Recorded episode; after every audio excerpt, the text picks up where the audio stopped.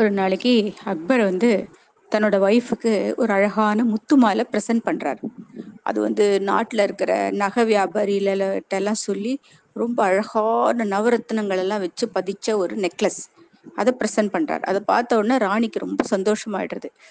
ஆஹா இவ்வளோ அழகான நெக்லஸை நான் இது வரைக்கும் பார்த்ததே இல்லை. ரொம்ப நல்லா இருக்கு. நான் இதை வந்து ஆசையாக பத்திரமா வச்சுப்பேன். டெய்லி போட்டுப்பேன். அப்படி இப்படின்னு ராணி ரொம்ப சந்தோஷப்படுறான் ராஜா சொல்றாரு இதை வந்து வசத்தியான நவரத்னங்கள் எல்லாம் நான் வெவ்வேறு நாட்டுல இருந்து தர தரவழிச்சு உனக்காக நான் பண்ணின ஸ்பெஷல் நெக்லஸ் இது. இதை வந்து என்னுடைய ஞாபகமா நீ எப்பவும் போட்டுக்கணும் அப்படின்னு ராஜா சொல்றாரு. சரி ராணி ரொம்ப சந்தோஷமா அந்த நெக்லஸ் எடுத்து போட்டு பாக்குறா. ரொம்ப அற்புதமா இருக்கு. அதுல இருந்து அப்படியே அந்த வைர வைடூரியத்தோட ஒளி வந்து அப்படியே ரூம் ஃபுல்லா அடிக்கிறது ஜால் டால் அடிக்கிறது.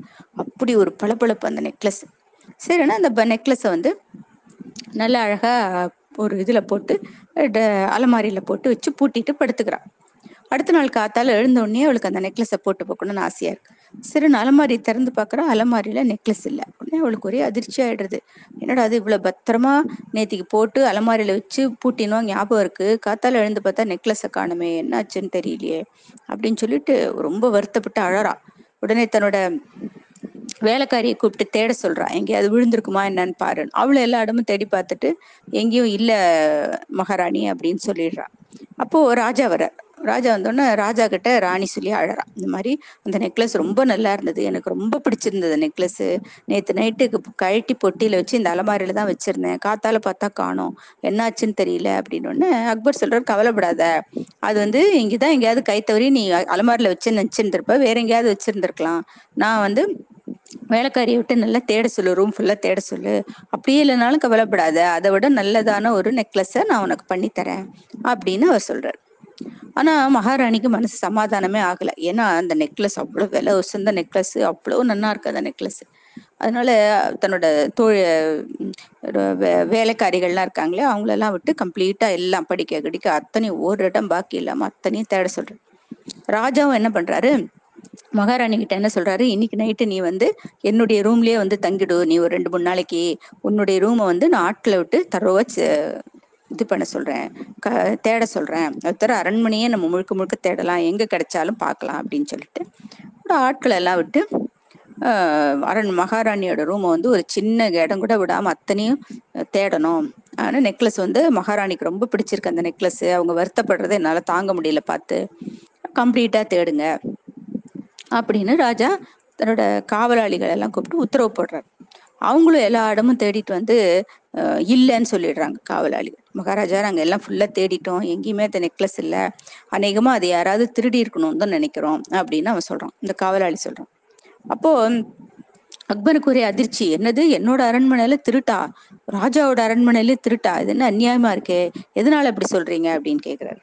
இல்ல இது மாதிரி அரண்மனையுடைய பின்பக்கத்துல கூட ஒரு முக்கியமான ஒரு தங்க பாத்திரங்கள் சமையல் அதாவது ராஜா சமையலுக்குன்னு தங்க பாத்திரம் பயன்படுத்துவாங்க. அந்த தங்க பாத்திரங்கள்லாம் காணும்னு சொல்லிட்டு சமயக்காரர் கூட சொன்னாரு. அதனால இங்க வந்து ஏதோ யாரோ ஒருத்தர் வந்து எல்லாத்தையும் திருடுறாங்க. அது வந்து தெரியறது அதை கண்டுபிடிக்கணும் அப்படின்னு அந்த காவலாளி சொல்றான். உடனே ராஜா எப்பவும் போல பீர்பாலை கூப்பிடுறாரு. இதை கண்டுபிடிக்க சரியான ஆளு நம்ம பீர்பால் தான் அப்படின்னு சொல்லிட்டு பீர்பாலை கூப்பிடுறோம் உடனே பீர்பால் வந்தோடனே ராஜா நடந்த கதையெல்லாம் சொல்லி இது மாதிரி மகாராணியோடைய நெக்லஸ் காணும்னு மகாராணி ரொம்ப வருத்தப்படுறாங்க. அது அவங்களுக்காக நான் ஸ்பெஷலா அந்த நகை ஆசாரியெல்லாம் கூப்பிட்டு விசேஷமா பண்ண நெக்லஸ் அதை காணும். அது தவிர சில பாத்திரங்கள் இப்ப நம்ம தங்க பாத்திரங்கள் தான் யூஸ் பண்ணாங்க ராஜா. அதையெல்லாம் கூட காணும்னு சொல்லிட்டு சமயக்காரரு சொல்லியிருக்கார் போல் இருக்கு அதையும் கண்டுபிடிக்கணும். யாரோ ஒருத்தர் கண்டினியூஸா எல்லாத்தையும் திருடிட்டே இருக்காங்க. கண்டுபிடிக்கணும் அப்படின்னு பீர்பால் சொல்றாரு. அதுக்கு என்ன நான் தாராளமா கண்டுபிடிக்கிறேன். அதுக்கு முன்னாடி நான் வந்து என்னுடைய எனக்கு ஒரு மந்திரவாதி ஒருத்தர் இருக்கார் ஒரு ஃப்ரெண்டு ஒருத்தர் அவருக்கு மந்திரம் எல்லாம் தெரியும். அவரை போய் கூட்டின்னு வந்துடுறேன் நான் அப்படி. உடனே பீர்பாலுக்கு ஒரே ஆச்சரியம். அந்த ஃப்ரெண்டை கூப்பிட நீங்க எதுக்கு போனோம்? நீங்க இங்கேயே இருங்க நான் ஆட்களை விட்டு உங்களோட ஃப்ரெண்டை கூட்டின்னு வர சொல்றேன். சீக்கிரம் கண்டுபிடிங்க அப்படிங்கிற அப்போ பீர்பால் சொல்றாரு இல்ல ஹுசூர் நான் தான் போய் அந்த ஃப்ரெண்டை நானே தான் கூட்டின்னு வரணும். அதனால நான் கூட்டின்னு சீக்கிரம் வந்துடுறேன். அதுக்குள்ள நீங்க வந்து அன்னைக்கு வந்து மகாராணியுடைய நைட்டு ஒரு நைட்டு வந்து நகையை கட்டி வச்சாங்க இல்லையா? அந்த நைட்ல நம்ம அரண்மனையில யார் யாரெல்லாம் காவல் பண்ணாங்க? அது தவிர மகாராணியுடைய வேலைக்காரிகள். இவங்களெல்லாம் வந்து மகாராணியோட ரூமுக்கு வர சொல்லுங்க. நான் வந்து என்னோட ஃப்ரெண்டோட வந்துடுறேன் அப்படின்னு சொல்லிட்டு பீர்பால் போயிட்டு கொஞ்ச நேரம் கழிச்சு என்ன பண்றாரு? ஒரு கழுதியை கூட்டின்னு வர்றாரு. உடனே பீர்பா அக்பருக்கு ஒரே ஆச்சரியமா இருக்கு. இது என்ன இந்த கழுதை தான் உங்க ஃப்ரெண்டா இதுக்கு மந்திரம் தெரியுமா? அப்படின்னு கேக்குறாரு. பீர்பால் சொல்றாரு ஆமா இது சாதாரண கழுதுன்னு நினைச்சுக்காதீங்க. இது வந்து மந்திர சக்தியுடைய க- க- கழுதை இது. அதுவும் இல்லாம இது வந்து இதனுடைய பாஷையும் எனக்கு புரியும். இதை நான் நிறைய இடங்கள்ல நான் சோதனை பண்ணியிருக்கேன் இந்த கழுதி வச்சு. அதனால இந்த கழுதை தான் வந்து இப்போ வந்து யார் வந்து திருடுறாங்கங்கிறத கண்டுபிடிக்க போறது அப்படின்னு பீர்பால் சொல்றாரு. சரின்னு சொல்லிட்டு அந்த காவலாளிகள் எல்லாம் வரிசையா அன்னைக்கு நைட் யார் யாரெல்லாம் காவல் பண்ணாங்களோ அல- அரண்மனையா அந்த காவலாளிகள்லாம் ஒரு பக்கம் வரிசையா வந்து நின்றுட்டு இருக்காங்க இன்னொரு பக்கம் மகாராணிக்கு வேலை செய்யற வேலைக்காரிகள் அவங்க எல்லாமே வந்து நின்றுட்டு இருக்காங்க அப்ப பீர்பால் என்ன சொல்றாரு? இந்த கழுதையை கொண்டு போய் ஒரு ஒரு மறைவா ஒரு இடம் ஒரு ஸ்கிரீனுக்கு பின்னாடி அந்த கழுதையை கட்டிட்டு வந்துட்டு நீங்க ஒவ்வொருத்தரா உள்ளுக்குள்ள போய் அந்த கழுதியினுடைய வாழை தொ பிடிச்சிட்டு நான் வந்து திருடல அப்படின்னு சொல்லிட்டு வந்துடணும். அப்புறம் கடைசியில நான் வந்து கழுதிக்கிட்ட கேட்பேன். அது வந்து எனக்கு யார் திருடினாங்கங்கிறத சொல்லும். ஆனா ஒருத்தரும் மறக்காம ஒவ்வொருத்தரும் உள்ள போய் கழுதியுடைய காலை பிடிச்சு காதை வா- வாலை பிடிச்சிட்டு நான் திருடல அப்படின்னு சொல்லிட்டு வர்றதுக்கு மறக்க கூடாது அப்படின்னு சொல்லிட்டு பீர்பால் சொல்றேன் சரின்னு சொல்லிட்டு கழுதியை வந்து ஒரு மறைவான இடத்துல கட்டிட்டு ஒவ்வொருத்தரையா ஃபர்ஸ்ட் அந்த காவலாளிகள் எல்லாம் ஒவ்வொருத்தரையா போய் கழுதினுடைய வாலை பிடிச்சிட்டு நான் திருடல அப்படின்னு சொல்லிட்டு வர சொல்றேன் சரி அவங்களும் அதே மாதிரி உள்ள போய் சொல்லிட்டு வந்துடுறேன் அப்புறம் அந்த மகாராணிக்கு வேலைக்காரிகள்லாம் இருப்பாங்க இல்லையா? அவங்கெல்லாம் ஒவ்வொருத்தராக போய் கழுதியனுடைய வாலை பிடிச்சிட்டு நான் திருடலை திருடலை அப்படின்னு சொல்லிட்டு வந்துட்டேன் அப்புறமா என்ன பண்றாரு? இப்ப பீர்பால் என்ன பண்றாரு? அவங்க ஒவ்வொருத்தருடைய கையும் நீட்ட சொல்லி அதுல வந்து அதுல எதையோ பாக்குறாரு. முக முகந்து முகந்து பாக்குறாரு. ஒருத்தருடைய கையும் பாக்குறாரு. பார்த்துட்டு அப்புறம் கடைசியில இவன் தான் வந்து நான் வந்து போய் இப்போ வந்து நான் வந்து உள்ள போய் கழுதைட்ட வந்து யார் திருடினான்னு கேட்டுன்னு வரேன் அப்படின்னு சொல்லிட்டு பீர்பால் உள்ள போய் கொஞ்ச நேரம் கழிச்சு வெளியில வந்துட்டு ஒருத்தனை காமிச்சு இவன் தான் வந்து திருடினான் அப்படின்னு சொல்கிறேன் உடனே ராஜா ஒரே ஆச்சரியம். எப்படி கண்டுபிடிச்சிங்க பீர்பால்? என்ன இது? ஒண்ணுமே புரியலையே. ஏதோ கழுதைங்கிறீங்க மந்திரவாதிங்கிறீங்க அப்புறம் கையை மூந்து பாக்குறீங்க உள்ள போய் கழுதைட்டு கேக்குறீங்க ஒன்னும் புரியலையே அப்படிங்கிறார் அக்பர். இப்ப பீர்பால் சொல்றாரு ஒண்ணுமில்ல ஹுசூர். இது வந்து சாதாரண கழுதை தான். இதை வந்து நான் என் வண்ணான்ட்ட இருந்து கூட்டின்னு வந்திருக்கேன் அந்த கழுதிய. இதுக்கு ஒன்றும் மந்திர சக்தியும் கிடையாது ஒன்றும் கிடையாது. இதனோட வால்ல வந்து நான் வந்து ஒரு வாசனை பொருள் ஒரு பெர்ஃப்யூமை தடவி வச்சிருக்கேன். அத்தருங்கிற ஒரு பெர்ஃப்யூம் நல்ல வாசனையா இருக்கக்கூடிய ஒரு இதை லிக்விடை நான் தடவி வச்சிருக்கேன் இதோட வால்ல. இந்த திருடன் என்ன ஒவ்வொருத்தரா உள்ள போய் கழுதியினுடைய வாலை பிடிச்சிட்டு நான் திருடல அப்படின்னு சொல்லிட்டு வரணும் இல்லையா? நான் ஆக்சுவலா திருடன் அவனுக்கு திருடி இருக்கான் இல்லையா? அவனுக்கு ஒரு பயம் இருக்கும் உள்ளூர. ஒருவேளை நம்ம வந்து இந்த கழுதியினுடைய வாலை பிடிச்சு நம்ம திருடலைன்னு சொன்னா கூட நம்ம தான் திருடங்கிறத அந்த கழுதை கண்டுபிடிச்சிருமோ என்னமோன்ட்டு திருட மட்டும் அது வாழை பிடிச்சிட்டு நான் திருடலைன்னு சொல்லியிருக்க மாட்டான். மற்றவங்க எல்லாம் தைரியமா சொல்லுவாங்க. ஏன்னா அவங்க எல்லாம் திருடல இல்லையா? அதனால அவங்க தைரியமா போய் வாழை பிடிச்சு நான் திருடலைன்னு சொல்லிட்டு வெளியில வந்துருவாங்க. ஆனா இந்த உண்மையான திருடனுக்கு வந்து உள்ளூர ஒரு பயம் இருக்கும். நம்மள வந்து ஒருவேளை இது நிஜமாவே மந்திரமா மந்திரம் தெரிஞ்ச கழுதியோ இது நம்ம தான் திருடி இருக்கான்னு கண்டுபிடிச்சு பீபால்ட்டு சொல்லிடுமோ அப்படின்னு பயந்துட்டு கழுது கிட்டேயே போகாம அவன் வாட்டுக்கு வந்துருவான் வெளியில வந்துருவான். அதனாலதான் நான் ஒவ்வொருத்தர் கையையும் முகந்து பார்த்தேன். அதுல இந்த காவலாடியோட கையில மட்டும் அந்த அத்தரனுடைய வாசனை வரல. மத்தவங்க கையில எல்லாம் அந்த வாசனை இருக்கு. அப்படின்னா என்ன அர்த்தம்? மத்தவங்க எல்லாம் கழுதியினுடைய வாழை பிடிச்சிட்டு நான் திருடலைன்னு சொல்லிட்டு வந்திருக்காங்க. ஆனா இவன் மட்டும் இவன் தான் ஆக்சுவலா திருடி இருக்கான் அதனால பயந்துண்டு இவன் மட்டும் கழுதியினுடைய வாழை பிடிக்கவே இல்லை. அதை வச்சுதான் நான் இவன் தான் திருடங்கிறத கண்டுபிடிச்சேன் அப்படின்னு உடனே அக்பருக்கு ரொம்ப சந்தோஷம்.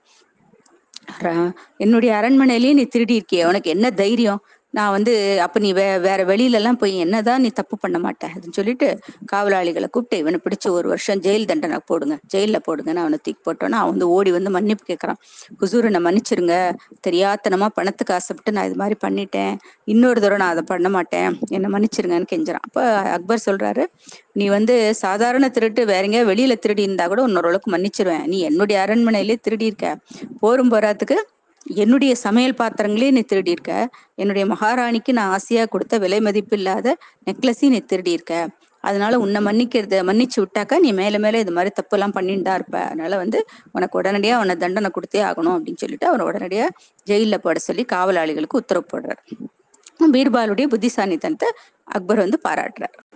ஒரு நாள் அக்பருக்கு வந்து அந்த காலத்துலலாம் ஒரு பார்பர்னு ஒருத்தர் இருப்பான். அவன் வந்து வீட்டுக்கு வந்து ஷேவ் பண்ணி விடுவான். அரசர்களுக்கெல்லாம் அவனே வீட்டிலேயே வந்து ஷேவ் பண்ணி விடுவான். இப்போ நம்மளாம் நீங்கள்லாம் வந்து சலூன்ல போய் ஷேவ் பண்ணிக்கிறீங்க இல்லையா? ஜென்ஸ் எல்லாம் அது மாதிரி இல்லாம அந்த மாதிரி அரசர்களுக்கெல்லாம் அவங்க அரண்மனைக்கே வந்து அவங்க வந்து ஷேவ் பண்ணி விடுவாங்க. தலைமையை கட் பண்ணி விடுறது ஷேவ் பண்ணி விடுறது இதெல்லாம் பண்ணுவாங்க. அவனுக்கு பார்பர்னு பேர். ஒரு நாள் அந்த பார்பர் என்ன பண்றான்? ராஜாக்கு வந்து தலைமையிலெல்லாம் வெட்டி விட்டுட்டே இருக்கான். வெட்டி விட்டுன்னு இருக்கும் பொழுது அவன் ராஜா கிட்ட என்ன சொல்றான்? அரசே நீங்க வந்து ம- குடிமக்களுக்கு எல்லாருக்கும் தேவையான எல்லா நல்லதும் பண்றீங்க. நாட்டுல ஒருத்தர் கூட கஷ்டப்படவே இல்லை. எல்லாருக்கும் தேவையானது எல்லாமே கிடைக்கிறது.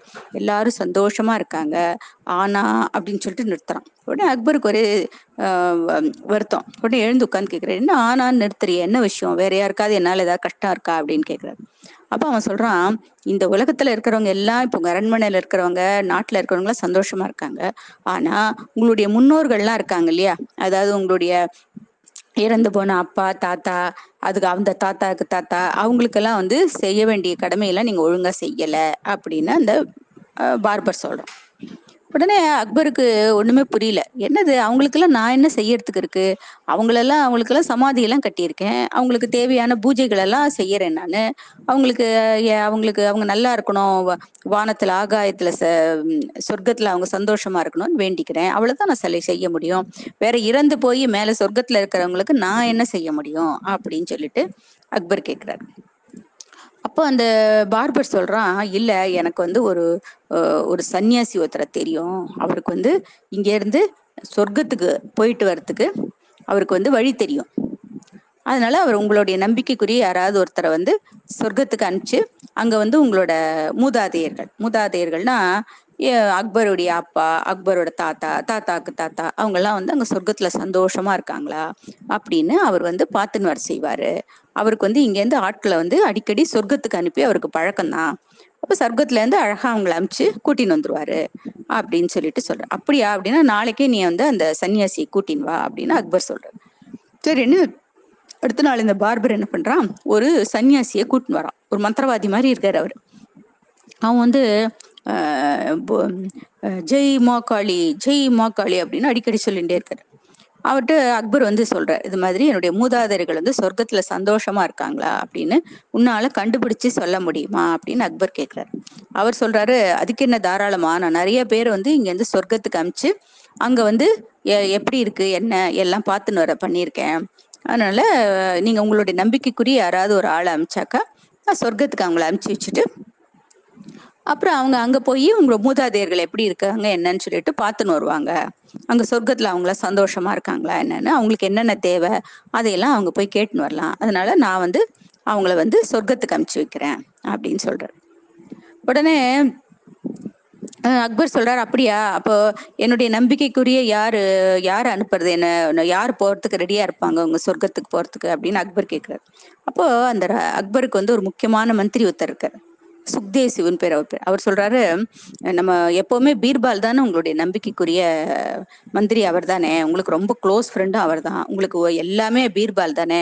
அதனால பீர்பாலனை வந்து நீங்க வந்து தைரியமா நம்பி சொர்க்கத்துக்கு அனுப்பலாம் அப்படின்னு அவர் சொல்றாரு. உடனே பீர்பாலை கேட்குற ராஜா என்ன நீங்க சொர்க்கத்துக்கு போறதுக்கு தயாரா? அப்படின்னு உடனே பீர்பால் சொல்றாரு அதுக்கு என்ன ராஜா? உங்களுக்காக நான் எது வேணாலும் செய்வேன். சொர்க்கத்துக்கு வேணாலும் நான் போறேன். அப்படின்னு அவர் சொல்றாரு. உடனே ராஜா சொல்றாரு சரி அப்போ சொர்க்கத்துக்கு போறதுக்கு ஏற்பாடு பண்ணுங்க அப்படிங்கிறார்.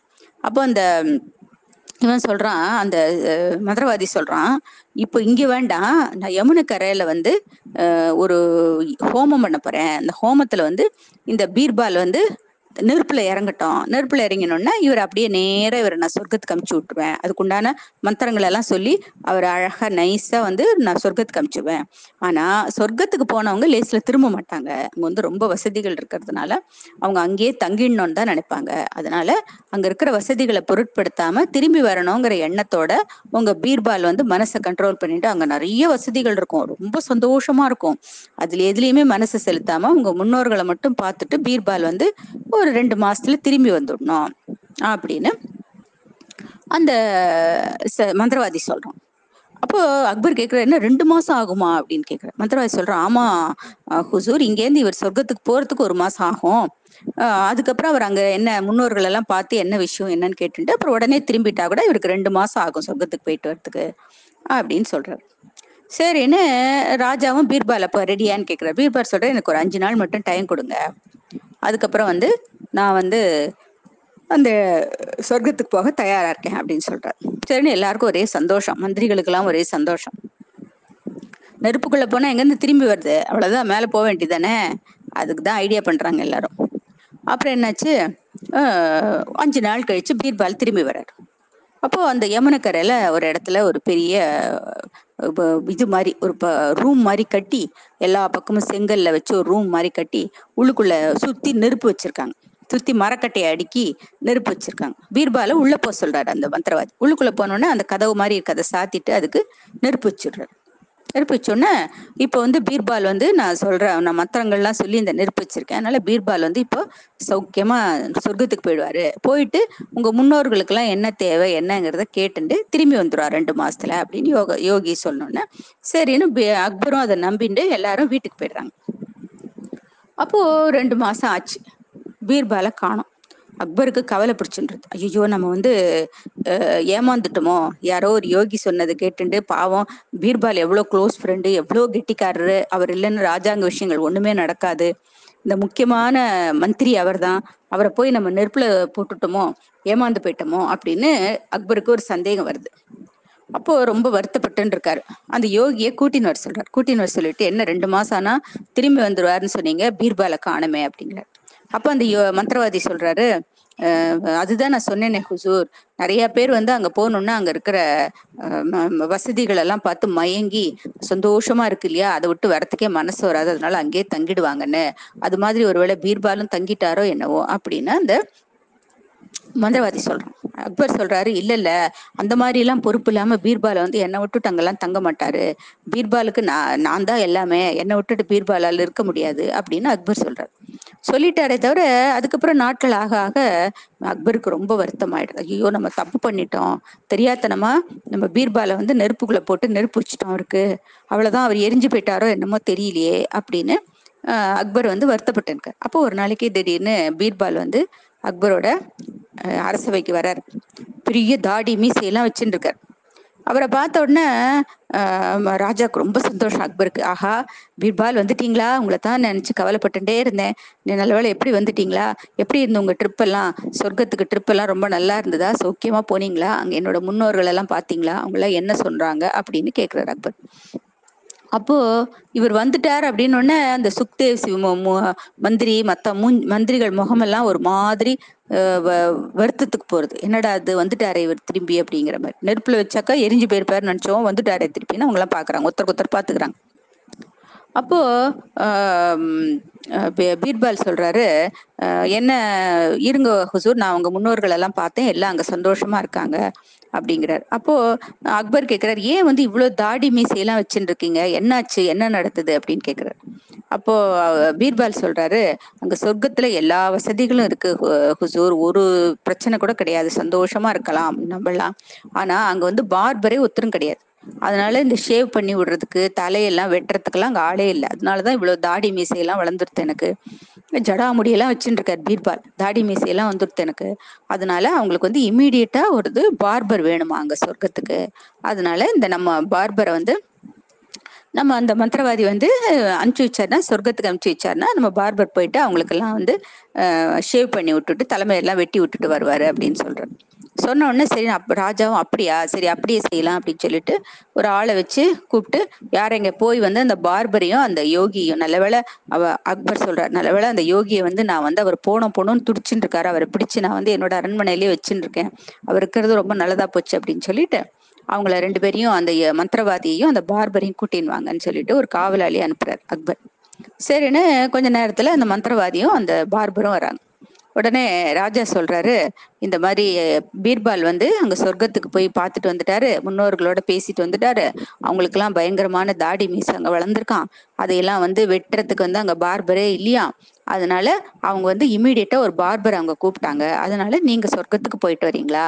அப்படின்னு சொல்லிட்டு நல்லவேளை இந்த சுக்தேவ் சிங்கர் இந்த மந்திரவாதியும் இங்க ரெடியா இருக்காரு. உங்களை சொர்க்கத்துக்கு அனுப்புறதுக்கு அவரும் ரெடியா இருக்காரு.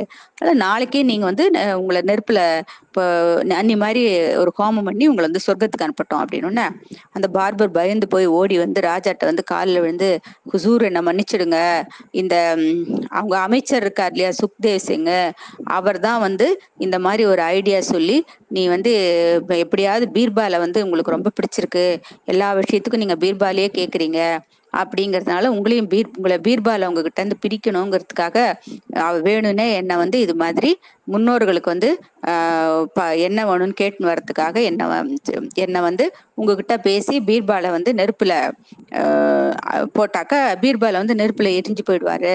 அப்போ அவர் ஏன் வரலன்னு கேட்டாக்கா இது மாதிரி அவர் வசதியா இருந்ததுன்னு அங்கேயே தங்கிட்டாருன்னு பொய் சொல்லிக்கலாம். அப்படின்னு சொல்லி இவங்கெல்லாம் ஒரு பிளான் பண்ணி ஒரு டிராமா போட்டு என்னை வந்து உங்ககிட்ட இது மாதிரி உங்க முன்னோர்களுக்கு வந்து அங்க என்ன வேணும்னு கேட்டுன்னு வரத்துக்கு பீர்பால் அனுப்பணுங்கிற மாதிரி டிராமா போட்டு தான் என்னை உங்ககிட்ட பேச சொன்னாங்க. இது வந்து இந்த இவன் இருக்கா இல்லையா அந்த மந்திரவாதி இவன் ஒரு சரியான ஃப்ராடு இவனுக்கு ஒரு மந்திரமும் தெரியாது தந்திரமும் தெரியாது. இவன் வேணும்னே வந்து ஒரு நெருப்பு குண்டத்துல பீர்பாலை தூக்கி போட்டாக்க பீர்பால் எரிஞ்சு போயிடுவாரு. அதுக்கப்புறம் பீர்பால் இல்லாம நீங்க எல்லா விஷயங்களுக்கும் எல்லாத்துக்கும் பீர்பாலுக்கே முக்கியத்துவம் கொடுக்குறீங்கன்னு இவங்களுக்கெல்லாம் ரொம்ப பொறாம. அதுக்காக இவங்க பண்ண டிராமா இது. ஆனா இவர் எப்படி அதுக்கும் மீறி எப்படி பீர்பால் அந்த நெருப்புல இருந்து தப்பிச்சுன்னு வந்தான்னு தெரியல. ஆனா என்னால எல்லாம் அந்த மாதிரி தப்பிச்சுன்னு வர தெரியாது. என்ன அந்த மாதிரி நெருப்பு வச்சு என்ன ரூம் குளத்துலயே நெருப்பு வச்சிங்கன்னா நான் எரிஞ்சு போயிடுவேன். அதனால என்னை மன்னிச்சிருங்க. தெரியாம பண்ணிட்டேன். இந்த மந்திரியுடைய தொந்தரவு தாங்க முடியாம நான் தப்பாவை தெரியாம பண்ணிட்டேன் அப்படின்னு அந்த பார்பர் வந்து அக்பரோட காலில் விழறான். அப்பதான் வ- அக்பருக்கு எல்லாம் புரியுது. அப்படியா? ஓ இதெல்லாம் நீங்க பண்ணின சதி வேலையா இது? பீர்பாலை கொல்றதுக்காக நீங்க எல்லாரும் சேர்ந்து பண்ணின சதி வேலையா? அப்படின்னு சொல்லிட்டு அந்த ம், ம- அமைச்சர் மேல ஒரே கோவம்.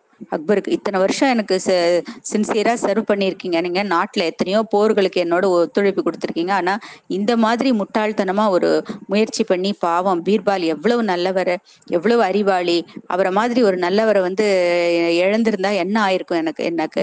இப்படி வந்து சதி வேலை பண்ணி அவரை வந்து எங்கிட்ட இருந்து பிரிக்கணும்னு முடிவு பண்ணீங்களே அப்படின்னு சொல்லிட்டு அமைச்சரை வந்து உடனே நான் தூக்குல போட்டிருக்கணும் அவங்களை ஆக்சுவலா நீங்க பண்ணின சதி வேலைக்கு ஆனா வந்து நீங்க இத்தனை வருஷம் எனக்கு வந்து எத்தனையோ போர்ல உதவி இருக்கீங்கங்கிறதுனால வந்து உங்களை வந்து நாடு கடத்துறேன். அதனால நீங்க ஒரு நிமிஷம் கூட இந்த நாட்டுல இருக்கக்கூடாது உடனே இந்த நாட்டை விட்டு வெளியில போயிடுங்க.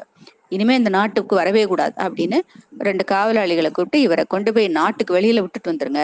இவர் எந்த காரணத்தை கொண்டு இனிமே நம்மளுடைய நாட்டுக்குள்ள வரக்கூடாது அப்படின்னு ராஜா உத்தரவு போட்டுட்டு அந்த பார்பரியும் அந்த மந்திரவாதியும் ஜெயில போட சொல்றார். ஜெயில போட்டுறார். ஜெயிலில் போட்டு இவங்க ரெண்டு பேரும் கடைசியில சாகிற வரைக்கும் ஜெயிலில் தான் இருக்கணும். இவங்களை தூக்கி ஜெயில்ல போடுங்க அப்படின்ட்டு அப்புறமா பீர்பால்கிட்ட கேக்குறாரு. எப்படி தப்பிச்சு வந்தீங்க பீர்பால் நீங்க? அப்படின்னு பீர்பா இவங்க எப்படி இவங்கெல்லாம் இது மாதிரி ஏமாத்துறாங்க? உங்களை கொல்றதுக்காக டிராமா போடுறாங்கிறத கண் எப்படி கண்டுபிடிச்சிங்க அப்படின்னு ராஜா கேக்குறாரு. இப்ப பீர்பால் சொல்றாரு இந்த மந்திரவாதி வந்து யமுனை கரையில ஒரு ஹோமம் பண்ணி அதுல வந்து என்னை வந்து சொர்க்கத்துக்கு அனுப்ப போறேன்னு சொன்னபோதே எனக்கு புரிஞ்சு போச்சு இது ஏதோ சதி சதி வேலைன்னு. அதனால இவங்க எந்த இடத்துல வந்து ஹோமம் பண்றதா சொன்னாங்களோ அந்த இடத்துல வந்து என்னோட ஆட்களை விட்டு ஒரு சுரங்க வழி தோண்ட சொன்னேன். அந்த அந்த இடத்துல இருந்து என்னுடைய வீட்டுக்கு ஒரு சுரங்க வழி. அதுபடி அந்த அஞ்சு நாளும் என்னோட ஆட்கள் வந்து இந்த ஹோமம் நடக்கிற இடத்துல இருந்து ஒரு சுரங்க வழி என்னுடைய வீட்டுக்கு பண்ணிட்டாங்க. அதுக்கப்புறமா நான் வந்து அந்த நெருப்புக்குள்ள போனோடனே அந்த மந்திரவாதி வந்து எனக்கு நெருப்பு வெளியில அந்த ரூம் கதவு மூடிட்டு எனக்கு அந்த நெருப்பு வச்சுட்டான் இல்லையா? அவன் நெருப்பு வச்ச உடனே நான் வந்து அந்த ப கீழே பூமி அதுக்கு மேல அந்த இடத்துல ஒரு சின்ன கதவு வச்சிருந்தேன். அந்த கதவை நான் திறந்தேன். திறந்த உடனே அந்த சுரங்க வழி வந்துடுது. அந்த சுரங்க வழி உள்ள வழியா நான் உள்ள போய் நான் என்னுடைய வீட்டுக்கு போயிட்டேன். உடனே வீட்டுக்கு போயிட்ட உடனே அப்புறம் அதுக்கப்புறம் ரெண்டு மாசம் நான் வேணும்னே வராம தாடி மீசை வளர்றதுக்காக வெயிட் பண்ணிட்டு இருந்தேன். ஏன்னா அப்பதானே வந்து அங்க பார்பர் வேணும்னு சொல்றாங்க அப்படின்னு சொன்னாதான் இந்த பார்பர் வந்து உண்மையை சொல்லுவான். இல்லைன்னா இதுக்கெல்லாம் சாட்சி ஒண்ணும் இல்லையே. அதனால யார் செஞ்ச அந்த வேலைய அப்படின்னு சொல்லிட்டு எப்படி கண்டுபிடிக்கிறது? அதுக்காக இவங்கள் வாயாலேயே இவங்க என்ன செஞ்சாங்கங்கிறத வரவழைக்கணுங்கிறதுக்காக தான் நான் வேணும்னே அந்த பார்பர் மாதிரி வேஷம் பார்பர் வந்து அந்த சொர்க்கத்தில் தேவைப்படுறது அப்படிங்கிற மாதிரி ஒரு ட்ராமா போட்டேன். வேணும்னே என்னோட தலைமையிலெல்லாம் நல்லா வளர்த்துண்டு அந்த மாதிரி ஒரு ட்ராமா போட்டேன். அப்போதான் அந்த பார்பர் பயந்து போய் அவனையும் நெருப்பில் போடுவானோன்னு அவன் பயந்து போய் உண்மை சொல்லிடுவான் இல்லையா? அதுக்காக நான் அது மாதிரி பண்ணேன். நான் எதிர்பார்த்த மாதிரியே அந்த பார்பர் வந்து உண்மையெல்லாம் ஒத்துண்டான். இதுதான் ஹுசூர் நடந்தது அப்படின்னு அக்பருக்கு வந்து பீர்பாலை ஓடி வந்து கட்டிக்கிறாரு. அவருக்கு ரொம்ப சந்தோஷம். ஒன்று வந்து பீர்பாலை இனிமே பார்க்க முடியுமான்னு அவருக்கு வருத்தமா இருந்தது. ரெண்டாவது எப்பேற்பட்ட கஷ்டமா இருந்தாலும் எவ்வளோ பெரிய பிரச்சனையா இருந்தாலும் அதுல இருந்து தந்திரமா புத்திசாலித்தனமா இந்த பீர்பால் தப்பிச்சுன்னு வந்துடுறாரு அப்படின்னு அவருக்கு அவ்வளவு ஒரு ஆச்சரியம். அதனால ஓடி வந்து கட்டிண்டு பீர்பால் உங்களை மாதிரி ஒரு புத்திசாலியா நான் உலகத்துல எங்கேயும் பார்த்ததே இது வரைக்கும் பார்த்ததும் இல்லை. இனி பார்க்க போறதும் இல்லை. அப்படின்னு ரொம்ப சந்தோஷப்பட்டார் அக்பர். அவ்வளவுதான். நாட்டுக்கு வந்து ஹெட் இந்த படையெல்லாம் நடத்துறவன் அவன் தான் அவனை வந்து ராஜா வந்து அவன்கிட்ட அக்பர் வந்து அவனுக்கு ஒரு பொறுப்பு கொடுத்துருக்காரு. அதாவது அந்த நாட்டுல ஒரு பயங்கரமான கொள்ளக்காரன் இருக்கான். அவன் பேர் வந்து ர- ரன்வீர்னு பேர். அந்த ரன்வீர் வந்து எல்லாரையும் போட்டு அப்படி படாத பாடுபடுத்துறான். எல்லாரோட சாமான்களையும் திருடுறது எல்லாரையும் கொடுமைப்படுத்துறது ரொம்ப கஷ்டப்படுத்துறான். அதனால அந்த ரன்வீரை எப்படியாவது பிடிச்சுன்னு வரணும்னு சொல்லிட்டு ராஜா வந்து இந்த இவன் மான மன மானசிங்குக்கு வேலை கொடுத்துருக்காரு. மான்சிங்க்கு அப்போ மான்சிங் வந்து அதே மாதிரி போய் கஷ்டப்பட்டு இந்த திருடனை எப்படியோ பிடிச்சிடுறான். அவன் பேர் ஜங்குன்னு பேர் அந்த திரு திருடன் பேர். அந்த ஜங்கு எப்படியோ பிடிச்சிடுறான். ஆனா அவன் வந்து ஒரு ஒரு ஒரு பிடிச்சு அவனை குதிரையில கட்டி இழுத்துன்னு வரும்பொழுது ஒரு நதிக்கரை வருது. அந்த நதியை வந்து தாண்டணும். நதியை தாண்டும் பொழுது இவன் வந்து என்ன பண்ற இவன் வந்து என்ன பண்றான்? கொஞ்சம் நதியில இறங்கி அந்த குதிரையை வந்து கஷ்டப்பட்டு கிராஸ் பண்றான் அந்த இவன். மான்சிங் தாண்டி இருக்கிறதுக்குள்ள பார்த்தா இந்த திருடன் எங்கேயோ ஓடிடுறான். அப்போ தூரத்துல வந்து ஒரு சாமியார் வேஷத்துல ஒருத்தர் படுத்துன்னு இருக்கிறது மட்டும்தான் தெரியுது. வேற யாரையும் காணும் அந்த இடத்துல. சரி எங்கடா போனா எங்க போனான்னு மாயமா மறைஞ்சிட்டானேன்னு எல்லா இடமும் தேடு தேடுன்னு தேடினேன். ஒருத்தருமே இல்லை. அப்ப அந்த காட்டுக்குள்ள அந்த இடத்துல வந்து ஒரு வயசான சாமியார் மட்டும் படுத்திருந்தார். அவ்வளவுதான். வேற ஒருத்தரையுமே காணும். இந்த திருடன் எங்க போனானே தெரியல. அவ்வளவு தூரம் அவனை கஷ்டப்பட்டு தூக்கின்னு வந்து ஒண்ணுமே பிரயோஜனம் இல்லை. எங்கேயோ தப்பிச்சு போயிட்டான் அப்படின்னு சொல்லிட்டு இந்த மான்சிங் சொல்றான். உடனே ராஜாக்கு ரொம்ப கோவம் வந்துடுது இவ்வளோ தூரம் நாட்டு மக்கள் எல்லாம் இவன் இவ்வளோ கஷ்டப்படுத்திருக்கான் இவனை கஷ்டப்பட்டு நீங்கள் பிடிச்சு கூட்டின்னு வருவீங்கன்னு நினச்சாக்கா கூட்டின்னு வர வழியில் அவனை தொலைச்சிட்டிங்களே. ஆனால் எனக்கு தெரியாது. உங்களை நான் வந்து நீங்கள் இனிமேல் இந்த அரண்மனையிலேயே நீங்கள் இருக்கக்கூடாது. என் மூஞ்சிலேயே முழிக்கக்கூடாது. த நாட்டை விட்டு எங்கேயாவது போயிடுங்க. எவ்வளோ பெரிய முக்கியமான பொறுப்பு நான் உங்களுக்கு கொடுத்தேன். இவ்வளோ கஷ்டப்பட்டு கூட்டின்னு வர வேண்டிய திருடனை வந்து தொலைச்சிட்டு வந்து எங்கே தொலைஞ்சிட்டான்னு சொல்கிறதுக்கு உங்களுக்கு வெக்கமா இல்லை. அப்படி இப்படின்னு ராஜா பயங்கர கோவம் வந்து கத்த ஆரம்பிச்சுடுறான். உடனே அந்த மானவ் சிங் சொல்றான் மா மான் சிங் சொல்றான் ராஜா என்ன மன்னிச்சிருங்க இந்த ஒரே ஒரு சான்ஸ் கொடுங்க நான் எப்படியாவது அவனை பிடிச்சு கொண்டு வந்து உங்க முன்னாடி நிறுத்துறேன் அப்படின்னு. ராஜா சொல்றான் அதெல்லாம் முடியவே முடியாது இன்னொரு சான்ஸ்லாம் கிடையாது இந்த நிமிஷமே நீ இந்த நாட்டை விட்டு போயிடணும் அப்படின்னு சத்தம் போட்டு போயிடுறான். போனோடனே போயிட்டு அங்க போய் ராணி கிட்ட சொல்றான் ராணி இது மாதிரி இந்த மான்சிங்கை வந்து நான் இந்த நாட்டை விட்டே வெளியில போக சொல்லி சொல்லிட்டேன் அப்படின்னு ராணிக்கு ரொம்ப கோவம் வந்துடுது அது ராணியோட தம்பி அவன் இல்லையா? அதனால அவளுக்கு கோவம் வந்துடுது நீங்க என்ன ஒரு சாதாரண ஒரு வேலைக்கார மாதிரி என் தம்பி எப்படி ட்ரீட் பண்ணலாமா? மற்றவங்களுக்கும் அவனுக்கும் வித்தியாசம் கிடையாதா? அவன் என்னோட தம்பி இல்லையா? அவனை எப்படி நீங்க வந்து நாட்டை விட்டு வெளியில போக சொல்லலாம் அப்படின்னு அந்த ராணி கேட்டோன்னே ராஜாக்குன்னு ரொம்ப கோவம் வந்துடுறது அப்படியா? அப்படிலாம் பேசுறதா இருந்தாக்கா நீ எனக்கு மதிப்பு கொடுக்கலன்னு அர்த்தம். அப்ப நீயும் இந்த நாட்டை விட்டு போயிடு. உனக்கு நான் இன்னொரு இருபத்தி நாலு மணி நேரம் டைம் தான் தருவேன். அதுக்குள்ள நீ இந்த நாட்டை விட்டு போயிடணும். ஆனா நீ உன் கூட என்ன வேணா எடுத்துன்னு போ. நீ என்னோட ராணிங்கிறதுனால இந்த ராஜ்யத்துல வீட்டிலேருந்து என்ன வேணா பணமோ காசோ எது அத்தனையுமே இந்த என்னென்ன வேணுமோ உனக்கு பணம் காசு வீடு வாசல் எது வந்து ரொம்ப விலை உசந்ததோ எல்லாத்தையும் நீ எடுத்துக்கலாம். ஆனா நீ இந்த நாட்டுல இருக்கக்கூடாது. மான்சி மான்சிங்கோட நீயும் போயிடணும் அப்படின்னு ராஜா சத்தம் போட்டு போயிடுறான். உடனே ராணிக்கு என்ன பண்றதுன்னே தெரியல அழுதுன்னு இருக்கா. அப்போ இந்த மான்சிங் வரான். வந்துட்டு அக்கா எதுக்கு அழற? அப்படின்னு கேட்கறான் இது மாதிரி இந்த ராஜா வந்து ராஜா கிட்ட உன்னை பத்தி நான் வந்து இதுவா பேசினேன். இந்த மாதிரி அவனை அனுப்பக்கூடாது. ராஜ்யத்தை விட்டு இன்னும் ஒரு சான்ஸ் கொடுத்தா அவன் எப்படி திருடனை பிடிச்சிருவான்? அவன் எவ்வளவு கெட்டிக்காரன்? அவனை போய் இப்படி வந்து சாதாரண ஒரு வேலைக்காரனை நடத்துற மாதிரி என்னோட தம்பி நடத்தலாமான்லாம் கேட்டேன். உடனே ராஜாக்கு வந்து ரொம்ப கோவம் வந்துருது. உன் தம்பியோட சேர்ந்து நீ இந்த நாட்டை விட்டு வெளியில போ அப்படின்ட்டான். போகும்போது வேணா இந்த நாட்டில் என்னென்னலாம் முக்கியமாக ரொம்ப விலை உசந்ததெல்லாம் இருக்கோ எல்லாத்தையும் எடுத்துன்னு போயிடு அப்படின்னு சொல்லிட்டு இன்னும் ஒரு இருபத்தி நாலு மணி நேரத்தில் நீயும் போயிடும் தம்பியோடன்னு சொல்லிட்டாரு அப்படின்னா அவ அழுதுன்னு இருக்கா. இந்த ராஜா விட்டு நான் எப்படி போவேன் அப்படின்னா அவ அழுதுன்னு இருக்கா. உடனே மான்சிங் சொல்றான் இல்ல நமக்கு இதுக்கு நிச்சயம் ஏதாவது ஒரு வழி கண்டுபிடிக்கலாம் கவலைப்படாதக்கா அப்படிங்கிறான் அப்போ அவ சொல்றா என்ன வழி கண்டுபிடிக்க முடியும்? இருபத்தி நாலு மணி நேரம் தான் ராஜா டைம் கொடுத்துருக்கான் அதுக்குள்ள போகணும்னு இருக்கான் அதுக்குள்ள நம்ம என்னத்த வழியை கண்டுபிடிக்கிறது அப்படிங்கிறா. அப்போ இந்த மான்சிங் சொல்றான் இதுக்கு பீர்பால் கிட்டே ஏதோ ஒரு ஐடியா கேட்கலாம்னு நினைக்கிறேன் அப்படின்னு. சரின்னு சொல்லிட்டு பீர்பால்கிட்ட போய் கேட்குறான். பீர்பால் உடனே அங்கே வந்துட்டு ராணி காதில் ஏதோ ஒரு இது சொல்கிற ரகசியம் சொல்கிற இதுபடி செஞ்சீங்கன்னா இந்த ஐடியா படி செஞ்சீங்கன்னா ரா- இந்த தப்பிச்சுக்கலாம் இந்த இதுலேருந்து தப்பிச்சுக்கலாம் அப்படின்னு பீர்பால் ராணிக்கு ஐடியா கொடுக்குறாரு. உடனே ராணி என்ன பண்ணுறா உடனே ராஜாக்கு வந்து ஆள் அனுப்பி விடுறா ஆள் அனுப்பினோடனே அந்த ஆள் போய் ராஜா கிட்ட வந்து மாதிரி ராணி வந்து உங்களை வந்து கூப்பிடுறாங்க. கடைசியா அவங்க வந்து இன்னைக்கு நைட்டு உங்ககிட்ட சாப்பிடணும்னு நினைக்கிறாங்க. நாளைக்கு காத்தால அவங்க அந்த ஊரை விட்டு போயிடுவாங்க அப்படின்னு அந்த வேலைக்காரன் சொல்றான். சரின்னு ராஜாவும் சரி நான் வரேன் அரை மணி நேரத்துல வரேன் அப்படின்னு சொல்லிட்டு ராஜா வரான். ராஜா வந்த உடனே விதவிதமான உணவு வகைகள் எல்லாம் வந்து ராணி வந்து அவருக்கு கொடுக்குறா. கொடுத்துட்டு இந்த சர்பத் குடிங்க அப்படின்னு கடைசியில ஒரு சர்பத் கொடுக்குறா சரின்னா இந்த சர்பத்தை எடுத்து குடிச்சோடனே இந்த ராஜா சொல்றான் ரொம்ப நல்லா இருக்கு இந்த மாதிரி ஒரு சர்பத்தை நான் சாப்பிட்டதே இல்லையே அப்படின்னு ராணி இன்னும் கொஞ்சம் சர்பத் ஊத்துறா. சரின்னா அது ஃபுல்லா ராஜா குடிச்சிட்டோன்னே குடிச்சிடுறாரு. குடிச்ச உடனே அவருக்கு என்னமோ அப்படியே தலை சுத்துற மாதிரி இருக்கு அப்படியே மயங்கி போய் விழுந்துடுறாரு. உடனே அடுத்த நாள் காத்தால தான் வந்து ரெண்டு மூணு நாள் கழிச்சு தான் அக்பருக்கு தலையே கண்ணே திறக்கிறாரு. அவ்வளோ மயக்கம் இருந்தது கு- கொடுத்து கலந்துருக்கு அந்த ஷர்பத்தில் கலந்து கொடுத்துட்டா அந்த ராணி. அதனால ரெண்டு நாள் மூணு நாள் கழிச்சு தான் ராஜா கண்ணை திறக்கிறார் கண்ணை திறந்தோன்னா அவருக்கு ஒரே ஆ என் தலையெல்லாம் வலிக்கிறதே நான் எந்த இடத்துல இருக்கேன்? எனக்கு ஒண்ணுமே புரியலையே. என்ன ஏது? இங்கே அரண்மனை மாதிரி தெரியலையே. அப்படின்னு ராஜா முழிக்கிறான். உடனே அந்த ராணி சொல்றா நீ எங்க வீட்டுல இருக்கீங்க? எங்க அப்பாவோட வீட்டுல என் கூட இருக்கீங்க. அப்படின்னு. ராஜா உடனே ஆச்சரியமா இருக்கு உன்னோட வீட்டுக்கு உங்க அப்பா வீட்டுக்கு நான் ஏன் வரேன்? என்னோட அரண்மனையில தான் நான் இருக்கணும்? இங்க எப்படி நான் வந்தேன்? அப்படின்னு கேக்குறான். அப்ப ராணி சொல்றா நான் தான் உங்களை இங்க கூட்டின்னு வந்தேன். அப்படின்னு. இன்னும் ராஜாவுக்கு பயங்கர கோவம் வந்துடுது. என்ன திமிரு உனக்கு? உன்னை வந்து நான் நாடு கடத்தி இந்த நாட்டை விட்டு போ உங்க அப்பா வீட்டுக்கு போன்னு நான் சொல்லி உன்னை துரத்திருக்கேன் அப்படி இருக்கும்போது நீ வந்து என்னையும் சேர்த்து இங்க கூட்டின்னு வரியே? எனக்கு இங்க என்ன வேலை? என்னோட ராஜ்யத்துல தான் நான் இருக்கணும் அப்படிங்கிற. அப்ப சொல்றா நீ என் கட்டளை மீறிட்டு என்ன இது மாதிரி பண்ணதுனால உன்னை நான் ஜெயில போட போறேன் அப்படின்னு சத்தம் போடுறான் ராஜா. இப்போ ராணி சொல்றா நான் உங்க கட்டளை மீறவே இல்லை. நீங்க என்ன சொன்னீங்க? போகும்போது எது ரொம்ப உனக்கு பிடிச்சதோ ரொம்ப விலை வசதோ அந்த அரண்மனையில இருந்து எடுத்துன்னு போனேன்னு சொன்னீங்க. எனக்கு ரொம்ப பிடிச்சது நீங்க மட்டும்தான். அதனால நான் அவங்கள வந்து கூட்டின்னு வந்துட்டேன் அங்கேருந்து அப்படிங்கிற. உடனே ராஜாக்கு வந்து சிரிப்பு வந்துடுது. அப்படியா? ஓ நீ நல்ல புத்திசாலித்தனமா தான் பண்ணியிருக்க. ரொம்ப தேங்க்ஸ் அப்படின்னு சொல்லிட்டு ஆனால் ஆனா இந்த மாதிரி ஐடியாலாம் யாரு சொல்றது? உனக்கெல்லாம் தெரியாது இந்த ஐடியா அப்படிங்கிற. அப்ப அவ சொல்றா ஆமா நீங்க நினைச்சது கரெக்ட் தான். இந்த ஐடியா வந்து பீர்பாலோட ஐடியா அவர் தான் சொல்லி கொடுத்தாரு. இந்த மாதிரி மயக்க மருந்து கலந்து கொடுத்துட்டு உங்களை இந்த கூட்டின்னு வந்து சொல்ற சொல்லி சொன்னாரு. அப்புறம் நீங்க சத்தம் போடுவீங்க. ஏன் இன்னைக்கு கூட்டின்னு வந்தீங்கன்னா? அப்போ வந்து இது மாதிரி என் நீ உன்னோட வந்து எது விலை வசந்தோ அதை எடுத்துன்னு போன்னு சொன்னேன் இல்லையா? எனக்கு வந்து ரொம்ப பிடிச்சது ரொம்ப விலை வசந்தது நீங்க தான் அப்படின்னு சொல்லி சமாளிக்க சொல்லி சொன்னார். அவர் தான் சொல்லி கொடுத்தாரு அப்படின்னு ராஜா வந்து சமாதானம் ஆயிடுறான். கோபம் சரியாயிடுறது. சரிவா நம்ம நாட்டுக்கே போகலான்னு சொல்லிட்டு ராஜாவும் ராணியும் அவரோட நாட்டுக்கு திரும்பி அக்பரோட நாட்டுக்கு திரும்பி வந்துடுறாங்க. இப்போ அடுத்த நாள் வந்து மான்சிங் வந்து ஒரு அந்த கொள்ளக்காரனை பிடிச்சி கொண்டு வந்து ராஜா முன்னாடி நிறுத்திடுறான். உடனே ராஜாக்கு ரொம்ப சந்தோஷம். அப்படியா மான்சிங் எப்படி கண்டுபிடிச்ச இவனை? இவனை தொலைச்சிட்டேன்னு சொன்னியே அப்படின்னு மான்சிங் சொல்றான். நான் வந்து இந்த விஷயத்துக்கு இந்த விஷயத்துல எனக்கு பார் பீர்பால் தான் உதவி பண்ணாரு அப்படின்னு எல்லாரும் ஆச்சரியப்படுறாங்க. பீர்பாலா? அப்படின்னு. ஆமா.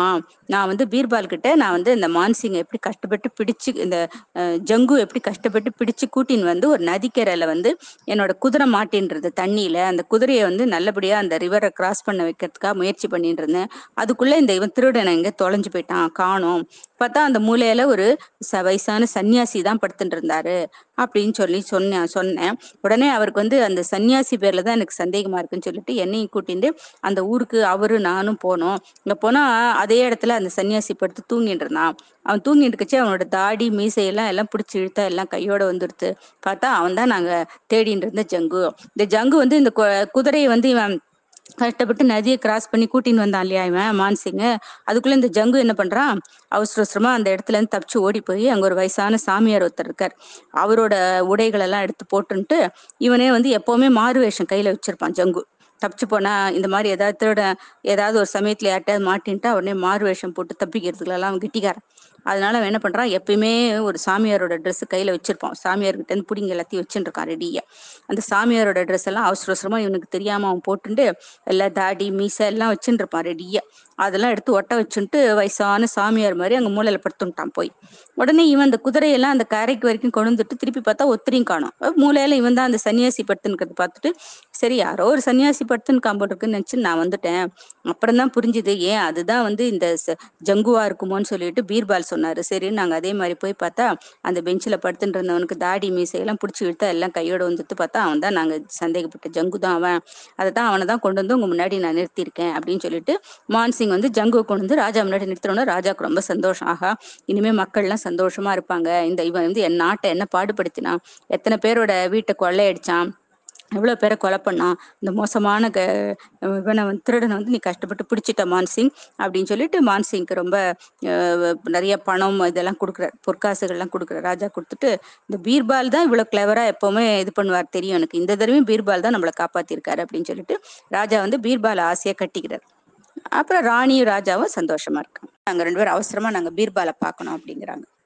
அப்ப பீர்பால் சொல்ற அப்ப அந்த சேவக்ராம் சொல்றான் இல்ல அவர் பாவம் ரெஸ்ட் எடுத்துட்டு இருக்காரு நாளைக்கு அரசவையில் அவரை பாருங்களேன் அப்படின்னு சொல்றான் அந்த சேவக்ராம். ஆனா வந்தவங்க ரெண்டு பேரும் இல்ல முடியவே முடியாது. ரொம்ப அர்ஜென்ட்டா அவரை பார்த்தே ஆகணும்.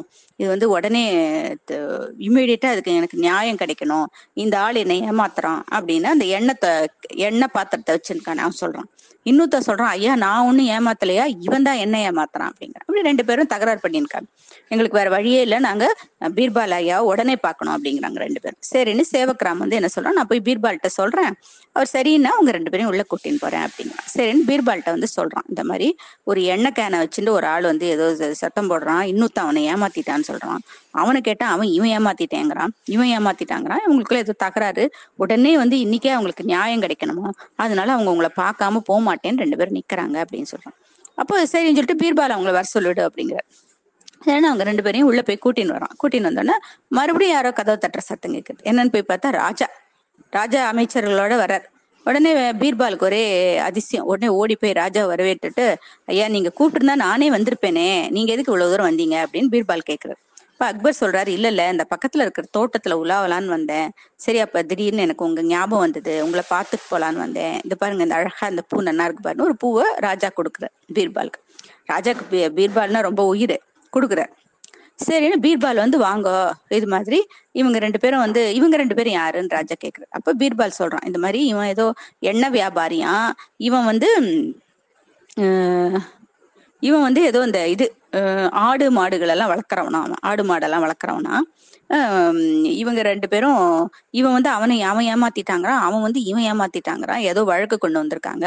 வேணா நான் அவங்கள நாளைக்கு வர சொல்றேன். நீங்க வாங்க ஹுசூர் நீங்க வந்திருக்கீங்க இல்லையா? நீங்க வாங்க அப்படின்னு. ராஜா சொல்றாரு பரவாயில்ல நான் சும்மா தான் வந்தேன். நீங்க எப்படி இந்த வழக்கை தீக்குறீங்கன்னு நானும் பாக்குறேன். அதனால என் ஏத்தாப்புல இப்பவே நீங்க அவங்க ரெண்டு பேருக்கும் வ- நீதி சொல்லுங்க அப்படின்னு சொல்றேன் சரின்னு ராஜாவை கூப்பிட்டு பீர்பால் நல்லா உட்காரெல்லாம் வச்சுட்டு இவங்க ரெண்டு பேர்ட்டையும் என்ன விஷயம் நடந்தது சொல்லுங்க அப்படி இந்த எண்ணெய் வியாபாரி சொல்றான் ஐயா நான் எண்ணெய் ஊர் ஊரா நான் தெரு தெருவா போய் எல்லாருக்கும் எண்ணெய்கள் கொடுக்கறது வழக்கம். அதனால பெரிய எண்ணெய் கேன் எடுத்து நான் போவேன். யார் யார் எண்ணெய் வேணும்னு சொல்றாங்களோ அவங்களுக்கு எவ்வளவு படி எண்ணெய் வேணுமோ எண்ணெயை அளந்து ஊத்திட்டு காசு வாங்கிப்பேன். இந்த மாதிரி நான் போயின்னு இருக்கும்போது இவன் தன்னோட வீட்டுல இருந்து இந்த ஆடு மாடுகள் எல்லாம் வளர்க்குறவன் இவன். இவன் தன்னோட வீட்ல இருந்து என்னை கூப்பிட்டான். சரின்னு நான் போனேன். அப்போ அவன் சொன்னான் எனக்கு ஒரு ஒரு படி எண்ணெய் கொடுன்னு சொன்னான். சரின்னு நான் ஒரு படி எண்ணெய் கொடுத்தேன். உடனே அவன் வந்து வ- நான் எவ்வளவு ஒரு படி எண்ணெய்ன்னு கேட்டேன். ரெண்டு ரூபான்னு சொன்னேன். அவன் வந்து ரெண்டு ரூபாலாம் கொடுக்க முடியாது. ஒரு ரூபா வேணா கொடுக்குறேன். ரொம்ப அதிகமா நீ சொல்ற அப்படின்னு என்கிட்ட சண்டைக்கு வந்தான். அப்புறம் நான் சொன்னேன் ஐயா எல்லாருக்குமே நான் ரெண்டு ரூபான்னு தான் கொடுக்கறது வழக்கம். நானும் இந்த வெயில்ல வீதி வீதியா போய் அலைஞ்சு அலைஞ்சு தான் எண்ணெயெல்லாம் வித்துட்டு வரேன். எனக்கு லாபம் ஒன்றும் கிடையாது. நஷ்டம் இல்லாம இருந்தா போதும். அப்படிதான் நான் விற்கிறேன் அப்படின்னு சொன்னேன். அப்போ வந்து சரி பரவாயில்ல வேற வழி இல்லைன்னா ஒரு ஒரே ஒரு படி எண்ணெய் கொடு அப்படின்னா. சரின்னு ஒரு படி எண்ணெய் கொடுத்தேன்? உடனே அவன் வந்து ரெண்டு ரூபா கொடுத்தான். கொடுத்த உடனே வெள்ளி பவுன் ஒன்று கொடுத்தான். ஒரு வெள்ளி பவுன் கொடுத்து எனக்கு சில்லற கொடு அப்படின்னா. சரின்னு நான் வெள்ளி பவுனுங்கிறது ஒரு ரூபா ஒரு நூறுரூவா மாதிரின்னு வச்சுக்கோயேன். அப்போ அதுக்கு சில்லறை கொடுக்கணும் மிச்சம் சில்லறை கொடுக்கணும் இல்லையா? அதுக்காக நான் என்னுடைய ம், துணிப்பை துணிப்பையில தான் இவன் பணம் வச்சுருக்கான் அந்த எண்ணெய்க்காரன். துணிப்பையை திறந்து சில்லறை எடுத்து கொடுத்தேன். அப்போ வந்து அவன் வந்து எங்கிட்ட என்ன சொன்னான் ஐயா நீங்க வெயில்ல அலைஞ்சு ரொம்ப களைச்சு போய் வந்திருக்கீங்க. தெரு தெருவா வித்துன்னு எண்ணெய் வித்துன்னு வந்திருக்கீங்க. வாங்க உள்ள வந்து கை கால் அலம்பிக்குங்க. நான் வந்து உங்களுக்கு லஸ்ஸி கொஞ்சம் போட்டு தரேன். அதை குடிச்சிட்டு நீங்க தெம்பா போய் எண்ணெய் வேறுங்கன்னு சொல்லி கூப்பிட்டான். அந்த கடைக்காரன் தான் எனக்கு கூப்பிட்டான். சரின்னு நான் என்னோட எண்ணெய் பையையும் என்னோட காசு காசு பையும் அங்க வெளியில வச்சுட்டு உள்ள கை கால் அலம்புறதுக்காக இப்படி திரும்பினேன் பாருங்களேன். அவன் டக்குன்னு என்னோட காசு பையை எடுக்கிறத பார்த்துட்டேன். உடனே அவன் கையை பிடிச்சு இழுத்து அந்த பையனை நான் பிடிங்கினேன். பிடிங்கினோடனே எங்களுக்குள்ள இப்ப சண்டை வந்தது. அதனால வந்து அது என்னுடைய பணம். தயவு செய்து அதை எனக்கு வாங்கி கொடுங்க அப்படின்னு அந்த எண்ணெய் வியாபாரி சொல்றான். அப்ப அந்த இன்னொருத்தன் சொல்றான் ஐயா இவன் சொல்றது அத்தனையுமே பொய் நான் பாட்டுக்கு என்னோட வீட்டில் வந்து இந்த ஆடு மாடு ஆடு மாடு கோழி இதுகளெல்லாம் வந்து மேய்ச்சிட்டு நான் பாட்டுக்கு உட்காந்துருந்தேன் அதுங்களுக்கு தானியம் போட்டுன்னு நான் உட்காந்துருந்தேன் இவன் வேணும்னு வழியே என் வீட்டுக்கு வந்து ஐயா எனக்கு காலையிலேருந்து வியாபாரமே ஆகல. எனக்கு கொஞ்சமாவது எண்ணெய் வாங்கிக்கிங்க எண்ணெய் வாங்கிக்கிங்கன்னு என்னை போட்டு தொந்தரவு பண்ணினா நான் வேண்டவே வேண்டான்னு எவ்வளவோ சொல்லி பார்த்தேன். கொஞ்சம் ஒரே ஒரு படியாவது வாங்கிக்கிங்க ஐயா. நான் உங்களுக்கு சகாய விலையில பாதி விலையில கொடுக்குறேன். அப்படியெல்லாம் சொல்லி கெஞ்சினா சரி வேற வழி இல்லாம நான் வந்து கூடு ஒரு படி கொடுன்னு சொன்னேன். உடனே இவன் வந்து ஒரு படி எண்ணெய் கொடுத்துட்டு ஐயா நான் கொஞ்சம் கை கால் அலம்பிக்கலாமா? உள்ள போய். ரொம்ப வெ வெயில்ல வந்தது வேர்வியா இருக்குன்னு சொன்னான்.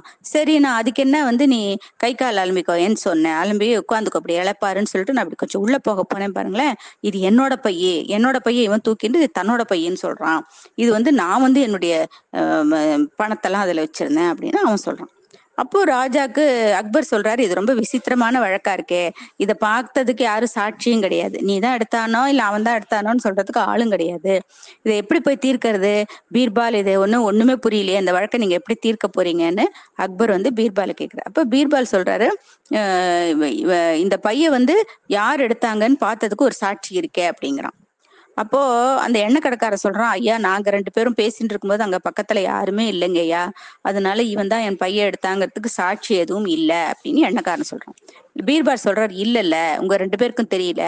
உங்க ரெண்டு பேர்ல யாரு இந்த பைசாவை எடுத்தாங்கன்னு பார்த்ததுக்கு ஒரு சாட்சி இருக்கு அப்படிங்கிற. உடனே எல்லாருக்கும் ஒண்ணும் புரியல யார் இந்த சாட்சி? அப்படின்னு அக்பர் கேக்குறாரு. இப்ப பீர்பால் சொல்றான் அந்த இந்த பணம் வச்சிருந்த பை தான் சுருக்கு பை தான் அப்படின்னு சொல்றான். உடனே அக்பருக்கு ஒரே ஆச்சரியமா இருக்கு. என்ன பையா? பை வந்து பேசுமா? அப்படின்னு அவர் கேக்குறாரு. அப்போ பீர்பால் சொல்றாரு ஐயா நிச்சயம் பையன் பேசும் அப்ப சுருக்கு பை இன்னும் கொஞ்ச நேரத்துல பாருங்க. சுருக்கு பை வந்து யார் பணம் யார் பை சொல்றாங்கன்னு சொல்ல போறது? அப்படிங்கிறான். நீ ராஜாக்கு ஒரே ஆச்சரியம். சீக்கிரம் பீர்பால் எனக்கு ரொம்ப ஆச்சரியம். தாங்க முடியல. சீக்கிரம் வந்து அந்த பைய பேச வைங்க. யார் எடுத்தாங்கன்னு பை பேசுமா? எனக்கு ரொம்ப ஆச்சரியமா இருக்கே. அப்படின்னு அக்பர் சொல்றாரு. அப்போ பீர்பால் என்ன சொல்றாரு அந்த சேவக்ராம கூப்பிட்டு ஒரு பெரிய பாத்திரம் நிறைய தண்ணி கொண்டு வா அப்படிங்கிற சரின்னு அவன் போய் ஒரு பெரிய பாத்திரம் நிறைய தண்ணி கொண்டு வரான். உடனே பீர்பால் என்ன பண்றாரு அந்த பையில இருந்த பைசா பைசா காயின்ஸ் எல்லாம் இருக்கு இல்லையா அது எல்லாத்தையும் அந்த பாத்திரத்துல இந்த தண்ணியில கொட்டுறாரு. கொட்டிட்டு இப்ப பாருங்க பை வந்து சுருக்கு பை வந்து எனக்கு உண்மை சொல்லிடுத்து அது இப்ப பேசிட்டு அது உண்மை சொல்லிடுத்து யார் வந்து பொய் சொல்றாங்கன்னு சொல்லிடுத்து ராஜாக்கு ஒரே ஆச்சரியம். எங்க எங்க காதுல எல்லாம் வேலையை அந்த பை பேசினது என்ன சொல்றீங்க ஒண்ணும் புரியலையா? அப்போ பீர்பார் சொல்றாரு இப்ப பாருங்க அந்த தண்ணியில வந்து இந்த காசெல்லாம் நான் போட்டேன் இல்லையா? இப்ப அந்த தண்ணி அந்த காசுல இருந்த தண்ணி எல்லாம் மிதந்து மேலாக முதக்கிறது பாத்தீங்களா? அப்போ வந்து இந்த எண்ணெய் கடைக்காரன் வந்து ஒரு ஒரு வீட்லயும் எண்ணெய் கொடுத்துட்டு அவங்க கிட்ட இருந்து ப பைசா கொடுக்கும்போது அந்த பைசா வாங்கி வாங்கி இந்த துடிப்பையில போடுவான் இல்லையா? அப்ப அவன் கையில கொஞ்சம் கொஞ்சம் எண்ணெய் இருக்கும். ஏன்னா தண்ணி எண்ணெய் எண்ணெயில தானே டீல் பண்றான். அதனால அவன் கையில கொஞ்சம் எண்ணெய் இருக்கும். இந்த எண்ணெயோட அந்த காசை வாங்கி வாங்கி அவன் தன்னோட பையில போட்டுன்றதுனால அந்த பையில இருந்த காசுல எல்லாம் கொஞ்சம் எண்ணெய் படிஞ்சிருந்தது. இப்ப நான் தண்ணியில அந்த காசுகளை போட்டோன்னே அந்த காசுல இருக்கிற எண்ணெய் எல்லாம் மேலாக முதக்கிறது பாத்தீங்களா? அதனால இந்த சுருக்கு பையும் அதுல இருக்கிற காசும் இந்த எண்ணெய் கடைக்காரனோட தான். இந்த இவன் தான் இன்னொருத்த வந்து பொய் சொல்றான் அப்படின்னு அக்- பீர்பால் சொல்றாரு. இன்னும் அக்பருக்கு ரொம்ப சந்தோஷம். ஆஹா எப்பேற்பட்ட கஷ்டமான வழக்குனாலும் பீர்பால் இருக்கிற வரைக்கும் கவலையே இல்லை. டக்குன்னு பதில் சொல்லிடுவேன் நீங்க தான் அப்படின்னு சொல்லிட்டு அந்த ராஜா என்ன பண்றாரு? அவனுக்கு பனிஷ்மெண்ட் கொடுக்குறாரு. அந்த கடைக்காரனுக்கு. இன்னொருத்த ஆடு மாடெல்லாம் வச்சு வித்துன்னு இருக்கானே அவனை அவனுக்கு பனிஷ்மெண்ட் கொடுக்குறாரு. உன்னை வந்து நான் ஒரு வருஷம் ஜெயில போட போறேன். அப்பதான் இந்த மாதிரி நாட்டுல யாரும் இது மாதிரி பாவம் ஏழை கடைக்காரன் அவன் நாள் முழுக்க வெயில்ல சுத்தி வர பணத்துல தான் அவன் வந்து குடும்பம் நடத்துறான். அதை போய் ஏமாத்துறியே நீ. உனக்கு எவ்வளவு கெட்ட குணம் இருக்கணும் உனக்கு. அதனால உன்னை தூக்கி ஜெயில போட போறேன்னு சொல்லிட்டு உடனே ஆட்களை கூப்பிட்டு யாருங்க? கூப்பிட்டு இந்த இந்த கடைக்காரனை தூக்கி உடனே ஜெயில போடுங்க. ஒரு வருஷம் ஜெயில போடுங்கன்ற உடனே அவனும் ஐயா என்ன மன்னிச்சிருங்க ஐயா தெரியாம பண்ணிட்டேன் ஐயா இனிமே பண்ண மாட்டேன் ஐயா அப்படின்னு எவ்வளவு கெஞ்சறான். அக்பர் கேட்டுக்கல அதெல்லாம். தப்பு பண்ணா தண்டனை தான் அப்படின்ற சரின்னு எண்ணெய் கடைக்காரனுக்கு ரொம்ப சந்தோஷம். ஆஹா தன்னோட நம்மளோட பை பணம் கிடைச்சிடுத்து நமக்கு அப்படின்னு அவனும் பீர்பாலுக்கும் ராஜாக்கும் தேங்க்ஸ் சொல்லிட்டு அவனும் போயிடுறான். அப்புறம் ராஜா வந்து பீர்பாலோட சந்தோஷமா கொஞ்ச நேரம் பேசிந்துட்டு அப்புறம் அவரும் போயிடுறாரு. இந்த அக்பரோட ராஜ்யத்துல என்னாச்சு ஒரு நாளைக்கு அக்பரை பாக்குறதுக்காக ராஜஸ்தான்ல இருந்து ஒரு வயசானவர் அவர் நல்லா பாட்டு பாடுவார். அவர் அக்பருக்கு வந்து பாட்டெல்லாம் ரொம்ப பிடிக்கும். அதனால ராஜாட்ட வந்து அக்பருக்கு வந்து அக்பர் முஸ்லீம் தான். ஆனா அவருக்கு இந்த இந்து முஸ்லீம்ங்கிற இதெல்லாம் கிடையவே கிடையாது. எல்லாத்தையுமே அவருக்கு ராமரை ரொம்ப பிடிக்கும் அக்பருக்கு.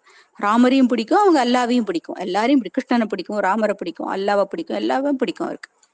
அதனால அந்த ராமர்கிட்ட இது அக்பர்கிட்ட வந்து பாட்டு ராமரை பத்தி ஒரு பாட்டு இருக்கு. அந்த பாட்டு ரொம்ப நன்னா பாடுவார் அந்த கிழவர். அந்த பாட்டை பாடினா அக்பர் ராஜா வந்து நமக்கு நிறைய பரிசு கொடுப்பாரு.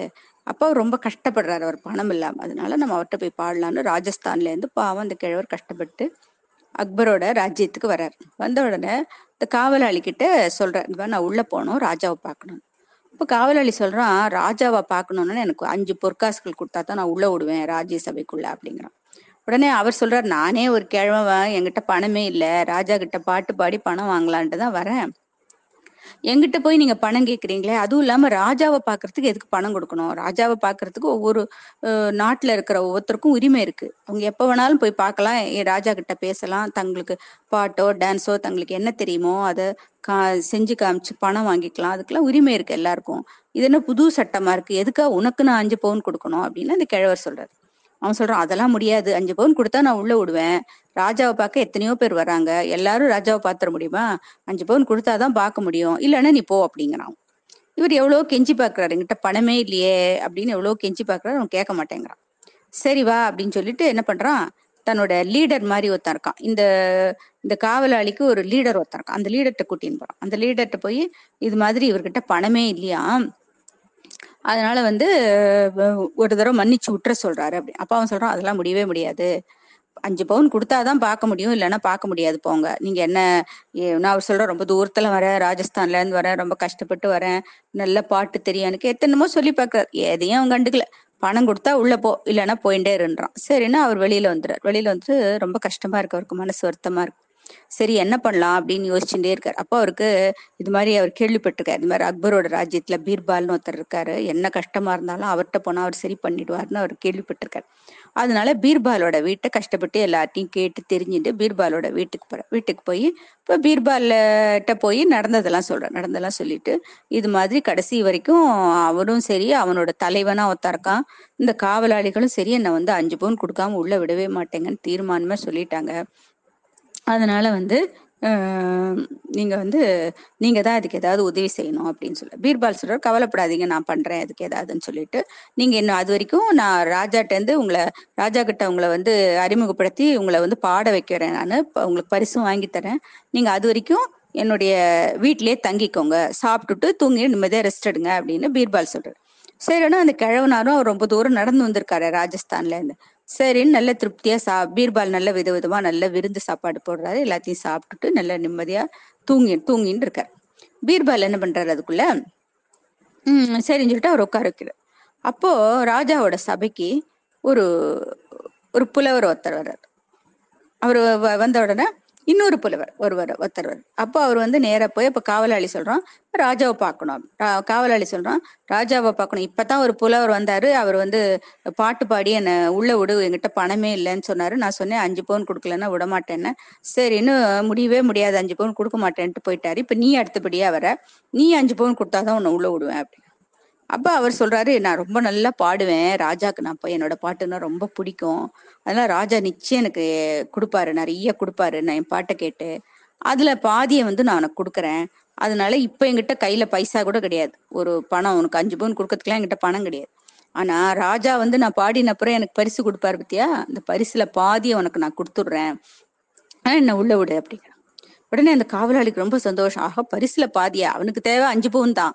ஆனா இந்த கிழவனாரா பரிசுல பாதியை கொடுக்குறாரேன்னு ஒரே சந்தோஷம். சரிவா என்னோட லீடர் இருக்கான் இல்லையா அவன்கிட்ட கூட்டின்னு போறான். கூட்டின்னு போய் இது மாதிரி இந்த கிழவனார்கிட்ட பணம் இல்லையா? ஆனா வந்து இவர் வந்து பாட்டு ரொம்ப நல்லா பாடுவாராம். இவர் பாட்டுன்னா அரசருக்கு ரொம்ப பிடிக்குமா?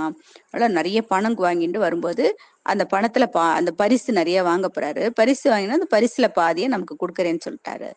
பரிசுன்னா இவங்க நல்லா பாடினாங்கன்னா ராஜா இவங்களுக்கு இவங்க கேட்கறத கொடுப்பான். அதான் பரிசு.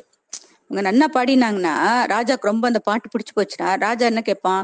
உனக்கு என்ன வேணுமோ சொல்லு நான் தரேன் அப்படிமா. உடனே இப்போ அப்புறம் இவங்க என்ன கேட்கறாங்க பணமோ காசோ வைரமோ எது கேட்டாலும் ராஜா கொடுத்துருவான் வீடோ என்ன கேட்டாலும் ராஜா கொடுத்துருவான் அதுல பாதி அவனுக்கு கொடுக்குறேன் அப்படின்னு கிழவனார் சொல்றாரு. அந்த தலைவன் மாதிரி இருக்கான லீடர் மாதிரி அவன்கிட்ட சொல்றான்.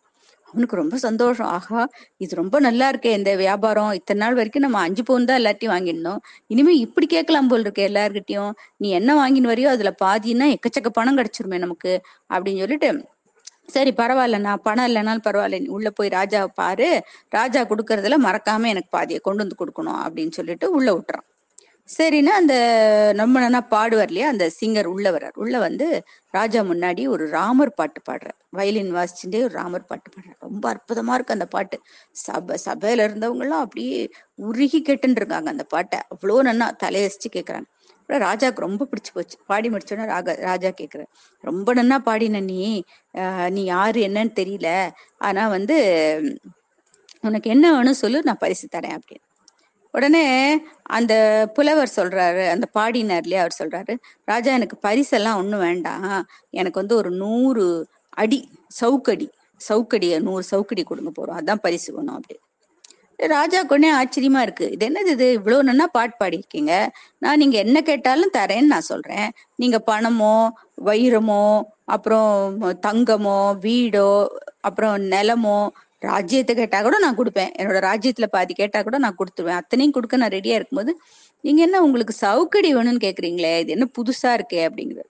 இல்ல ராஜா எனக்கு சவுக்கடி தான் வேணும் அப்படிங்கிறது. சரி இப்போ சவுக்கடி தான் வேணும்னா வாங்கிக்கோ அப்படின்ட்டு ஒரு ஆளை கூப்பிட்டு சரி இவருக்கு ஒரு நூறு சவுக்கடி கொடு அப்படி. அப்போ சரின்னா அந்த ஆள் வந்துட்டான். சவுக்கடி கொடுக்கறதுக்கு பெரிய சவுக்கத்துன்னு வந்துட்டான் ஒரு ஆள். அப்போ அந்த பாட்டு பாடுறாரு அவர் சொல்றாரு கொஞ்சம் பொறுங்க இதுல பாதியை வந்து நான் வந்து நான் உங்ககிட்ட என்ன பரிசு வாங்கினாலும் அதுல பாதியை கொடுக்குறேன்னு இங்க இங்க இருக்கிற காவலாளி கிட்ட சொல்லியிருக்கேன். அவன் இந்த அரண்மனைக்குள்ள வர்றவங்களை எல்லாம் உள்ள விடவே மாட்டேங்கிறான். வர்றவங்கள்ட்ட அஞ்சு பவுன் கொடுத்தா தான் உள்ள விடுவேன்னு சொல்றான். அப்போ அவன் போறாதுன்னு அவனோட லீடர் மாதிரி ஒருத்தா இருக்கான். அவனு அவனும் விடவே மாட்டேங்கிறான். இவ விடுறேன்னா கூட அவன் விட மாட்டேங்கிறான். அப்புறம் இவங்க ரெண்டு பேர்ட்டையும் நான் என்ன சொன்னேன்னா ராஜா எனக்கு என்ன பரிசு கொடுத்தாலும் அதுல பாதியை நான் உங்களுக்கு எல்லாம் கொடுத்துட்றேன்னு சொல்லிட்டு தான் வந்தேன். அப்பதான் என்ன உள்ள விட்டாங்க. அதனால இப்ப நீங்க எனக்கு நூறு ப- சவுக்கடி கொடுக்க போறீங்க இல்லையா? அதுல பாதியை அவன் வாங்கிப்பான் அப்படின்னு சொல்றாரு. உடனே ராஜா வந்து இந்த யாரு காவ இந்த லீடர் யாரு? அவனை வர கூட்டின்னு வா அப்படின்னு கூட்டின்னு வந்தானா அவன் வரான். உடனே இது மாதிரி நீ எல்லாரையும் என்ன பார்க்க விடாம இந்த மாதிரி நீ பண்ணின்னு இருக்கியா? அவங்க கிட்ட எல்லாம் வர்றவங்க கிட்ட எல்லாம் அஞ்சு பவுன் வாங்கிட்டு தான் விடுறியா? இவங்களெல்லாம் இந்த பாடுபடுத்துறியா நீ? இவ்வளவு நாள் எனக்கு தெரியாம போச்சே. நீ இவன் உடனே சொல்லிட்டு இவனை கொண்டு போய் ஜெயில போடுங்க உடனே அப்படின்னு ராஜா சொல்றான். இவன் மட்டும் இல்ல இன்னும் யாரெல்லாம் இவன் கீழே காவல் காத்துட்டு வர்றவங்க கிட்ட எல்லாம் அஞ்சு பவுன் வாங்குறவங்க அவங்க அத்தனை பேரையும் கண்டுபிடிச்சு எல்லாரையும் கொண்டு போய் ஜெயில போடுங்கன்னு ராஜா சொல்றான். ராஜாக்கு பயங்கர கோவம் தருது அக்பருக்கு இது.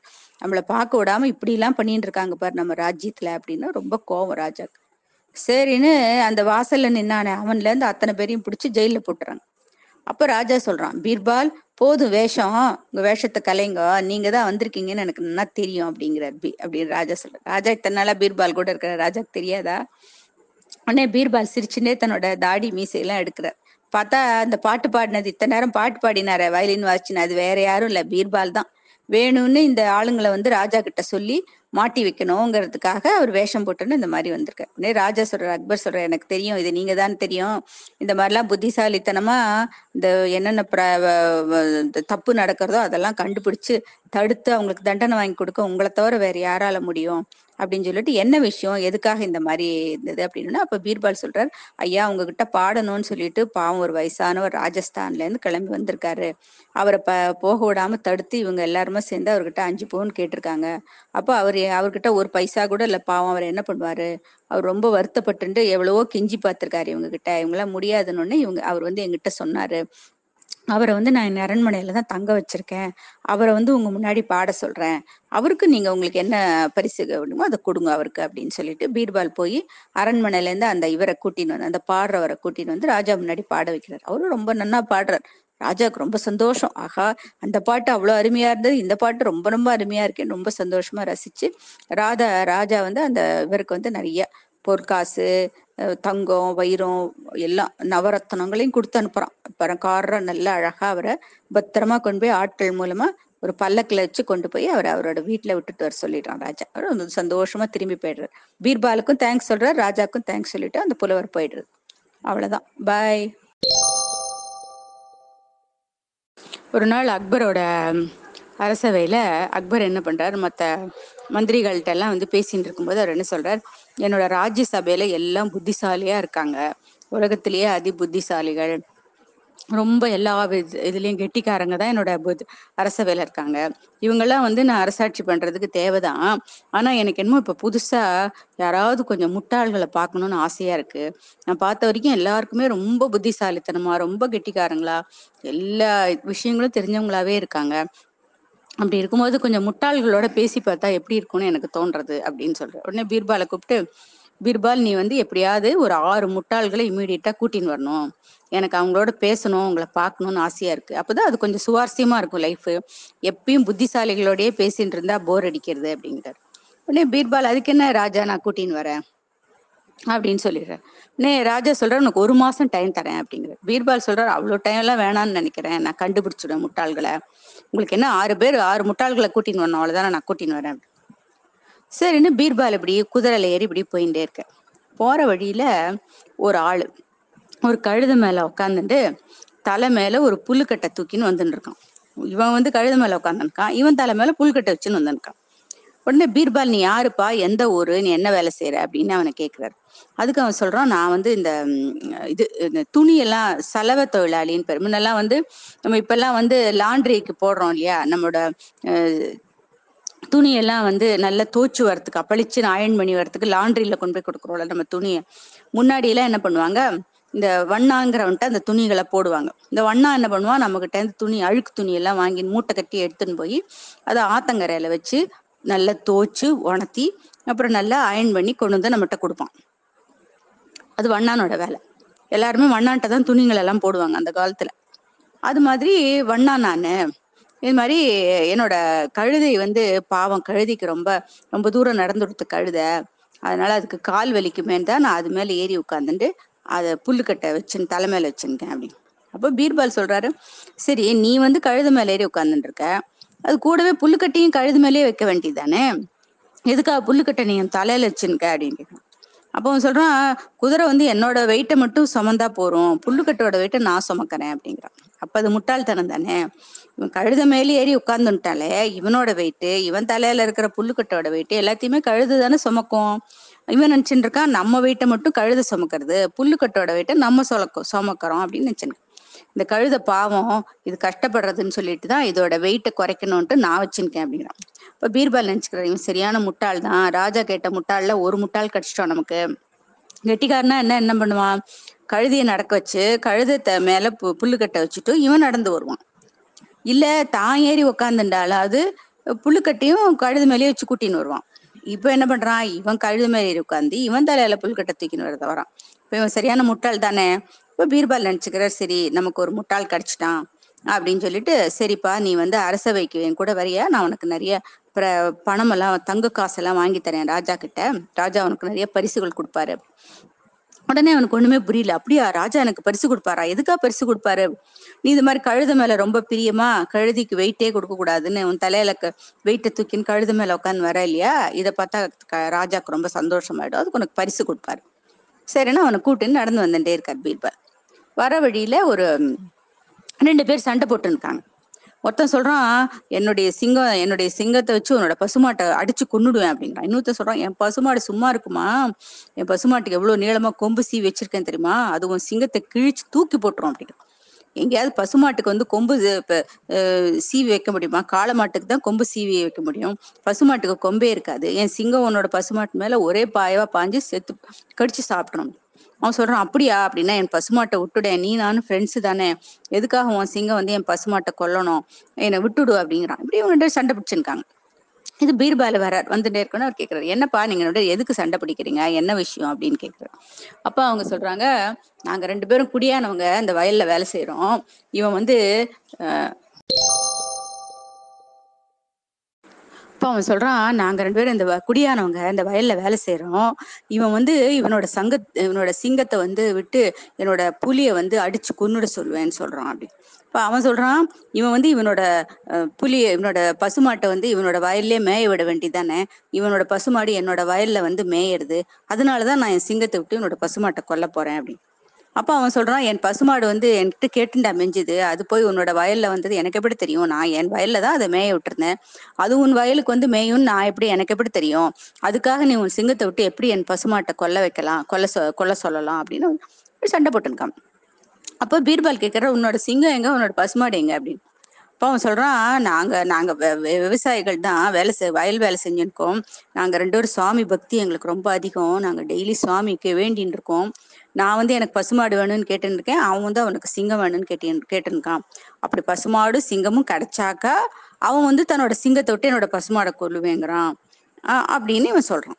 உடனே ஓ இன்னும் ரெண்டு முட்டாள் கிடைச்சாச்சு ராஜாக்கு அப்படின்னு சொல்லிட்டு பீர்பால் என்ன சொல்றார் நீங்க ரெண்டு பேரும் இவங்க ரெண்டு பேரும் பசுமாடும் இல்லை சிங்கமும் இல்லை.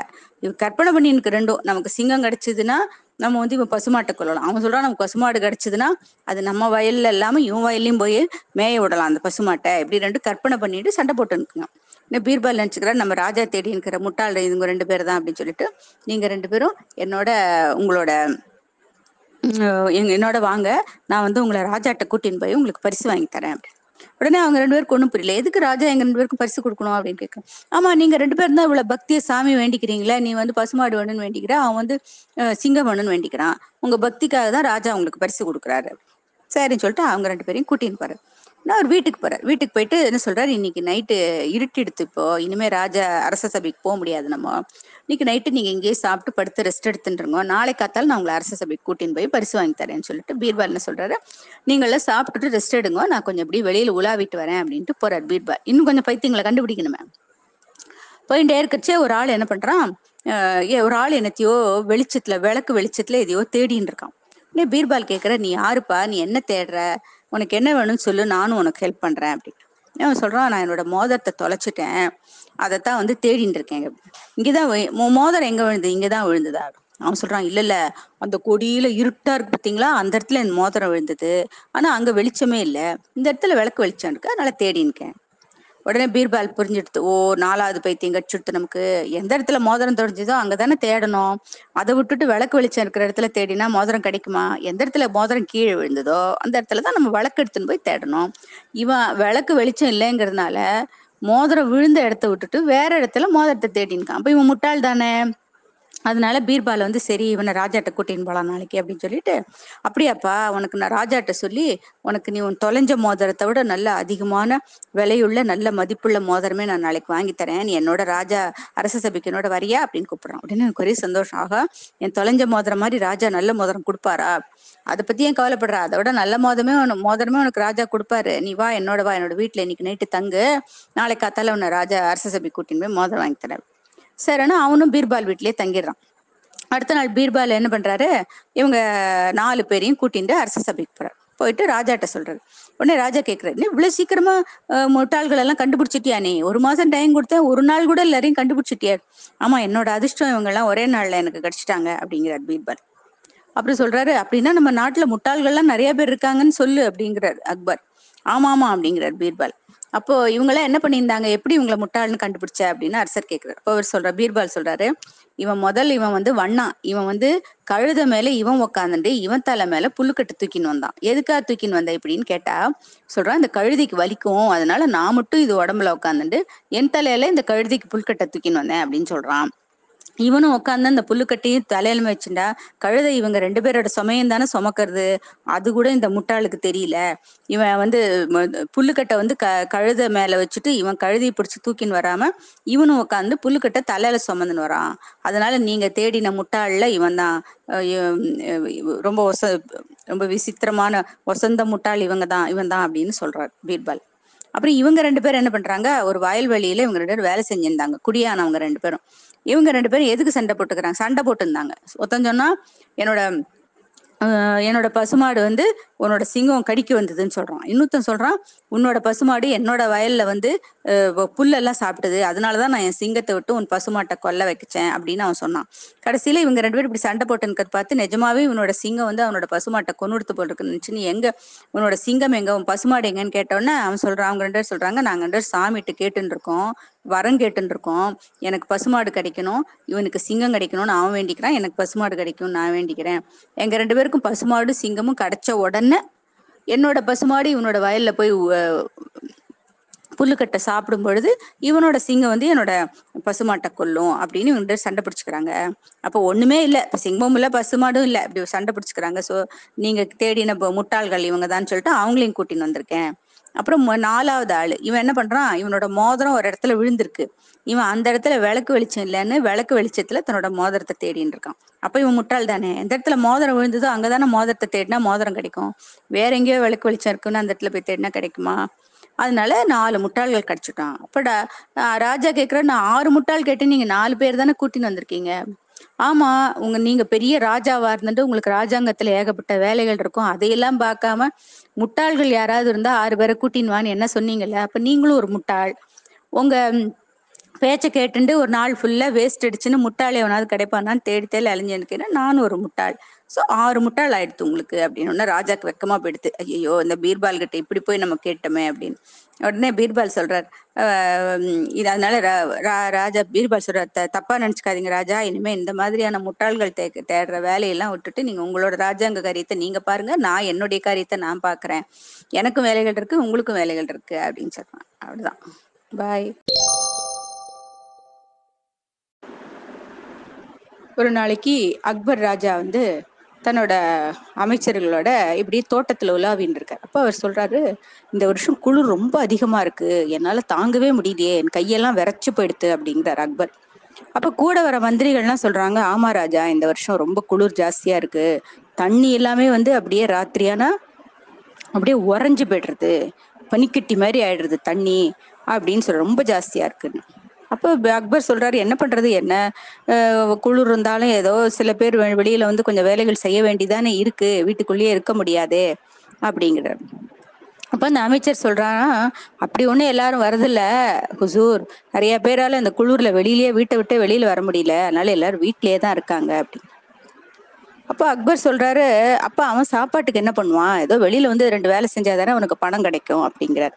அதுக்காக ஏதோ கொஞ்ச நேரம் வரவனும் இருப்பான் இல்லையா? அப்படின்னோடனே அப்போ பீர்பாலை கேட்குறேன். என்ன பீர்பால் நீங்க என்ன சொல்றீங்க? பீர்பால் சொல்றாரு ஆமா ஹுசூர் நீங்க சொல்றது கரெக்டு எப்பேற்பட்ட குளிரா இருந்தாலும் அந்த குளிர்லயும் சில வேலைகளை செய்யறதுக்காக வெளியில வர்றவங்களும் இருக்கத்தான் இருக்காங்க. அப்படிங்கிறார். இப்ப அக்பர் என்ன பண்றாரு அந்த ஒரு குளத்துல போய் அப்படியே தண்ணியில கை வைக்கிறார் கண்ணில் கை வச்சு அப்படியே கை விரைச்சு போயிடுது அக்பருக்கு. உடனே அப்படியே கையை அப்படியே ஷாக் அடிச்ச மாதிரி எடுத்துக்கிறார். ஐயோ என் கை விரைச்சு போயிடுதே. அந்த நுனி விரல் நுனியை வச்ச உடனே என் கை விரைச்சு போச்சே. இப்படி கூட ஒரு குளிரும் இந்த குளிர்ல கூட வந்து வேலை செய்யறவங்களும் இருக்காங்களா? நானும் பார்க்கணும் அப்படிங்கிறார்.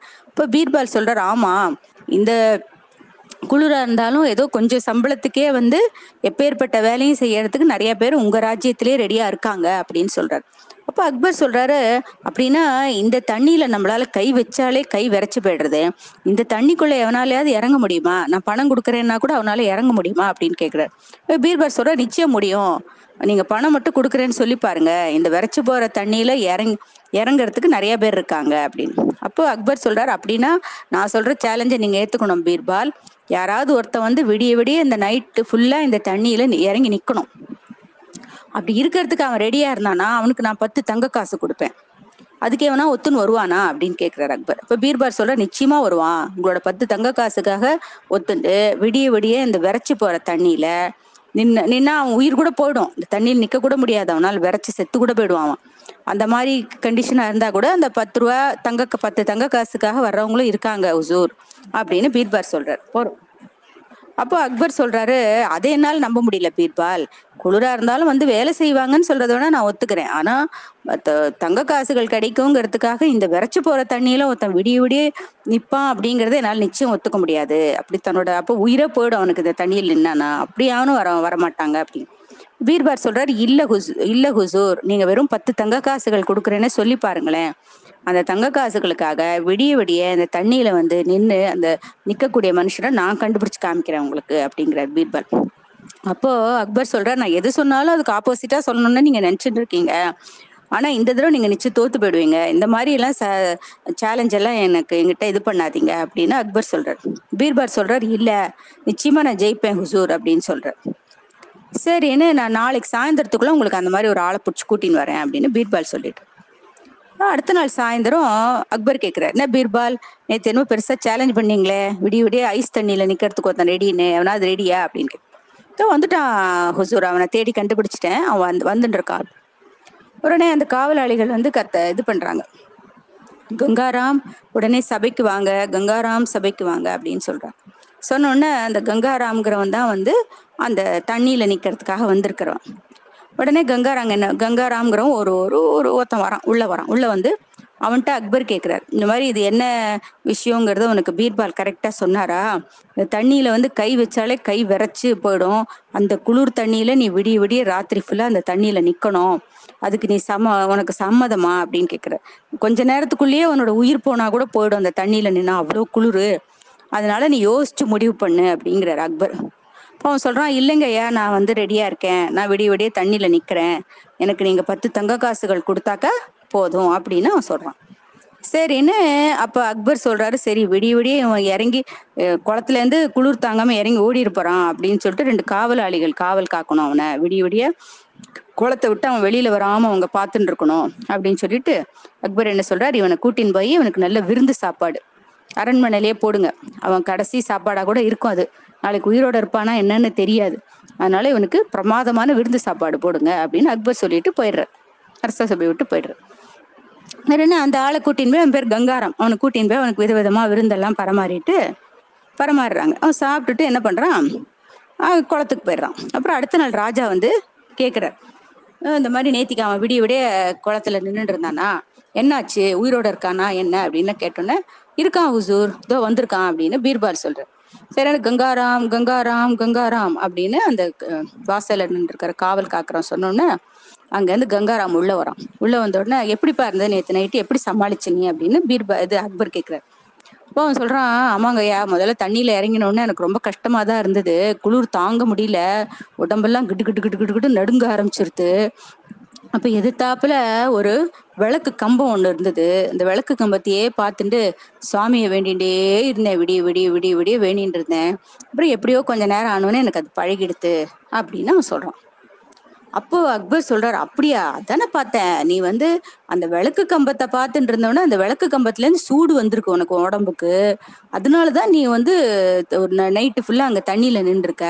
இல்லைன்னா உன்னால சமாளிச்சிருக்க முடியாது. நீ உடனே எழுந்து ஓடி வந்திருப்ப குளத்துல இருந்து அதனால நீ பாவம் இவ்வளவு கஷ்டப்பட்டிருக்கங்கிறதுனால வேணா நான் உன்னை உயிரோட விடுறேனே தவிர உனக்கு நான் வந்து பத்து தங்க காசுகள் கொடுக்குறேன்னு சொன்னேன் இல்லையா? அது நான் கொடுக்க முடியாது. அப்படின்னு அக்பர் சொல்லிடுறாரு. உடனே அவன் வந்து பாவம் அழறான். ஐயா நான் விடிய விடிய வந்து எவ்வளவு கஷ்டப்பட்டேன்னு எனக்கு தான் ஐயா தெரியும். சும்மா ஏதோ ஒரு மனசு நிம்மதிக்காக அந்த விளக்கு கம்பத்தை பார்த்து வேண்டினேன்னு சொன்னேனே தவிர அதனால எனக்கு ஒன்றும் சூடெல்லாம் வரலிங்க ஐயா. எவ்வளோ சொல்லி பார்க்குறான். அதெல்லாம் அக்பர் கேட்கறதா இல்லை. வந்து நீ உடனே போயிடு இந்த இடத்த விட்டு அனுப்பிச்சு விட்டுற பீர்பால் அதை பார்த்துட்டே இருக்கார். உடனே அக்பர் கேட்கிறார் பீர்பால்கிட்ட பத்தியா? இந்த தடவை நீங்க தோத்துட்டேன்னு ஒத்துக்கிறீங்களா பீர்பால்? அப்படிங்கிறார். பீர்பால் ஆமா. கரெக்டு தான் ராஜா நீங்க சொன்னது. அப்படின்னு சொல்லிட்டு எதுவுமே பதில் சொல்லாம வீட்டுக்கு போயிடுறார். அடுத்த நாள் வந்து ராஜா வந்து பீர்பாலோட சொல்றார். அப்புறம் முக்கியமான ஒரு விஷயம் அந்த ஈரான் நாட்டு ராஜாக்கு வந்து ஒரு முக்கியமான ஒரு ப்ரெசன்டேஷன் ஒன்று கொடுக்கணும். ஒரு முக்கியமான விஷயம் ஒன்று இருக்கு. அதுக்கு கூட ஒரு லெட்டர் ஒன்று எழுதி அனுப்பணும் அரசாங்க விஷயம். அதனால பீர்பால் நீங்க வந்து நீங்க தான் வந்து அந்த என்ன பரிசு கொடுக்கலாம் நீங்க தான் டிசைட் பண்ணணும் அப்படின்னு ராஜா சொல்றாரு. இப்போ பீர்பால் சொல்றாரு இல்ல ராஜா எனக்கு ஒரு முக்கியமான வீட்டு வேலை இருக்கு. அதை முடிச்சுன்னு நான் வரேன். அப்படின்னு சொல்லிட்டு வீட்டுக்கு போயிடுறாரு. வீட்டுக்கு போனோடனே வரவே இல்லை. மத்தியானம் ஆச்சு சாயந்தரம் கூட ஆச்சு ஆளை காணும். உடனே ராஜா வந்து ராஜாக்கு பீர்பால் இல்லைன்னா முடியவே முடியாது. உடனே ராஜா வந்து காவலாளிகள் அமைச்சு பீர்பாலை வந்து உடனடியாக கூட்டின்னு வாங்க சொல்லு. நம்ம உடனே இந்த ஈரான் நாட்டு ராஜாவுக்கு வந்து என்ன ப்ரெசன்டேஷன் கொடுக்கணுங்கிறத பற்றி முடிவு பண்ணணும். நம்ம உடனே வர சொல்லணும். காவலாளி போயிட்டு ரொம்ப நேரம் கழிச்சு திரும்பி வரான். இந்த மாதிரி நான் போய் சொன்னேன் பீர்பால் கிட்ட. நான் அவர் என்ன சொல்றாரு? நான் காத்தாலேருந்து ஒன்றும் சாப்பிடல. நான் இப்போதான் சாப்பாடு ரெடி பண்ணிட்டு இருக்கேன். சாப்பிட்டு முடிச்சுட்டு வரேன்னு சொல்ல சொன்னாரு. ரெண்டு தடவை அனுப்புறாரு அக்பர். ரெண்டு தடவை அது மாதிரி சொல்லிட்டு வந்துடும் ராத்திரியே ஆயிடுறது இன்னும் ராஜா உடனே கோவம் வந்துடுது இது என்னது இது? காத்தாலேருந்து பீர்பால் அப்படி என்ன சமையல் பண்றாரு? சாப்பிடவே முடியாத அளவுக்கு. சரி நம்ம அவர் வீட்டிலே போய் பார்க்கலாம் அப்படின்னு சொல்லிட்டு ராத்திரி ராஜா என்ன பண்றான்? நிறைய காவலாளிகள் எல்லாம் கூட்டிட்டு ராஜா அக்பர் ராஜா பீர்பாலோட வீட்டுக்கு போயிடுறாரு. வீட்டுக்கு போனோடனே அந்த சேவக்கிராம் வந்து கதவை திறக்கிறான். உள்ள பார்த்தா அங்க வந்து கீழே நெருப்பு எரிஞ்சின்னு இருக்கு. மேல உயரத்துல ஒரு பாத்திரத்துல சமையலுக்கு எல்லாம் காய்கறி எல்லாம் போட்டு கட்டி தொங்க விட்டுருக்காரு பீர்பால். உட்காந்துருக்கு பக்கத்துல உட்காந்துருக்கு ராஜா சொல்றாரு என்ன பண்ணிட்டு இருக்கீங்க பீர்பால்? நீங்க அங்க முக்கியமான விஷயம் இருக்கு ராஜ விஷயங்கள் ராஜாங்க விஷயங்கள்லாம் அந்த லெட்டர் எல்லாம் அனுப்பணும் உங்களை எதிர்பார்த்துட்டு இருக்கேன். நீங்க என்ன இன்னும் சாப்பிடல சாப்பிடலன்னு சொல்லியிருக்கீங்களே என்ன பண்ணிருக்கீங்கன்னு கேக்குறேன் பீர்பால் சொல்றாரு என்ன பண்றது ராஜா? நானும் காத்தாலேயே ஆரம்பிச்சிட்டேன் சமையல. இன்னும் சமையலே ஆகல. சமையல் ஆனாதானே நான் சாப்பிட்டுட்டு வர முடியும் அப்படிங்கிறாரு. பார்த்தா கீழே நெருப்பு எரிஞ்சுட்டு இருக்கு மேல பானை கட்டி தொங்க விட்டுருக்கீங்க. இது எப்படி இந்த பா இந்த இந்த நெருப்புல போய் அந்த பானையில இருக்கிற சாப்பாடு வந்து நீங்க சாப்பிட முடியும். இது என்ன பைத்தியகாரத்தனம்? உங்களுக்கு என்ன ஏதோ புத்தி கிதி சரியில்லாம போயிடுதா? அப்படின்னு ராஜா கேக்குறாரு அப்போ பீ பீர்பார் சொல்றாரு அது இல்ல ராஜா கீழதான் நெருப்பு எரிஞ்சிட்டு இருக்கு. அப்போ அந்த நெருப்புக்கு வந்து அந்த மேல இருக்கிற பானையில இருக்கிற சமையல் ரெடி ஆக வேண்டியதானே ஏன் ஆகல? அப்படின்னு கேக்குறாரு இப்ப ராஜா வந்து ரொம்ப கோவம் வந்துருது. பீர்பால் நீங்க என்ன என்ன ஏமாத்துறீங்களா? என்ன பேசுறீங்க நீங்க? அப்படிங்கிற அந்த நெருப்பு மேல பானை வச்சா தானே அது வந்து சூடு இறங்கும் அதுக்கு அப்படின்னு. ஏன் கங்காராம் வந்து தூரத்துல இருக்கிற ஒரு விளக்கு கம்பத்துல வந்து பார்த்துட்டு இருக்கும்போது கங்காராம் இங்க தூரத்துல தண்ணியில இருந்து பார்க்கும்போது அந்த விளக்கு கம்பத்துல இருந்து சூடு வந்து கங்காராமோட உடம்பு சூடாகும் பொழுது இந்த கீழே இருக்கிற நெருப்பு வந்து அந்த பானையில பட்டு அது சூடாகாதா? சமையல் ரெடி ஆகாதா? அப்படின்னு பீர்பால் கேட்கிறார். உடனே ராஜாக்கு புரிஞ்சு போச்சு. நம்ம செஞ்ச தப்பு என்னன்னு புரிஞ்சு போச்சு. அவ ஏதோ பாவம் பொழுது போலன்னு தூரத்துல இருக்கிற ஒரு விளக்கு கம்பத்தை பார்த்துட்டு இருக்கான். அதுல இருந்து ஹீட் வந்தது. அதனாலதான் உன்னால நைட்டு ஃபுல்லா தண்ணியில் நிக்க முடிஞ்சதுன்னு சொல்லிட்டு பாவம் அவனுக்கு கொடுக்க வேண்டிய காசை கொடுக்காம அமிச்சிட்டுமே அப்படின்னு ராஜாக்கு கப்பதான் தன்னோட முட்டாள்தனம் புரியுது உடனே ராஜா வந்து இந்த தடவை நீங்க ஜெயிச்சிட்டீங்க பீர்பால். எனக்கு நான் செஞ்சது தப்ப எனக்கு நீங்க நல்லா புரிய வச்சிட்டீங்க அப்படின்னு சொல்லிட்டு அவர் போயிடுறார். அடுத்த நாள் வந்து சரி நீங்க நாளைக்கு கங்காராம வர சொல்லுங்க. அவனுக்கு உண்டான பரிசு. சேர்த்தே நான் நல்லது பிரைஸாவே அவனுக்கு கொடுத்துட்றேன் அப்படின்னு சொல்றான். அடுத்த நாள் கங்காராம் வந்த உடனே அவனுக்கு பத்து தங்க காசுக்கு பதிலாக ஐம்பது தங்க காசு கொடுத்துட்றார் ராஜா. கொடுத்துட்டு இன்னொரு பெரிய தங்க மூ மூட்டை எடுத்து அதை வந்து பீர்பாலுக்கு கொடுக்குறாரு. பீர்பால் இது உங்களுக்கு. உங்களோட ராஜாவே தப்பு பண்ணினா கூட அதை சுட்டி காட் சொல்லி காமிக்கிறீங்க பார்த்தீங்களா கரெக்டா அந்த உங்களோட தைரியத்துக்காக இந்த பணம். அது மட்டும் இல்ல அந்த பணத்தை வந்து அந்த சொ- சொல்லி காமிக்கும் போது என் மனசு வருத்தப்படாம அழகா சொல்லி காமிக்கிறீங்க. அதாவது டைரக்டா நீங்க செஞ்ச தம்பு அப்படி சொல்லாம அழகா எனக்கு எப்படி சொன்னா எனக்கு புரியுமோ அப்படி அழகா காமிச்சிங்க பத்தி அன்னையத்துக்கு அந்த புத்திசாலித்தனத்துக்காகவும் தான் சேர்த்து இந்த பணம் அப்படின்னு சொல்லிட்டு ராஜா வந்து பீர்பாலுக்கும் ஒரு பெரிய அஹ், பணம் முடிப்பு கொடுக்குறார். உடனே அந்த கங்காராமும் சந்தோஷமா போயிடுறான். அவ்வளவு பாய் ஒரு நாள் அக்பரோட ராஜாக்கு ஒரு ரெண்டு பேர் வராங்க. அவங்க ரெண்டு பேரும் எங்களுக்குள்ள இருக்கிற தகராறை நீங்க தான் தீர்த்து வைக்கணும் அப்படின்னு ராஜாட்ட கேக்குறாங்க. அக்பர் உங்களுக்குள்ள என்ன தகராறு? அப்படின்னு கேக்குறாரு. அப்ப அவன் சொல்றான் என் பேர் கோபால் சந்த். நான் வந்து கடை வீதியில வந்து வெண்ணெய் கடை வச்சிருக்கேன். நான் வந்து சில சமயம் வெண்ணெய் அப்படியே விற்பேன் வெண்ணெயை காய்ச்சி நெய்யாவும் வித்துன்னு இருப்பேன். இவன் வந்து இவன் பேர் வந்து கஞ்சன்கன் பேர் இவன் பேர் கஞ்சங்கன். இந்த கஞ்சங்கன் வந்து என்னோட ஃப்ரெண்டு தான். ஆனா இவன் ஒரு ஒரு மாசத்துக்கு முன்னாடி என்னோட கடைக்கு வந்தான். வந்துட்டு நான் இப்ப ரொம்ப கஷ்டப்படுறேன். எனக்கு கொஞ்சம் வெண்ணெயும் தேவைப்படுறது. அப்புறம் நெய் வாங்கி நானும் வந்து கொஞ்சம் விற்கலாம்னு நினைச்சுட்டு இருக்கேன். அதனால எனக்கு ஒரு நூறு பொற்காசுகள் கடனா கொடுன்னு கேட்டான். சரின்னு நானும் இவனுக்கு ஃப்ரெண்டு தானே தெரிஞ்சவன் தானேன்னு உனக்கு நூறு பொற்காசுகள் கொடுத்தேன். அப்புறமா இப்ப அவன் என்ன சொல்றான்னா அந்த இந்த ஒரு மாசம் கழிச்சு நான் அவன் வீட்டுக்கு போய் அவன் பணத்தை திருப்பி கேட்கும்போது அவன் என்ன சொல்றான்னா அவன் என்கிட்ட இருந்து எந்த பணமுமே வாங்கல. நான் சும்மா சொல்றேன்னு அவன் சொல்றான் அப்படின்னு அவன் சொல்றான். அதுக்கு கஞ்சங்கன்ட்டு அவன் கேக்குறான் ராஜா. இவன் சொல்றது நிஜம்தானா? நீங்க என்ன சொல்றீங்க அப்படின்னு அவன் கஞ்சகன் சொல்றான். ஐயா இவன் பொய் சொல்றான். இந்த கோபால் சந்த் வந்து பொய் சொல்றான். இவன் வந்து இவனை வந்து எனக்கு இவன் வந்து இவன் வந்து எனக்கு ஃப்ரெண்டு தான். ஆனா நான் என்கிட்ட இருந்து ஒன்றும் பணமெல்லாம் ஒன்றும் வாங்கவே இல்லை. ஒரு மாசத்துக்கு முன்னாடி நான் என் வீட்டுக்கு சும்மா போயிருந்தேன்.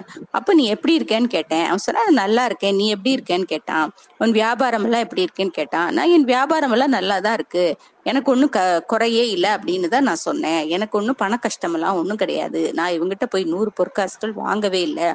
இவன் என் பேர்ல அனாவசியமா பொய் சொல்றான். அப்படின்னு அவன் சொல்றான்.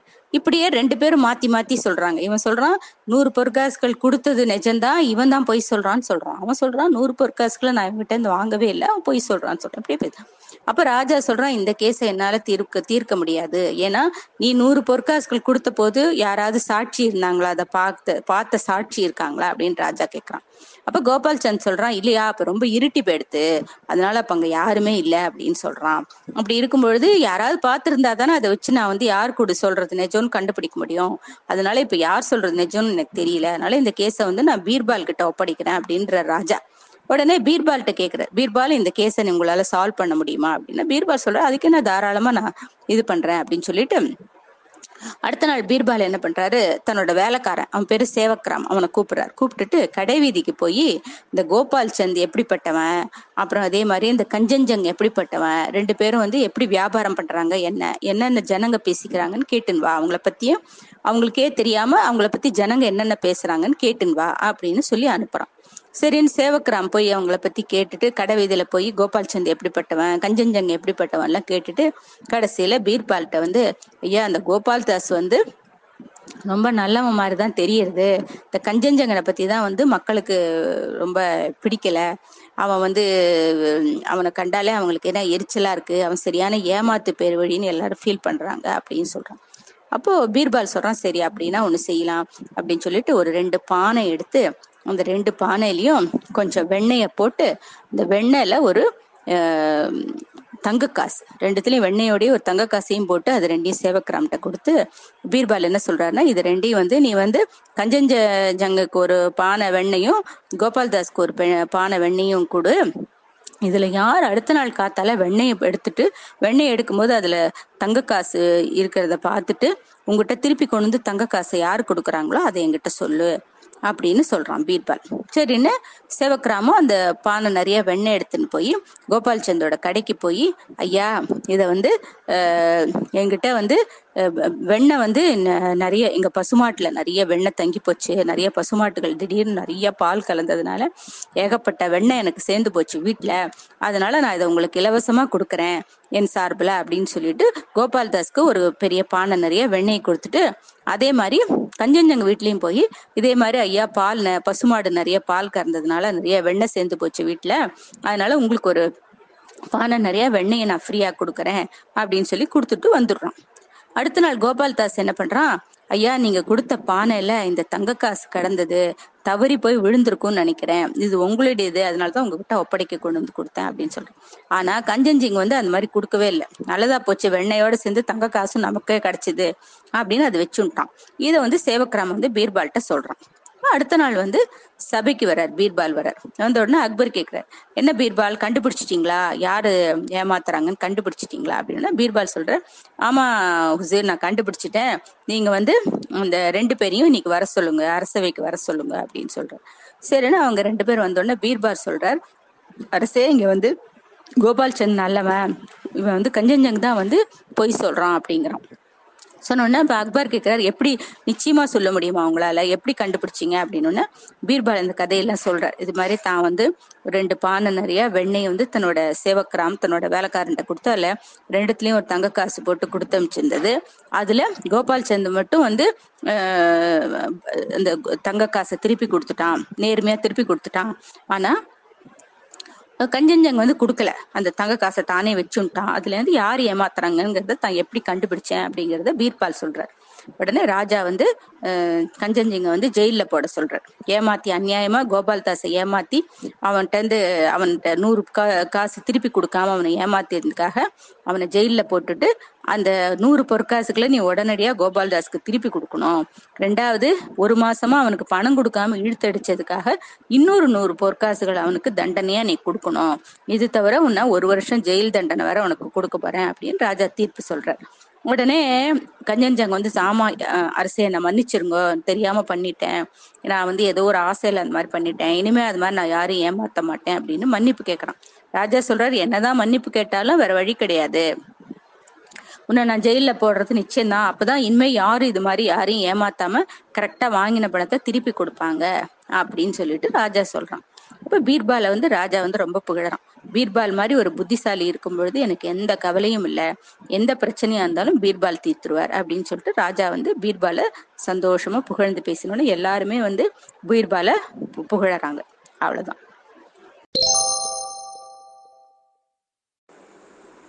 ஒரு நாள் அக்பரோட ராஜ்ய சபைக்கு ஒரு வயசான கிழவர் வர்றார். அவர் பேர் வந்து ஷம்ஷேத் சிங். ஷம்ஷேத் சிங் என்ன சொல்றாருன்னா ராஜா எனக்கு வந்து ஒரு பிரச்சனை இருக்காது. நீங்க தான் தீர்த்து தரணும் அப்படின்னு. அவர் வந்து ஈரான்லேருந்து வந்திருக்கார். இந்த இதை சுத்தி பார்க்கறதுக்காக வந்திருக்கார். அந்த அக்பரோட ராஜ்யத்தை அக்பரோட ராஜ்யத்துக்கு வந்து ஆக்ரா தான் வந்து தலைநகர் கேபிட்டல் சிட்டி வந்து ஆக்ரா. இந்த ஆக்ராவை சுத்தி பார்க்கணும்னு சொல்லிட்டு வந்திருக்கார். அப்போ அக்பர் சொல்றாரு உங்களுக்கு என்னோட நாடெல்லாம் ரொம்ப பிடிச்சிருக்கா? எல்லா இடமும் சுத்தி பார்த்தீங்களா? உங்களுக்கு எல்லாம் பிடிச்சிருக்கா? அப்படின்னு.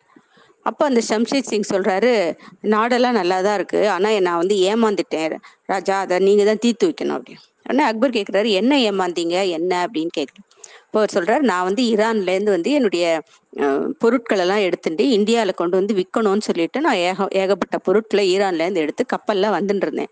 இப்போ என் கூட வந்து இந்த நாட்டை சேர்ந்த இந்தியாவை சேர்ந்த ஒருத்தர் வந்து அவன் பேர் திலாவர்னு பேர். அவர் என் கூட ஃப்ரெண்ட் ஆயிட்டார். நாங்கள் ரெண்டு பேரும் ஃப்ரெண்ட்ஸாக இருந்துட்டு கப்பலில் ஒன்றா வந்துட்டு இருந்தோம். அப்புறம் இங்கே இந்தியாவுக்கு ஆக்ராக்குள்ளே வந்த உடனே அவர் வந்து என்னுடைய பொருட்கள் எல்லாம் தன்னுதுன்னு சொல்ல ஆரம்பிச்சிட்டார். சொல்லி அது மட்டும் இல்லை அந்த பொருட்கள்லாம் வந்து நீ எனக்கு பைசா கொடுக்கணும் அப்படின்னும் அவர் என்னை வந்து விரட்ட ஆரம்பிச்சிட்டார். இல்லை எனக்கு ஒன்றுமே புரியல. என்னோட பொருளை நான் வச்சுட்டு இருக்கிறதுக்கு இவருக்கு நான் எதுக்கு பைசா கொடுக்கணும் அப்படின்னு கேட்டப்போ அவர் என்ன சொன்னார்னா அதெல்லாம் உன்னோடது கிடையாது. இதெல்லாம் என்னோடது. நீ வந்து ஏமாத்தி எங்கிட்டேருந்து பிடிங்கிட்ட அப்படின்னு அவர் சொல்றாரு. ஆனா உண்மையில இந்த பொருள் எல்லாம் இந்தியாவில் கொண்டு வந்து விற்கணும்னு நான் தான் எடுத்துன்னு வந்தேன். எங்கிட்ட வந்து ஃப்ரெண்டா இருந்த போது நான் என் பொருட்கள் எல்லாம் அவர்கிட்ட காமிச்சிருக்கேன். அதனால எங்கிட்ட என்னென்ன இருக்குன்னு அவருக்கு தெரியும். அதையெல்லாம் வச்சுட்டு இப்போ அவர் வந்து அவருடைய நாடு இது இல்லையா? அதனால அவரோட நாட்டில் அவரோட கடையோடது அதெல்லாம் அப்படின்னு சொல்லிட்டு எங்கிட்ட அவர் பணம் கேட்குறாரு. ஒன்றா அந்த பொருளை கொடு இல்லைன்னா அதுக்குண்டான பணத்தை கொடு அப்படின்னு சொல்லிட்டு எங்கிட்ட இருக்கிற எல்லா பொருளையும் அவர் வாங்கிட்டாரு. அதனால இப்போ எனக்கு திரும்பி போறது கூட எங்கிட்ட பணமே கிடையாது.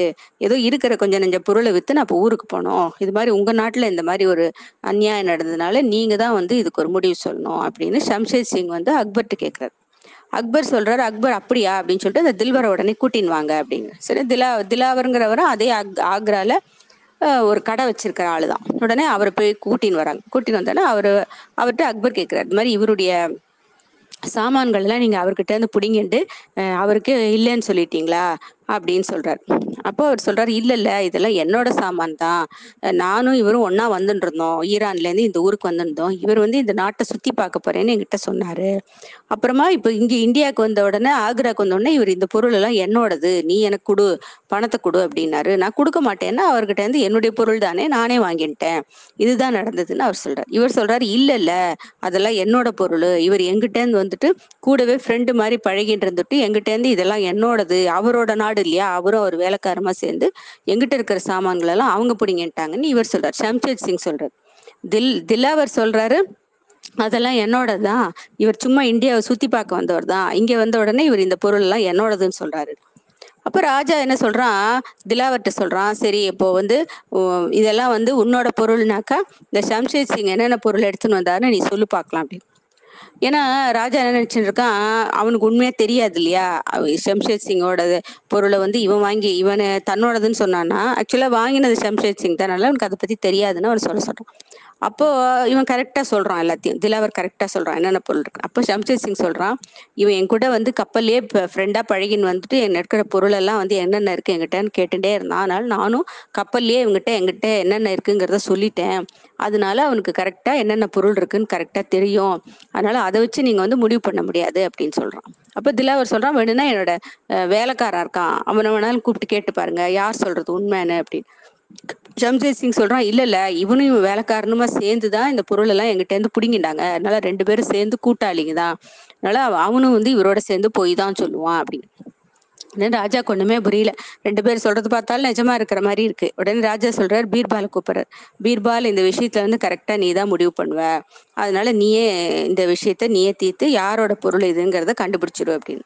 பீர்பால் சொல்றாரு அது ஒண்ணும் பெரிய விஷயம்லாம் நான் கண்டுபிடிச்சிடுறேன் அப்படிங்கிறார் அப்ப ராஜா சொல்றேன் எவ்வளவு நாள்ல கண்டுபிடிப்ப? அப்படி. இல்ல இன்னொரு ஒன்னார ஒரு நாள் இல்ல ரெண்டு நாள்ல நான் கண்டுபிடிச்சிடுறேன் ராஜா. இதுக்கு ஒன்றும் அதிகமான டைம் ஆகாது அப்படிங்கிறார்.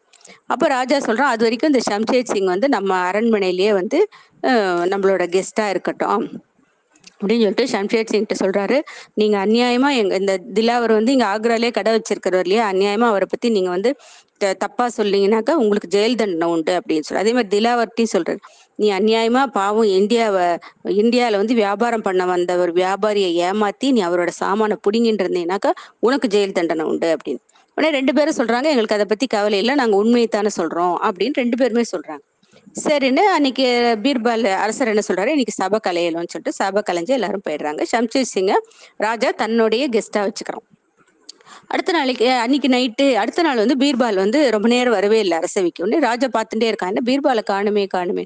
ரொம்ப நேரம் கழிச்சு பீர்பால் வர்றார். பீர்பால் வந்தோடனே ராஜா கேட்கிறார் இந்த மாதிரி நீ கண்டுபிடிச்சியா? யார் வந்து சொல்றது நிஜம்? யார் ஏமாத்துறாங்கன்னு கண்டுபிடிச்சிங்களா பீர்பால் அப்படின்னு கேட்குற பீர்பால் சொல்ற நான் கண்டுபிடிச்சிட்டேன்.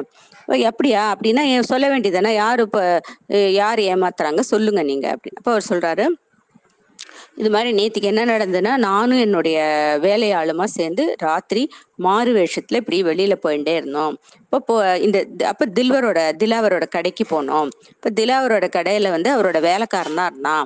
அவன் கடையில வேலையெல்லாம் முடிச்சுட்டு கடையை பூட்டிட்டு போயிட்டு இருக்கிறத பார்த்தோம். சரின்னு அவன் பின்னாடியே அவனுக்கு தெரியாம நானும் என்னுடைய வேலைக்காரனும் அவனை தொடர்ந்து போயிட்டே இருந்தோம்.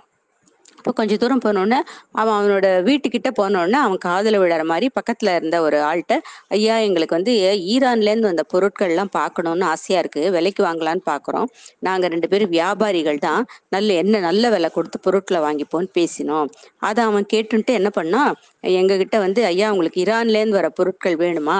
நான் எங்ககிட்ட நல்ல பொருட்கள்லாம் இருக்கு. எங்க முதலாளி கிட்ட உங்களை நான் கூட்டின்னு போறேன்னு சொல்லிட்டு என்னை வந்து அந்த திலாவருடைய கடைக்கு கூட்டின்னு போனான். அப்புறம் எங்க ரெண்டு பேரையும் வெளியில நிக்க வச்சுட்டு உள்ள போய் அந்த திலாவர்கிட்ட ஐயா இது மாதிரி நம்ம பொருட்கள் எல்லாம் பார்க்கறதுக்காக ரெண்டு வியாபாரிங்க வந்திருக்காங்க. பார்த்தா பெரிய பணக்காரங்களா இருக்காங்க.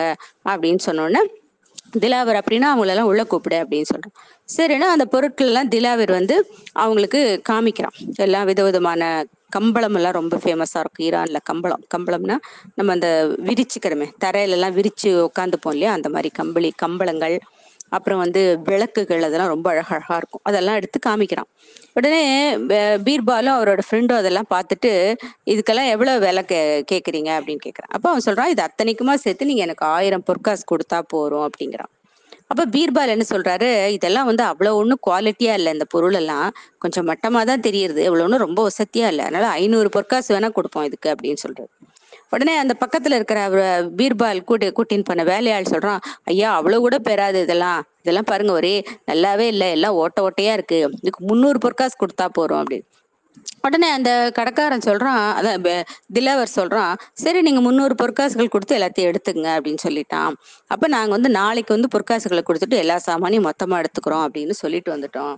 அதனால அதை வச்சு அப்ப அக்பர் கேக்குறாரு அதை வச்சு திலாவர் தான் வந்து ஏமாத்துறான்னு எப்படி கண்டுபிடிச்சிங்க அப்படின்னு கேக்குறாரு. அப்ப பீர்பால் சொல்றாரு எந்த வியாபாரி வந்து தன்னோட பொருளோட வேலை விலையை அவ்வளவு சீக்கிரத்துல குறைச்சிடவே மாட்டான். ஆயிரம் பொற்காசுகள் சொன்னதை ஐநூறு சொல்லி நாங்க முந்நூறுக்கு குறைச்சோம். அதுக்கும் அவன் ஒத்துண்டு வந்தான். ரெண்டாவது நாங்க வந்து நிறைய குறை சொல்லிகிட்டே இருந்தோம். நல்லாவே இல்லைன்னு சொன்னோம். குவாலிட்டியா இல்லைன்னு சொன்னோம். ஓட்டை இருக்குன்னு சொன்னோம். எல்லாத்தையும் கேட்டு அவனும் பெருசா வருத்தப்படவே இல்லை. சாதாரண வியாபாரிகள் அவங்களோட பொருட்கள் ஏதாவது குறை சொன்னா அவங்களுக்கு கோவம் வந்துடும் உடனே பயங்கரமா திட்டிட்டு எங்களை கடை விட்டு போங்கன்னு சொல்லுவாங்க. இவன் அதெல்லாம் ஒண்ணுமே சொல்லல. என்ன பணமா இருந்தாலும் கொடுங்க வாங்கிக்கிறேங்கிறான். அதை பார்த்தாக்க இவனோட பொருள் மாதிரி இல்லைன்னு தான் தெரியுது உடனே எங்களுக்கு சந்தேகம் வந்து நாங்க என்ன பண்ணோம்? அந்த திலாவரோட வேலைக்காரனை நைஸா ஒரு இடத்துக்கு கூட்டின்னு போய் இருட்டான இடத்துக்கு கூட்டின்னு போய் போட்டு நல்லா அடி அடி அடிச்சோன்னா உண்மையெல்லாம் ஒத்துன்ட்டான். ஆமா நாங்க ரெண்டு பேருமா சேர்ந்து தான் அந்த சம்சேர் சிங்கை ஏமாத்தினோன்னு உண்மையை ஒத்துன்ட்டான் அப்படின்னு பீர்பால் சொல்றான். அப்படின்னு திலாவர் தான் வந்து பொய் சொல்லியிருக்கான் அப்படின்னு ராஜா வந்து திலாவரை கூட்டின்னு வர சொல்லி இது மாதிரி நீ இவ்வளவு மோசமா வந்து நம்ம நாட்டுக்கு வியாபாரம் பண்ணணும்னு வந்த ஒரு வியாபாரியை ஏமாத்திருக்கியே அது எவ்வளவு பெரிய தப்பு தெரியுமா? அதனால உன்னை வந்து நான் வந்து ஜெயிலில் ஒரு வருஷம் ஜெயிலில் போட போறேன். அது மட்டும் இல்ல நீங்க அந்த ஷம்ஷேர் சிங்குக்கு பாவம் இவ்வளவு மன கஷ்டத்தை கொடுத்ததுனால நீ அவனுக்கு ஐநூறு பொற்காசுகள் அவனுக்கு நீ கொடுக்கணும். அவருடைய பொருளையும் அவன்கிட்ட திருப்பி கொடுத்துட்டு அவனுக்கு ஐநூறு பொற்காசுகள் வந்து பனிஷ்மெண்ட்டுக்கு கொடுக்கணும் நீ அவனுக்கு. அப்படின்னு சொன்னோன்னே அப்படின்னு சொல்லிட்டு திலாவர்ட்ட இருந்து பணத்தை வாங்கி அந்த பொருட்களையும் வாங்கி சம்சேர் சிங்கிட்ட ராஜா கொடுத்துட்டு திலாவரை ஜெயிலில் போட்டுறான். அவ்வளோதான் ஒரு நாளைக்கு அக்பரோட ராஜ்யத்தில் ஒரு சேனாதிபதி ஒருத்தருக்கார் ஒரு நல்ல படைகளெல்லாம் நல்லா நடத்துவார். ரொம்ப கெட்டிக்காரர் அவர். ராஜா நிறைய பொற்காசுகள் கொடுக்குறான் அவருக்கு. ஒரு ஒரு தடவை சண்டையில ஜெயிச்சுன்னு வந்தாலும் எக்கச்சக்கமான பொற்காசுகள் கொடுப்பான் ராஜா. அதையெல்லாம் அவர் என்ன பண்ணுவாரு? நம்ம வயசான நமக்கு உதவியா இருக்கும்னு சொல்லிட்டு ஒரு பெரிய பொட்டியில போட்டு பூட்டி பூட்டி வச்சுட்டே இருப்பார். அதனோட சாவி டெய்லி நைட்டு அதெல்லாம் கரெக்டா இருக்கான்னு ஒரு தடவை பார்த்துப்பார். அந்த பொட்டியில எல்லா பொற்காசுகளும் கரெக்டா இருக்கான்னு பார்த்துட்டு அதுக்கப்புறம் அந்த பொட்டியை பூட்டி சாவியை தன்னோட தலைக்கடியில வச்சு படுத்துட்டு தூங்குவார். இப்படிதான் டெய்லி பண்ணுவார். அப்படி இருக்கும்போது ஒரு நாள் ராத்திரி அவர் வந்து தலைக்கடியில தலகாணி வச்சு தூங்கிட்டு இருக்கும் பொழுது யாரோ ஒருத்தன் ஒரு திருடன் அப்படியே சத்தம் போடாம கதவை திறந்து நைஸா வந்து ரூம்குள்ள வந்து அவரோட தலகாணியை நைஸா அவர் நல்ல தூக்கத்துல இருக்கார். நைஸா நகர்த்தி அது உள்ள இருக்கிற சாவி எடுத்து அந்த பொட்டியை திறந்து அது உள்ள இருக்கிற தங்க காசை எடுத்துன்னு போயிடுறான் ஒரு திருடன். உடனே அடுத்த நாள் காத்தால இவர் எப்பவும் போல வந்து திறந்து பாக்குறாரு அந்த பணம் எல்லாம் கரெக்டா இருக்கான்னு டெய்லி திறந்து பார்ப்பாரு. இந்த மாதிரி திறந்து பார்த்தா அது உள்ள பணத்தையே காணும். உடனே அவருக்கு வருத்தமாயிடுது அவர் எத்தனையோ நாளா கஷ்டப்பட்டு சேர்த்துன்னு வர்றாரு அந்த காசெல்லாம் தங்க காசெல்லாம். பிற்காலத்துல நமக்கு உடம்பு முடியாம போனா நம்மளால இந்த மாதிரிலாம் சண்டையெல்லாம் பிடிக்க முடியாம போயிடும்ல. அப்ப நமக்கு இந்த பொற்காசுகள் உதவும்னு நினைச்சுட்டு சேர்த்துன்னு இருக்காரு இப்ப அது அத்தனும் ஒரே நாள்ல ச காணாம போச்சுன்னு அவருக்கு ரொம்ப அதிர்ச்சி ஆயிடுது. ரொம்ப வருத்தமா இருக்கு. சரின்னு தன்னோட வேலைக்காரனை கூப்பிட்டு கேக்குற இந்த மாதிரி யாராவது வந்தாங்களா நேத்து நைட்டு? நீ பாத்தியா? என் பணமெல்லாம் காணுமே. இத்தனை நாள் பணமெல்லாம் கஷ்டப்பட்டு சேர்த்து வச்சேனே. எல்லாம் ஒரேடியா போயிடுதே. அப்படி இப்படின்னு அழறாரு அவரு. அப்போ அந்த அவன் சொல்றான் காவலாளி சொல்றான் ஐயா எனக்கு இதை பத்தி ஒன்றும் தெரியாது. நான் யாரையும் பார்க்கல வேணா நம்ம இந்த விஷயத்த அக்பர் ராஜா கிட்ட போய் சொல்லுவோம் அப்படி சரின்னு இவன் அந்த சேனாதிபதியும் காவலாளியும் போய் ராஜாட்ட சொல்றாங்க. அக்பர்கிட்ட சொல்றாங்க இந்த மாதிரி நடந்தது. அப்ப அக்பர் சொல்றாரு உங்களுக்கு யார் பேர்லயாவது சந்தேகம் இருக்கா? நீங்க டெய்லி இது மாதிரி க பொட்டியை பூட்டி அந்த தலகாணி கடியில வைக்கிறது யாராவது பார்த்துருக்காங்களா? அப்படி இப்படின்லாம் கேக்குறான் ராஜா. அவர் சொல்றான் அந்த சேனாதிபதி சொல்றான் அந்த மாதிரி எனக்கு யார் பேர்லயும் சந்தேகம்லாம் இல்ல. எனக்கு தெரியல யாரும். யாரும் வந்த மாதிரி தெரியல. நான் நல்ல தூக்கத்துல இருந்தேன். என்ன நடந்ததுன்னு எனக்கு தெரியாதுன்னு அவன் சொல்றான். சரின்னு ராஜாக்கு ஒன்றும் புரியல. சரி பீர்பால் தான் இந்த கேஸை கரெக்டா கண்டுபிடிப்பாருன்னு சொல்லிட்டு பீர்பாலை கூப்பிட்டு அனுப்புறாரு பீர்பால் கூப்பிட்டு வந்தோடனே பீர்பால் கிட்ட விஷயத்தெல்லாம் சொல்லி நீங்க கண்டுபிடிப்பீங்களா? திருடனை உங்களால கண்டுபிடிக்க முடியுமா? ஆனா இந்த மாதிரி யார் திருடினாங்கங்கிறது யாரும் பார்க்கல. அது யாரும் சொல்லவும் இல்லை. அதனால கண்டுபிடிக்கிறது கஷ்டம் அப்படின்னு ராஜா சொல்றாரு. பீர்பால் சொல்றாரு இல்ல ராஜா நான் கண்டுபிடிச்சிருவேன் அப்படின்னு சொல்லிட்டு நான் வந்து கொஞ்ச நேரம் மார்க்கெட் கடைக்கு கடை வீதி வரைக்கும் போயிட்டு வரேன். கொஞ்சம் வெளியில போயிட்டு வரேன். ஒரு அரை மணி வெளியில போயிட்டு வரேன் அப்படின்னு சொல்லிட்டு நான் வந்து கண்டுபிடிக்கிறேன் அப்படின்னு சொல்லிட்டு பீர்பால் வெளியில போயிடுறாரு. ராஜாக்கு ஒன்றும் புரியல. பட் பீர்பால் ஏதோ புதுசு புதுசா பண்ணுவார்னு ராஜாக்கும் தெரியும். ஆனால் எப்படி கண்டுபிடிச்சிருவாருன்னு தெரியும். அதனால சரி போயிட்டு வாங்கன்னு அனுப்பிச்சுடுறேன். அவர் பீர்பால் என்ன பண்றாரு? கொஞ்ச நேரம் வெளியில போயிட்டு ஒரு அரை மணி நேரம் ஒரு மணி நேரம் கழிச்சு வர்றாரு. வரும்பொழுது அவர் கையில ஒரே மாதிரி ஒரு ஒரு பத்து குச்சி இருக்கு. இந்த குச்சிகள்லாம் ஒரே மாதிரி இருக்கு. பத்து குச்சி இருக்கு. பீர்பால் என்ன சொல்றாரு. இந்த இந்த குச்சிகள் வந்து மாய குச்சிகள். இதை வந்து எனக்கு வந்து ஒரு சன்னியாசி கொடுத்தாரு. இந்த மாய குச்சிகள் வந்து யாரு திருடினாலும் கண்டுபிடிச்சு கொடுத்துரும். இதை நான் வந்து நிறைய தடவை ட்ரை பண்ணி பார்த்துருக்கேன். ஒரு ஒரு தடவையும் எனக்கு கரெக்டா வந்து யார் திருடினாங்கங்கிறத இந்த குச்சிகள் கண்டுபிடிச்சு கொடுத்துரும் அப்படின்னு சொல்றார் பீர்பால். அக்பர் சொல்றார் இதெல்லாம் நம்ப முடியுமா? அந்த சன்னியாசிலாம் நிஜமான சன்னியாசி தானா? இதை நீங்க க- கண்டிப்பா க கண்டுபிடிக்க முடியுமா? அப்படின்னு கேட்கிறப்ப பீர்பால் சொல்ற சந்தேகமே இல்லை ஹுசூர். இதை நான் ஆல்ரெடி நிறைய தடவை ட்ரை பண்ணியிருக்கேன். கரெக்டாக இந்த குச்சிகள் கண்டுபிடிச்சிரும். இந்த எனக்கு கொடுத்த சன்னியாசி ரொம்ப சக்தி வாய்ந்த சன்னியாசி. நிறைய மந்திரம் தந்திரம்லாம் அவருக்கு தெரியும் அப்படின்னு பீர்பார் சொல்றார். அப்புறம் அங்க வேலைக்காரர்கள் எல்லாரையும் கூப்பிட சொல்றார். அந்த சேனாதிபதி கிட்ட உன் யார் யாரெல்லாம் வேலைக்கு இருக்காங்களோ அவ்வளவு பெரிய வர சொல்லு. ஏன்னா இந்த மோஸ்ட்லி வந்து இந்த விஷயங்கள்லாம் தெரிஞ்சவங்க தான் திருடி இருக்க முடியும். ஏன்னா இது மாதிரி உங்ககிட்ட பணம் இருக்கு. அதை வந்து நீ பூட்டி சாவியை டெய்லி உன் தலகாணி கடையில வச்சுக்கிற. இதையெல்லாம் யாரோ பார்த்துட்டு இருந்திருக்காங்க உங்க வீட்டுல அவங்க தான் வந்து இதை எடுத்திருக்க முடியும். வெளியாட்களுக்கு இந்த விஷயம் தெரியாது. இது மாதிரி நீ வந்து பூட்டி இருக்க சாவி வச்சிருக்க அந்த பணத்தை உன் ரூம்ல வச்சிருக்க தலகாணி கடி தலகாணி உன் கடியில் வச்சிருக்கல வெளியாட்களுக்கு தெரியாது. அதனால உன் வீட்டில் இருக்கிற யாரோ ஒரு வேலையாள் தான் இதை செஞ்சிருக்கணும். அதனால உன்னோட வேலையாட்கள் எல்லாம் கூப்பிடு அப்படின்னு பீர்பால் சொல்றாரு. சரின்னா அந்த சேனாதிபதி தன் வீட்டில் வேலை செய்யறவங்க எல்லாரையும் தோட்ட வேலை செய்யறவன் சமையல் வேலை செய்யறவன் காவல் காக்குறவன் பெரிய பணக்காரன் இல்லையா எல்லாரையும் கூப்பிடுறான். ஒரு பத்து பத்து பேர் வராங்க இவர் பீர்பால் என்ன பண்றாரு? நேற்று ஒரு குச்சி கொண்டு தர அந்த பத்து குச்சியும் ஆளுக்கு ஒரு குச்சி கொடுத்துட்டு இந்த குச்சியெல்லாம் நீங்க எடுத்துட்டு உங்க வீட்டுக்கு போங்க. நீங்க யாராவது திருடி இருந்தீங்கன்னா அவரோட இதை யார் திருடினாங்களோ அவங்களோட குச்சி மட்டும் கொஞ்சம் நாளைக்கு கத்தால பார்க்கும் பொழுது கொஞ்சம் பெருசா வளர்ந்துருக்கும். கொஞ்சம் ஒரு கொஞ்சம் அது வளர்ந்துருக்கும். இதெல்லாம் நிறைய தடவை டெஸ்ட் பண்ணியிருக்கேன். கரெக்டா இருக்கும் அந்த விஷயம். அப்படின்னு சொல்லிட்டு அந்த பத்து பேருக்கும் அந்த பத்து குச்சி கொடுத்து அனுப்பிச்சிடுறேன். அடுத்த நாள் காத்தால அவங்களெல்லாம் நீங்க நாளை காத்தால வரும்போது உங்க குச்சி எடுத்துன்னு வரணும் நான் அளந்து பார்ப்பேன்னு சொல்லியிருக்கேன். அடுத்த நாள் எல்லாரும் வந்துடுறாங்க சபைக்கு. அவங்க உங்க குச்சி எடுத்துன்னு வராங்க. எடுத்துன்னு வந்து அவங்க எல்லாரும் பீர்பால் அவங்க கிட்ட இருந்து குச்சி எல்லாம் வாங்கிக்கிறாரு. வாங்கி எல்லா குச்சியும் பார்த்தாக்கா அதுல ஒரு குச்சி மட்டும் கொஞ்சம் சின்னதா இருக்கு. எல்லா குச்சியும் ஒரே மாதிரி எப்படி கொடுத்தாலும் அப்படியே இருக்கு. ஒரே ஒரு குச்சி மட்டும் கொஞ்சம் கு- குட்டியா இருக்கு. அது கொடுத்த அளவோட சின்னதா இருக்கு. உடனே பீர்பால் வந்து அது யார் கொடுத்தானோ அவனை வந்து ராஜாட்ட சொல்றாரு. ஹுசூர் இவன் தான் திருடி இருக்கான் அப்படின்னு. உடனே அக்பர் கேட்கிறாரு எப்படி கண்டுபிடிச்சீங்க? என்ன இது நடக்கிறது? ஒன்றும் புரியலையே அப்படின்னு. அப்ப பீர்பால் சொல்றாரு ராஜா இந்த குச்சியெல்லாம் ஒன்றும் மந்திர குச்சியும் கிடையாது ஒன்றும் கிடையாது. நான் சும்மா கடையில போய் ஒரே மாதிரி கட்டையை கொடுத்து குச்சிகள் வெட்டி எடுத்துன்னு வந்தேன். பத்து பத்து குச்சி வெட்டி எடுத்துன்னு வந்தேன் அவ்வளவுதான். இந்த திருடுனவன் என்ன பண்ணுவான்? ஐயோ நம்ம குச்சி நாளைக்கு வளர்ந்துருமோ? அப்படின்னு பயத்துல அவன் என்ன பண்ணுவான்? அவனுக்கு மனசாட்சி இருக்கு இல்லையா? அவன் பயந்துப்பான். ஐயோ நம்ம தானே திருடி இருக்கோம். நம்ம குச்சி மட்டும் பெருசாயிடும்னு நினைச்சுட்டு என்ன பண்ணுவான்? அந்த குச்சியை வந்து கொஞ்சம் வெட்டிடுவான். அப்பதான் சரியா தெரியா தெரியாதுன்னு நினைச்சு தன் குச்சியை வெட்டிடுவான். மத்தவங்களுக்குலாம் அதை பத்தி கவலை இல்லை. ஏன்னா அவங்க திருடல இல்லையா? அதனால நம்ம குச்சி வளர போறது இல்லைன்னா அவங்க எப்படி கொடுத்தோமோ அப்படியே கொண்டு வந்து நம்மகிட்ட கொடுத்துருவாங்க. அதனால இவன் திருடி இருக்கிறதுனால இவன் என்ன பண்ணிட்டான்? பயந்துட்டான். நம்ம குச்சி கொஞ்சம் வளர்ந்துரும் நாளைக்கு நினைச்சு அதுல கொஞ்சம் வெட்டிவிட்டான் நேத்து. அதனால அவன் ஒரு குச்சி மட்டும் சின்னதா போயிருக்கு. மற்ற குச்சியெல்லாம் நான் எப்படி கொடுத்தேனோ அதே மாதிரி இருக்கனால இவன் தான் திருடன் அப்படின்னா ஓடி வந்து ராஜா காலில் விழுந்து ராஜா என்ன மன்னிச்சிருங்க. எனக்கு கொஞ்சம் பண தேவை இருந்தது. அதனால நான் தான் திருடிட்டேன் இவன்ட்ட இருந்து என்ன ரொம்ப நாளா இவர்கிட்ட வேலை க வேலையில இருக்கிறதுனால எனக்கு தெரியும். இவர் இது மாதிரி இந்த பணம் வச்சிருக்காரு. தலகாணி கடியில சாவி வச்சிருக்கிறது எல்லா விஷயமும் எனக்கு தெரியும்.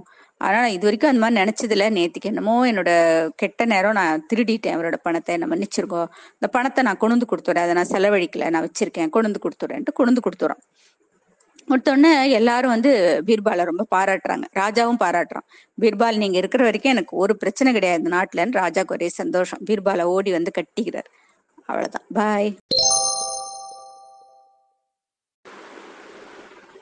பீர்பாலுக்கு வந்து இப்ப நம்ம வந்து அக்பர் பீர்பால் கதை பார்க்கலாமா இன்னைக்கு? ஹரன் பீர்பாலுக்கு எப்பவுமே தன்னோட தோட்டத்துல உலாவுறதுன்னா ரொம்ப பிடிக்கும். அவரோட தோட்டத்துல விதவிதமான மரங்கள் காய்கள் பழங்கள் பூக்கள் எல்லாம் பூத்து குலுங்கும்.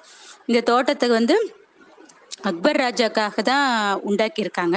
ஆனால் அதில் முக்கியமான மந்திரிகளும் பீர்பால் மாதிரி சில முக்கியமான மந்திரிகள் முக்கியமாக அரசாங்கத்தில் முக்கியமான வேலையில் இருக்கிறவங்க மட்டும்தான் இந்த தோட்டத்துக்கு வர முடியும். மற்றவங்களுக்குலாம் அதுக்கு அனுமதி கிடையாது. அந்த தோட்டத்தில் அக்பர் வந்து பீர்பாலோட நடந்துட்டு இருப்பாரு. ரெண்டு பேரும் அப்போ பல விஷயங்களை பற்றி பேசுவாங்க. பீர்பால் பக்கத்தில் இருந்தால் அக்பருக்கு ரொம்ப பிடிக்கும். ஏன்னா பீர்பால் எப்பவும் புத்திசாலித்தனமாகவும் பேசுவார் நல்ல தமாஷாவும் பேசுவார். அவர் பக்கத்தில் இருந்தாலே பி- அக்பருக்கு ரொம்ப பிடிக்கும். அதனால ஏதாவது அரசாங்க வேலையிலேருந்து தனக்கு கொஞ்சம் ரெஸ்ட் கிடைக்கும் போல இருந்தது கொஞ்சம் ஃப்ரீ டைம் கிடைக்கும் போல இருந்தால் உடனே பீர்பாலை கூட்டின்னு இந்த தோட்டத்துக்கு வந்துடுவார் தோட்டத்தில் அவங்க ரெண்டு பேரும் மணிக்கணக்காக பேசின்னு இருப்பாங்க இந்த தோட்டத்தை வந்து மீர்னு ஒருத்தன் பார்த்துன்னு வரான். ரொம்ப நல்ல ஆளவன். ரொம்ப நல்லவன். அனாவசியமாக எதுக்கும் ஆசைப்பட மாட்டான். சண்டை பிடிக்க மாட்டான். தான் உண்டு தன் வேலை உண்டு நிம்மதியாக இருப்பான். ஒரு நாளைக்கு பீர்பால் வந்து பீர்பாலுக்கு அவனை ரொம்ப பிடிக்கும். ஒரு நாளைக்கு பீர்பால் வந்து அந்த தோட்டத்துக்கு வந்துட்டு இருக்கும்போது இந்த மீர் ஒரு மரத்தடியில் உட்காந்து அழுதுன்னு இருக்கான். அதை பார்த்தோன்னே பீர்பாலுக்கு ரொம்ப அதிர்ச்சி ஆயிடுது. ஏன்னா மீர் எப்போவுமே சுறுசுறுப்பாக சந்தோஷமாக வேலை செஞ்சுட்டே இருப்பான். அவன் அழுத அவர் பார்த்ததே இல்லை. இதுதான் ஃபர்ஸ்ட் டைம் அவன் அழறத அவர் பார்க்குறாரு உடனே அவன் வந்து ஐயோ எனது எல்லாம் போச்சே எனது எல்லாம் போச்சே அப்படின்னு சொல்லிட்டு பயங்கரமா அழுதுன்னு இருக்கான். உடனே பீர்பால் வந்து அவன் பக்கத்துல உட்காந்து அவனை தட்டி என்ன எல்லாம் போச்சு போச்சுங்கிற? நீ எப்பயுமே வந்து ரொம்ப தைரியமா இருப்பிய. எதுக்காக இப்படி அழுதுன்னு இருக்க? என்ன நடந்து விவரமா சொல்லு. அழுகி நிறுத்திட்டு கொஞ்சம் விவரமா சொல்லு. அப்படி சொல்றான். நான் வந்து டெய்லி கொஞ்சம் கொஞ்சம் அமௌண்ட்டை வந்து ஒரு தங்க காசுகள் கொஞ்சத்தை சேர்த்து வச்சு அதெல்லாம் ஒரு பெரிய பானையில் போட்டு புதைச்சி வச்சிருந்தேன். பூமி கடையில் புதைச்சி வச்சிருந்தேன். பிற்காலத்தில் நமக்கு வயசாகிடுதுன்னா நம்மக்கிட்ட பணம் இல்லைன்னா அந்த பணத்தை எடுத்து யூஸ் பண்ணிக்கலாம் அப்படின்னு சொல்லிட்டு நான் வச்சுருந்தேன். அதையெல்லாம் இத்தனை வருஷங்களாக நான் அதில் சேர்த்துன்னு வரேன் அந்த பானையில். இப்போ திடீர்னு நேத்திக்கு வந்து அந்த அடிக்கடி நான் அந்த பானை கரெக்டாக இருக்கான்னு பார்த்துப்பேன். அதனால நேத்திக்கு வந்து இந்த மாதிரி அந்த ப- வெட்டி அந்த பானை இருக்கு அந்த இடத்துலன்னு சொல்லிட்டு பார்க்கும் பொழுது பார்த்தா அந்த பானையும் இல்லை அந்த பணமும் இல்லை. எனக்கு ரொம்ப வருத்தமா இருக்கு. என்னோட இத்தனை வருஷங்களா நான் சேர்த்து வச்சு அத்தனை பணமும் போயிடுத்து. பிற்காலத்துல எனக்கு ரொம்ப வயசாயிடுத்துன்னா எனக்கு பாத்துக்கிறதுக்கு முடியாத போது அந்த பணத்தை நம்பி தான் நான் இருந்தேன். அது போயிடுத்து இப்போ அப்படின்னு அழறான் அந்த ஆள். இப்போ அவர் சொல்றாரு நீ எந்த இடத்துல வச்ச? அப்படின்னா அது ஒரு பலாமரம் ஒரு பலாமரத்தை அடியில காமிச்சு இந்த பலாமரத்துக்கு அடியில தான் இந்த பானையை புதைச்சி வச்சேன். ஃபுல்லா நிறைய தங்க காசுகள் சேர்ந்துருந்தது இப்போ இத்தனை வருஷத்துக்கு அப்புறம். அதை வந்து யாரோ மொத்தமா எடுத்துன்னு போயிட்டாங்களே நான் என்ன பண்ணுவேன்னா வாழறோம் இப்போ பீர்பால் சொல்றாரு நீ வருத்தப்படாத. நான் எப்படியும் வந்து உனக்கு அந்த பானையை கண்டுபிடிச்சு கொடுத்துட்றேன்.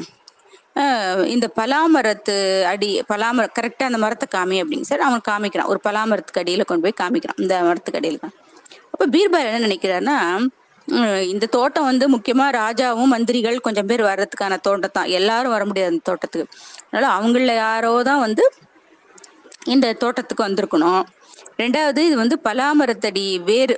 இந்த மரத்தை யாராவது தோண்டி இருந்தா தானே அதுக்கு அடியில் இருக்கிற பானை கிடைச்சிருக்கும். இப்போ எதுக்காக தோண்டுவாங்க மரத்தை? அந்த மரத்தோட வேறு கிரு ஏதாவது மருந்துகள் பண்றதுக்கு. இந்த ஆயுர்வேத மூலிகை மருந்துகள் எல்லாம் பண்ணும்பொழுது சில வேர்கள் எல்லாம் போட்டு பண்ணுவாங்க அந்த மருந்து. அந்த மாதிரி இந்த பலாமரத்து வேலை வேற வந்து ஏதாவது போட்டு ஏதாவது மருந்துகள் யாராவது பண்ணியிருப்பாங்களோ அவங்க யாராவது எடுத்திருப்பாங்களோ இப்படின்னு பீர்பால் திங்க் பண்றார். சரி என்ன பண்றாரு? அடுத்த நாள் வந்து ராஜாவோட சபையில பீர்பால் என்ன பண்றாரு? அந்த மந்திரிகளை எல்லாம் கூப்பிட்டு உங்க யாருக்காவது சமீபத்துல ஏதாவது உடம்பு சரியில்லாம இருந்ததா? அப்படின்னு கேக்குறாரு. அவங்களுக்குலாம் உங்களுக்கெல்லாம் ஒரே ஆச்சரியம். எங்களுக்கெல்லாம் என்ன எதுக்கா இப்படி கேக்குறீங்க திடீர்னு? அப்படின்னு. ஒருத்தர் சொல்றாரு ஆமா எனக்கு வந்து கொஞ்சம் தொண்டை இருமலா இருந்தது வலியா இருந்தது. அதுக்காக நான் வந்து என் ஒய்ஃப் வந்து ஏதோ ஒரு கஷாயம் காய்ச்சி குடிச்சா அதை தான் சாப்பிட்டேன். எனக்கு இப்போ சரியாயிடுது அப்படின்னு சொல்கிறேன் இந்த கஷாயத்தில் என்னென்ன போட்டீங்க அப்படின்னா அவர் ஏதோ பலாமரத்து வேர் போட்டு பண்ணினேன் கஷாயம் அப்படின்னு. இப்போ அந்த பலாமரத்து வேர் எங்கேருந்து கிடச்சிது? நம்ம தோட்டத்துலையா? ராஜாவோட தோட்டத்துலையா? அப்படின்னு கேட்குறது இல்லை இல்லை அது வந்து என்னோட மாமியார் அவங்க ஊர்லேருந்து கொண்டு வந்து கொடுத்தாங்க. ராஜஸ்தான்லேருந்து வந்தது அந்த வேர். அதை வச்சு தான் என்னோட ஒய்ஃப் பண்ணா அப்படின்னு சொல்லி. இல்லைன்னா அவரை விட்டுறாரு. அப்புறம் எல்லாரையும் வரிசையாக கேட்டுட்டே வர்றாரு. உங்களுக்கு எதாவது உடம்பு சரியில்லாமல் இருந்தா உடம்பு சரியில்லாமல் கேட்டுட்டே இருக்கு. அப்புறம் ராஜாக்கு ரொம்ப கோவம் வந்துருது. எதுக்கு அந்த மந்திரிகளை பிடிச்சி இப்படி கேட்டுட்டே இருக்க? இந்த மீரோட பானை தொலைஞ்சு போனதுக்கும் இவங்களுக்கு உடம்பு சரியில்லாம போறதுக்கும் என்ன சம்பந்தம்? அப்படின்னு கேட்குறாரு அக்பர். கொஞ்ச நேரம் பொறுமையா இருங்க ராஜா. நான் சொல்றேன் உங்களுக்கு அப்படின்னு சொல்றாரு பீர்பார் அப்புறம் ஒருத்தர் வந்து கடைசியில ரொம்ப கஷ்டப்பட்டு எழுந்து ஆமா எனக்கு கொஞ்ச நாளா வந்து சரியா மோஷன் போகாமையே இருந்தது. ரொம்ப க கட்டிடும். மோஷன் போக முடியாம ரொம்ப கஷ்டப்படுவேன்.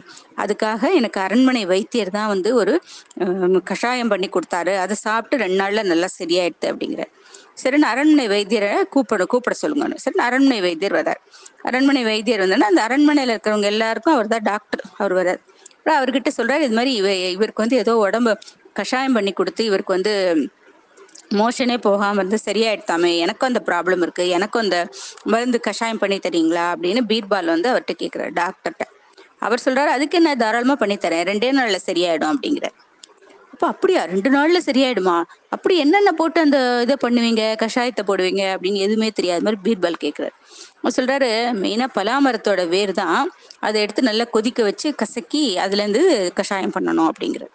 அப்படியா? பலாமரத்து வீடா? வேறா? அப்போ எல்லா பரம பலாமரத்து வேரும் இதுக்கு சரிப்படுமா? அப்படின்னு கேட்குறாரு எங்க வீட்டில் கூட ஒரு பலாமரம் இருக்கு. அந்த வேரை போட்டு பண்ணலாமா? அப்படிங்கிறது. ஆனால் வைத்தியர் சொல்றாரு இல்லைங்க அதெல்லாம் போட்டு பண்ண முடியாது. நம்ம அரண்மனை தோட்டத்துல ஒரு பலாமரம் இருக்கு. அது வந்து தான் இந்த மருத்துவ இந்த சக்தி அதுக்கு மருந்து மருந்தா யூஸ் பண்ற பலாமரம் அது. அதனோட வேரை தான் யூஸ் பண்ணும் அப்படின்ட்டு அப்போ உடனே சொல்றாரு அப்படியா? அப்போ வந்து மீரோட பணத்தை நீங்க தான் எடுத்திருக்கீங்க. மறைக்காம உண் உண்மையை சொல்லுங்க. அவரோட பணத்தை ஏன் எடுத்தீங்க? அப்படின்னு பீர்பால் கேட்கிறார். உடனே அவருக்கு பயந்து போயிடுறாரு அந்த வைத்தியர். ஐயோ இப்படி கேட்டாரு எல்லா ரேத்தாப்புலையும் நமக்கு தண்டனை கிடைச்சிருமேன்னு பயந்துடுறாரு. அவர் சொல்றாரு ஆமா ஐயா நான் வந்து இந்த பலாமரத்து வேற எடுக்கலான்னு சொல்லிட்டு தான் அந்த மரத்துக்கு போனேன். ம பூமியை கொஞ்சம் தோண்டி அந்த வேரை கொஞ்சம் எடுக்கலான்னு பார்க்கும்பொழுது அங்கே ஒரு பெரிய பானை இருந்தது தெரிஞ்சுது. சரி இந்த பானையில் என்னதான் இருக்குன்னு திறந்து பார்த்தா அது உள்ள நிறைய பொற்காசுகள் இருந்தது. அப்போ எனக்கு இது ரொம்ப நாளாக நான் யாரும் வந்து இந்த பொற்காசுகளை எடுக்காம இது உள்ள வச்சிருக்காங்க போல் இருக்கு. யாரோ புதைச்சிட்டு மறந்து போயிட்டாங்கன்னு நினச்சிட்டு கொஞ்சம் ஆசைப்பட்டு நான் அந்த ப பானையை வீட்டுக்கு எடுத்துன்னு போயிட்டேன். அது ரொம்ப தப்பு தான் என்னை மன்னிச்சிருங்க. இன்னொருத்தருடைய இதை நான் எடுத்துன்னு போனது ரொம்ப தப்பு. நான் வந்து நாளைக்கே கொண்டு வந்து கொடுத்துட்றேன். இப்போ கொண்டு வந்து கொடுத்துட்றேன் அந்த பானையை. என்னை மன்னிச்சு தயவுசெய்து ராஜா வந்து என்னை மன்னிச்சு விட்டுருங்கோ. நான் இனிமேல் இந்த மாதிரி தப்பு பண்ண மாட்டேன் அப்படின்னு ரொம்ப அழற. ராஜா கிட்ட போய் அழற. என்ன ராஜா தண்டனை கொடுத்துருவார்ல திருடி இருக்காருன்னு. அப்புறம் பீர்பால் சொல்றாரு இல்லை இவர் வந்து டாக்டரா இருக்கிறதுனால நம்ம அரண்மனையில யாருக்கு என்ன உடம்புனாலும் இவர் தான் மருந்து தயாரிச்சு கொடுக்குறாரு. இவர் ரொம்ப நல்லவர் தான். என்னமோ அந்த சமயத்துல வந்து அந்த பா பானையை பார்த்தோன்னே அந்த பொ- பொண்ணை பார்த்தோன்னே ஒரு காசை வந்துடுத்து அதனால வந்து ஏதோ எடுத்துட்டாரு. இவரை மன்னிச்சு விட்டுடலாம் அப்படின்னு பீர்பால் ராஜாட்ட சொல்றாரு. ராஜாவும் சரி பரவாயில்ல விட்டுறேன் அப்படின்ற உடனே மீரை வர சொல்றாங்க அரசபைக்கு. மீர் வர்றார். எதுக்கு கூப்பிடுறாங்கன்னு வர உடனே பீர்பால் வந்து அந்த பானையை விட்டு கொடுத்துட சொல்றாரு. பார்த்த உடனே மீருக்கு ஒரே சந்தோஷம். ஆஹா இவ்வளோ கஷ்டப்பட்டு நம்ம சேர்த்து வச்சது மறுபடியும் நம்ம கிட்டே கிடச்சிருது அப்படின்னு ரொம்ப சந்தோஷம். சரின்னு பீர்பாலுக்கு ரொம்ப தேங்க்ஸ் சொல்றாரு. ஐயா ரொம்ப சந்தோஷம் ரொம்ப சந்தோஷம் ரொம்ப பீர்பாலுக்கு தேங்க்ஸ் சொல்றாரு. தேங்க்ஸ் சொல்லிட்டு அப்புறம் சந்தோஷமா தன்னோட பானை எடுத்துன்னு போயிடுறாரு. அப்புறம் பீர்பாலும் சொல்றார். இந்த டாக்டர்கிட்ட. அது ஃபர்ஸ்ட் டைம்ங்கிறதுனால மன்னிச்சு விட்டுட்டோம். நீங்க அந்த மாதிரி ஆள் எல்லாம் நீங்க ரொம்ப நல்லவங்கிறதுனால விட்டுட்டோம். இனிமே இந்த மாதிரி எல்லாம் பண்ணாதீங்க. பாவம் தன்னோட இத்தனை வருஷங்கள் கஷ்டப்பட்டு அவன் உழைச்சி சேர்த்து வச்சிருக்கான். அதை நம்ம எடுத்து இது பண்ணலாமா அப்படின்ற அவரும் ஆமா நான் செஞ்சது தப்பு தான் என்னை மன்னிச்சிருங்கன்ட்டு. அதுக்கப்புறம் எல்லாரும் சபை அரச சபை கலைஞ்சு எல்லாரும் வீட்டுக்கு போயிடுறாங்க. பீர்பாலுக்கு எப்பவுமே தன்னோட தோட்டத்துல உலாவுறதுன்னா ரொம்ப பிடிக்கும். அவரோட தோட்டத்துல விதவிதமான மரங்கள் காய்கள் பழங்கள் பூக்கள் எல்லாம் பூத்து குலுங்கும். இந்த தோட்டத்தை வந்து அக்பர் ராஜாக்காக தான் உண்டாக்கியிருக்காங்க. ஆனால் அதில் முக்கியமான மந்திரிகளும் பீர்பால் மாதிரி சில முக்கியமான மந்திரிகள் முக்கியமாக அரசாங்கத்தில் முக்கியமான வேலையில் இருக்கிறவங்க மட்டும்தான் அந்த தோட்டத்துக்கு வர முடியும். மற்றவங்களுக்குலாம் அதுக்கு அனுமதி கிடையாது. அந்த தோட்டத்துல அக்பர் வந்து பீர்பாலோட நடந்துட்டு இருப்பாரு ரெண்டு பேரும் அப்ப பல விஷயங்களை பத்தி பேசுவாங்க. பீர்பால் பக்கத்துல இருந்தா அக்பருக்கு ரொம்ப பிடிக்கும். ஏன்னா பீர்பால் எப்பவும் புத்திசாலித்தனமாவும் பேசுவாரு நல்ல தமாஷாவும் பேசுவாரு. அவர் பக்கத்துல இருந்தாலே பி- அக்பருக்கு ரொம்ப பிடிக்கும். அதனால ஏதாவது அரசாங்க வேலையிலேருந்து தனக்கு கொஞ்சம் ரெஸ்ட் கிடைக்கும் போல இருந்தது கொஞ்சம் ஃப்ரீ டைம் கிடைக்கும் போல இருந்தா உடனே பீர்பாலை கூட்டின்னு இந்த தோட்டத்துக்கு வந்துருவார். தோட்டத்துல அவங்க ரெண்டு பேரும் மணிக்கணக்கா பேசிட்டு இருப்பாங்க இந்த தோட்டத்தை வந்து மீர்னு ஒருத்தன் பார்த்துன்னு வரான். ரொம்ப நல்ல அளவன் ரொம்ப நல்லவன் அனாவசியமா எதுக்கும் ஆசைப்பட மாட்டான் சண்டை பிடிக்க மாட்டான்.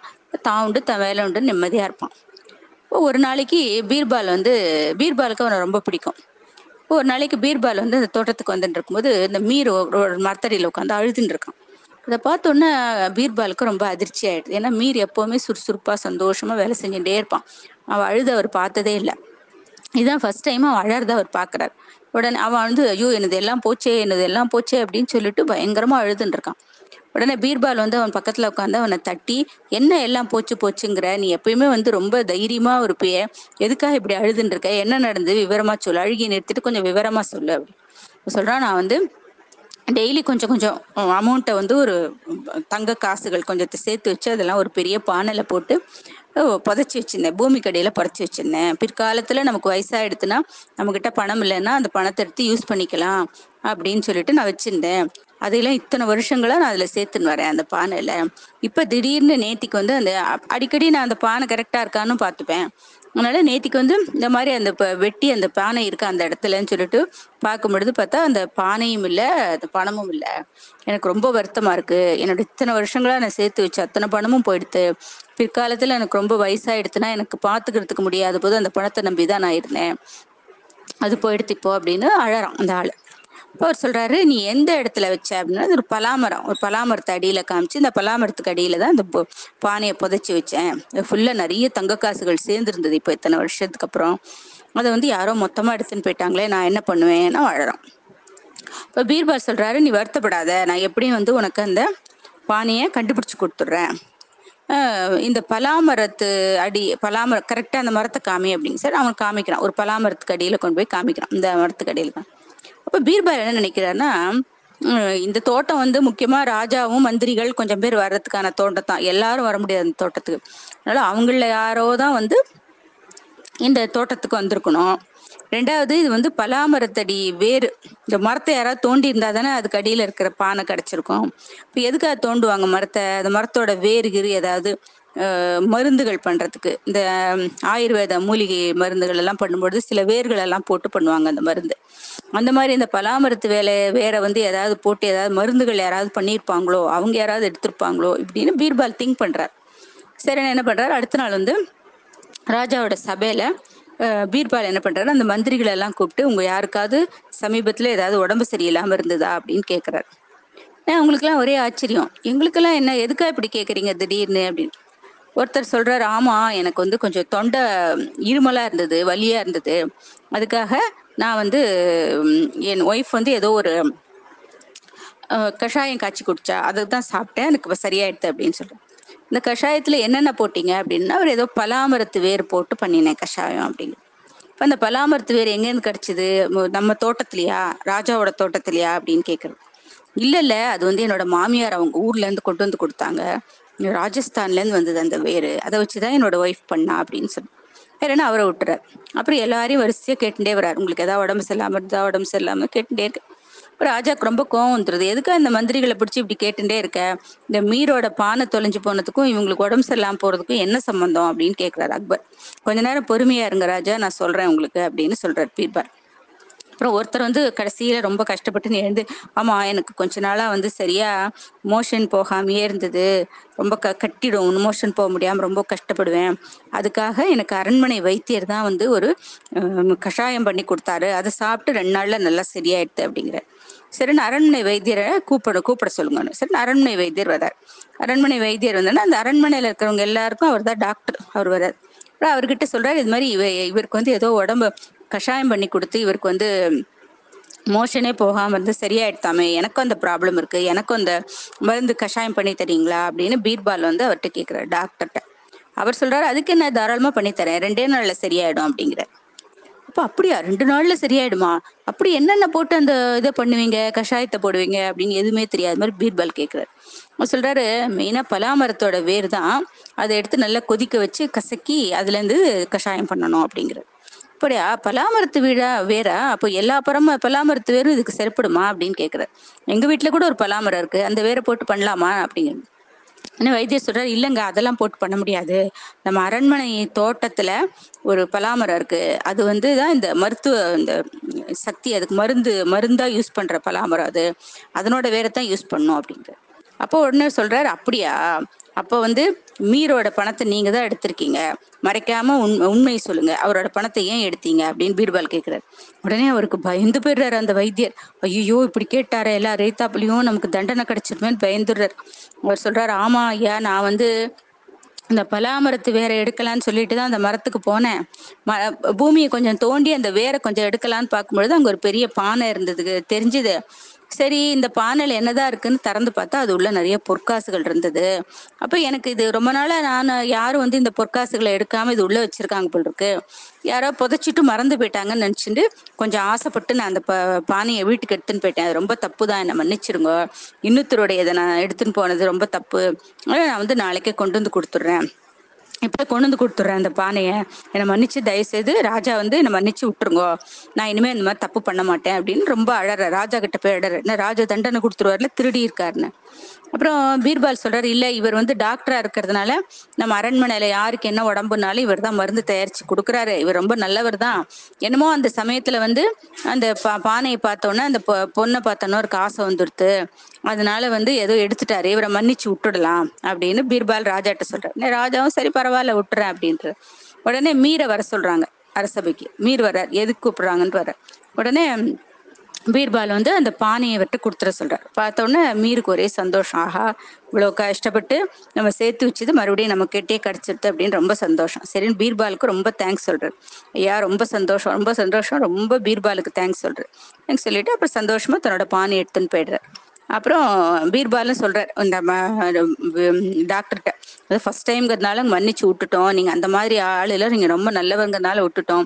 இனிமே இந்த மாதிரி எல்லாம் பண்ணாதீங்க. பாவம் தன்னோட இத்தனை வருஷங்கள் கஷ்டப்பட்டு அவன் உழைச்சி சேர்த்து வச்சுருக்கான்.